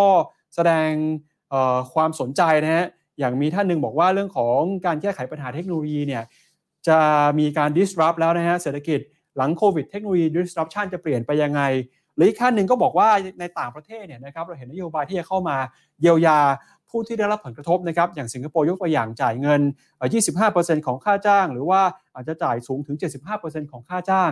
ประเทศไทยควรจะมีนโยบายแบบลักษณะนี้หรือเปล่าหรือว่าการแก้ไขปัญหาดูแลหนี้ครัวเรือนเนี่ยควรจะเปลี่ยนไปไหมในยุคหลังโควิดนะครับหรือว่าโจทย์สำคัญเรื่องการส่งออกการนำเข้าของไทยควรจะเป็นอย่างไรมีคุณผู้ชมถามเข้ามานะครับบอกว่าจะทำไงให้คนกล้าใช้เงินเพราะว่าเศรษฐกิจเป็นแบบนี้เนี่ยก็ไม่กล้าใช้เงินอยู่ดีแม้ว่าจะมีการกระตุ้นการเยียวยาก็ตามนะครับมีอีกท่านหนึ่งถามมาครับบอกว่าจะอาศัยโอกาสนี้นะครับในการปรับเปลี่ยนโครงสร้างแรงงานยังไงจะมีการกระจายความเจริญไปยังต่างจังหวัดมากน้อยแค่ไหนแล้วก็ท่านนี้นะครับถามว่านโยบายในส่วนของการกระตุ้นเศรษฐกิจเนี่ย400,000 ล้านบาทก็อาจจะมองไปใช้การลงทุนแบบเดิมๆที่เป็นเชิงกายภาพไม่ได้แล้วอาจจะต้องหันมาเปลี่ยนเน้นรีสกิลแล้วก็เรื่องของ Digitalization มากขึ้นที่สำคัญเนี่ยจะต้องมีเรื่องของความโปร่งใสเข้ามาด้วยนะครับอันนี้ก็เป็นมุมมองข้อคิดเห็นของคุณผู้ชมที่มาแชร์กันนะครับใน Policy Forum ในครั้งนี้นะครับแล้วก็สุดท้ายก่อนที่จะจากกันไปเนี่ยผมอยากจะขอให้วิทยากรทุกท่านนะครับพูดสรุปในประเด็นการออกแบบนโยบายนะครับสู้เศรษฐกิจในยุคโควิด -19 สั้นๆนะครับคนละ1นาทีนะครับเดี๋ยวขออนุญาตเริ่มต้นที่คุณปรินก่อนครับเชิญเลยครับขอบคุณมากครับก็ขอบคุณทาง101 World ที่กรุณาจัดงานเสวนาดีๆอย่างนี้นะครับจริงๆแล้วประเด็นหลักที่ผมก็จะย้ำก็คือว่าเราจะต้องขจัดแรงงานไร้ฝีมือให้หมดไปจากประเทศไทยเรานะครับเราพยายามทำตรงนี้อันนี้เป็นเป้าหมายใหญ่สำคัญมากของเศรษฐกิจไทยเพราะว่าเราก้าวเข้าสู่สังคมสูงวัยในอีก10 กว่าปีข้างหน้านี่นะครับการที่เราจะพูดถึงการเพิ่มผลผลิตนะเพิ่ม productivity ต่างๆเนี่ยมันแปลว่าแรงงานของเราจะต้องมีฝีมือสูงมากขึ้นเพราะฉะนั้นแน่นอนครับทรัพยากรมนุษย์เป็นเรื่องสำคัญที่เราจะสร้างคนยุคใหม่นะครับที่จะรับมือหลังโควิดนี้ได้มุมมองความคิดหลายเรื่องที่เราคุยกันในวันนี้ครับไม่ว่าจะเป็นเรื่องการเปลี่ยนแปลงทำให้ภาคราชการมีความคล่องตัวมีความทันสมัยบริหารจัดการอำนวยความสะดวกให้กับภาคธุรกิจเอกชนได้มากขึ้นมันก็จะไม่เกิดถ้าเกิดเราไม่มีการสร้างคนหรือสร้างมาตรฐานการศึกษาที่ดีขึ้นนะครับเพราะฉะนั้นอันนั้นเป็นเรื่องใหญ่ที่สุดนะครับแต่เนื้อสิ่งอื่นใดผมว่าเราต้องสร้างแรงจูงใจครับที่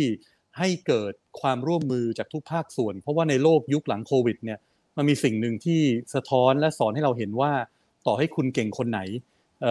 จะเก่งแค่ไหนไอ้สไตล์ประเภทว่าข้ามาเก่งคนเดียวข้าโฟกัสแค่กอบโกยเอาผลประโยชน์ตัวเองโฟกัสแต่เรื่องผลตอบแทนเชิงปริมาณเอาเงินเอากำไรเยอะๆไปเนี่ยไอ้ประเภทข้ามาคนเดียวเก่งคนเดียวมันไม่รอดแล้วครับนะครับไอ้โลกาภิวัตน์ในแบบเดิมมันไม่ได้มันต้องเห็นการบาลานซ์ในการกระจายรายได้บาลานซ์ในการกระจายผลตอบแทนให้กับสังคมโดยเฉพาะสังคมหรือผู้ด้อยโอกาสมากขึ้นนะครับเพราะฉะนั้นรัฐเองก็มีหน้าที่ครับที่จะต้องอำนวยความสะดวกและสร้าง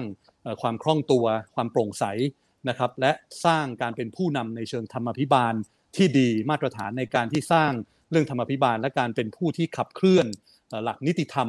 ที่ให้เป็นจริงเป็นรูปธรรมได้อันนี้เป็นเรื่องสำคัญมากเลยครับในยุคโลกหลังโควิดนี้ครับครับขอบพระคุณครับเชิญคุณขอบคุณครับครับฮัลโหลครับได้ยินไหมครับเลยครับครับคือผมอยากจะพูดถึงภาพกว้างเอาสมมุติเราเอาโควิดยกออกไปก่อนมาดูว่าต่อไปนี้มาตรการการคลังและการบริหารเศรษฐกิจของรัฐเนี่ยควรจะมุ่งหวังไปที่อะไรนะฮะ5ปีที่ผ่านมาถ้าสมมุติเราดูเนี่ยลักษณะการใช้มาตรการในการคลังค่อนข้างแปลกมากนะฮะหรือจะเรียกอย่างนึงว่ามันตื้นมากก็ได้นะครับทำไมเราใช้การแจกเงินเป็นครั้งๆผมไม่ได้พูดถึงโควิดนะฮะเรื่องการเยียวยาอะไรผมเห็นด้วยแต่เรื่องการแจกเงินเป็นครั้งๆก่อนโควิดเนี่ยทำไมเราเน้นไอ้ตรงนั้นในการผลักดันเศรษฐกิจเป็นช่วงๆนะครับการใช้เงินในลักษณะนั้นมีอันตรายต่อในแง่ของผมไม่มองถึงในแง่งบประมาณด้วยผมมองในแง่ถึงการสร้างผลิตภาพและการแข่งขันของประเทศมันไม่เกิดนะฮะการแจกเงินเป็นครั้งๆมันไม่ได้สร้างยุทธศาสตร์ supply chain ว่าsupply chain ของโลกมันกำลังจะแบ่งเป็น2ด้านอย่างนี้ละคุณจะไปทางไหนและคุณจะใช้งบประมาณในการผลักไปสู่ตรงนั้นอย่างไรนะครับเรื่องของ labor force กำลังแรงงานคุณมีสังคมสูงวัย labor force คุณกำลังลดลงตรงนี้เป็นปัญหาไหมแล้วคุณจะเอางบประมาณมาผลักให้ตรงเนี้ยมันไปแก้ไขอย่างนั้นยังไงการแจกเงินเหล่านี้ไม่เคยช่วยฮะไม่ช่วยในภาพระยะยาวเลยผมเลยอยากให้รัฐบาลมองภาพกว้างแล้วมองว่าต้องการอะไรยุทธศาสตร์ประเทศคืออะไรแล้วใช้งบประมาณใช้มาตรการเข้าไปเซิร์ฟตรงนั้นอย่าพยายามผลักเศรษฐกิจเป็นครั้งๆเพื่อเน้นตัวเลขเพื่อให้เห็นว่ามันเคลื่อนไปได้นะครับตรงนี้ผมอยากฝากไว้ครับได้ครับขอบพระคุณครับมาที่คุณสิริกัญญาครับค่ะก็เราเห็น เห็นแล้วนะคะว่าโควิดครั้งนี้มันมาเขย่านะคะทั้งเศรษฐกิจแล้วก็ทั้งระบบราชการไทยในหลายเรื่องด้วยกันนะคะต่อจากนี้ไปเนี่ยเรายังอยากเห็นนโยบายที่สร้างความเชื่อมั่นนะคะลดความไม่แน่นอนนะคะแล้วก็เป็นนโยบายที่มุ่งตรงจุดนะคะช่วยทำให้เศรษฐกิจเนี่ยยังขับเคลื่อนไปได้โดยเฉพาะเศรษฐกิจที่เป็นเศรษฐกิจฐานรากสำหรับคนเล็กคนน้อยแรงงานในประเทศที่ยังสามารถที่จะมีรายได้ที่ stable มากขึ้นนะคะแล้วก็ยังสามารถรักษาการจ้างงานของตัวเองไว้ได้นะคะเราอยากเห็นนโยบายที่มีทิศทางที่ชัดเจนว่าจากนี้ไปเนี่ยหลังจากยุคโควิดไปแล้วนะคะประเทศเนี่ยจะมีการปรับตัวอะไรไปข้างหน้าบ้างนะคะที่จะให้ภาพที่ชัดเจนว่าจะยังไงจะดำเนินนโยบายทางเศรษฐกิจต่อไปแบบเดิมนะคะใช้กลยุทธ์ยุทธศาสตร์แบบเดิมๆที่ประกาศไว้ในยุทธศาสตร์20ปีหรือว่าจะมีการเปลี่ยนแปลงครั้งใหญ่เพื่อรับกับ New Normal ที่กำลังจะเกิดขึ้นนะคะเราอยากที่จะเห็นนะคะการใช้งบประมาณอย่างมีประสิทธิภาพแล้วก็คุ้มค่าเราไม่ได้คำนึงถึงแต่เรื่องคอร์รัปชันอย่างเดียวแต่ว่าการยิงแบบสเปะสปะนะคะแล้วก็สุดท้ายแล้วไม่เห็นผลว่าจะทำให้เกิดการจ้างงานมากเท่าไหร่หรือว่าจะทำให้รายได้ของคนเนี่ยเพิ่มขึ้นมาเท่าไหร่นะคะ400,000ล้านถึงไม่มีคอร์รัปชันเลยก็ถือว่าเป็นการสูญเปล่าถ้าไม่สามารถที่จะบรรลุเป้าหมายได้ค่ะขอฝากไว้เท่านี้ค่ะครับขอบพระคุณครับแล้วก็ปิดท้ายกันที่คุณอัธวิชนะครับครับผมขอให้กำลังใจพี่น้องประชาชนคนไทยนะครับจริงๆจากใจเลยครับว่าวิกฤตนี้คือโอกาสนะครับวิกฤตนี้เป็นโอกาสนะครับปี2003จีนมีโรคซาร์นะครับระบาดทั่วเลยพอหลังจากเขาจบซาร์ลงเนี่ยเขาพลิกเป็นโอกาสในการเกิดธุรกิจอีคอมเมิร์ซเกิดขึ้นอาลีบาบาเถาเป่าเป็นยักษ์ใหญ่หลังจากซาร์2003ทั้งนั้นนะครับผมคิดว่าโอกาสนี้เนี่ยรัฐบาลไทยควรใช้วิกฤตโควิดนี้พลิกประเทศไทยเราต้องมาตระหนักรู้แล้วว่าอะไรที่เราแข็งอยู่แต่เดิมต้องแข็งแกร่งมากกว่าเดิมเราแข็งแกร่งในธุรกิจอาหารธุรกิจท่องเที่ยวการรักษาพยาบาล3เรื่องนี้ปรับโฉมให้ดีครับมุ่งไปข้างหน้าเนี่ยผมคิดว่าเราส่งออก3ตัวนี้ให้ดีให้ชัดเรามีหวังเปลี่ยนแปลงได้การจะเปลี่ยนแปลงเรื่องพวกนี้ได้ระบบราชการต้องถูกปฏิรูปให้พ้นจากความล้าหลัง GovTech Government Technology เข้ามาดีมากๆมาในเวลานี้เป็นเวลาที่เหมาะสมที่สุดครับ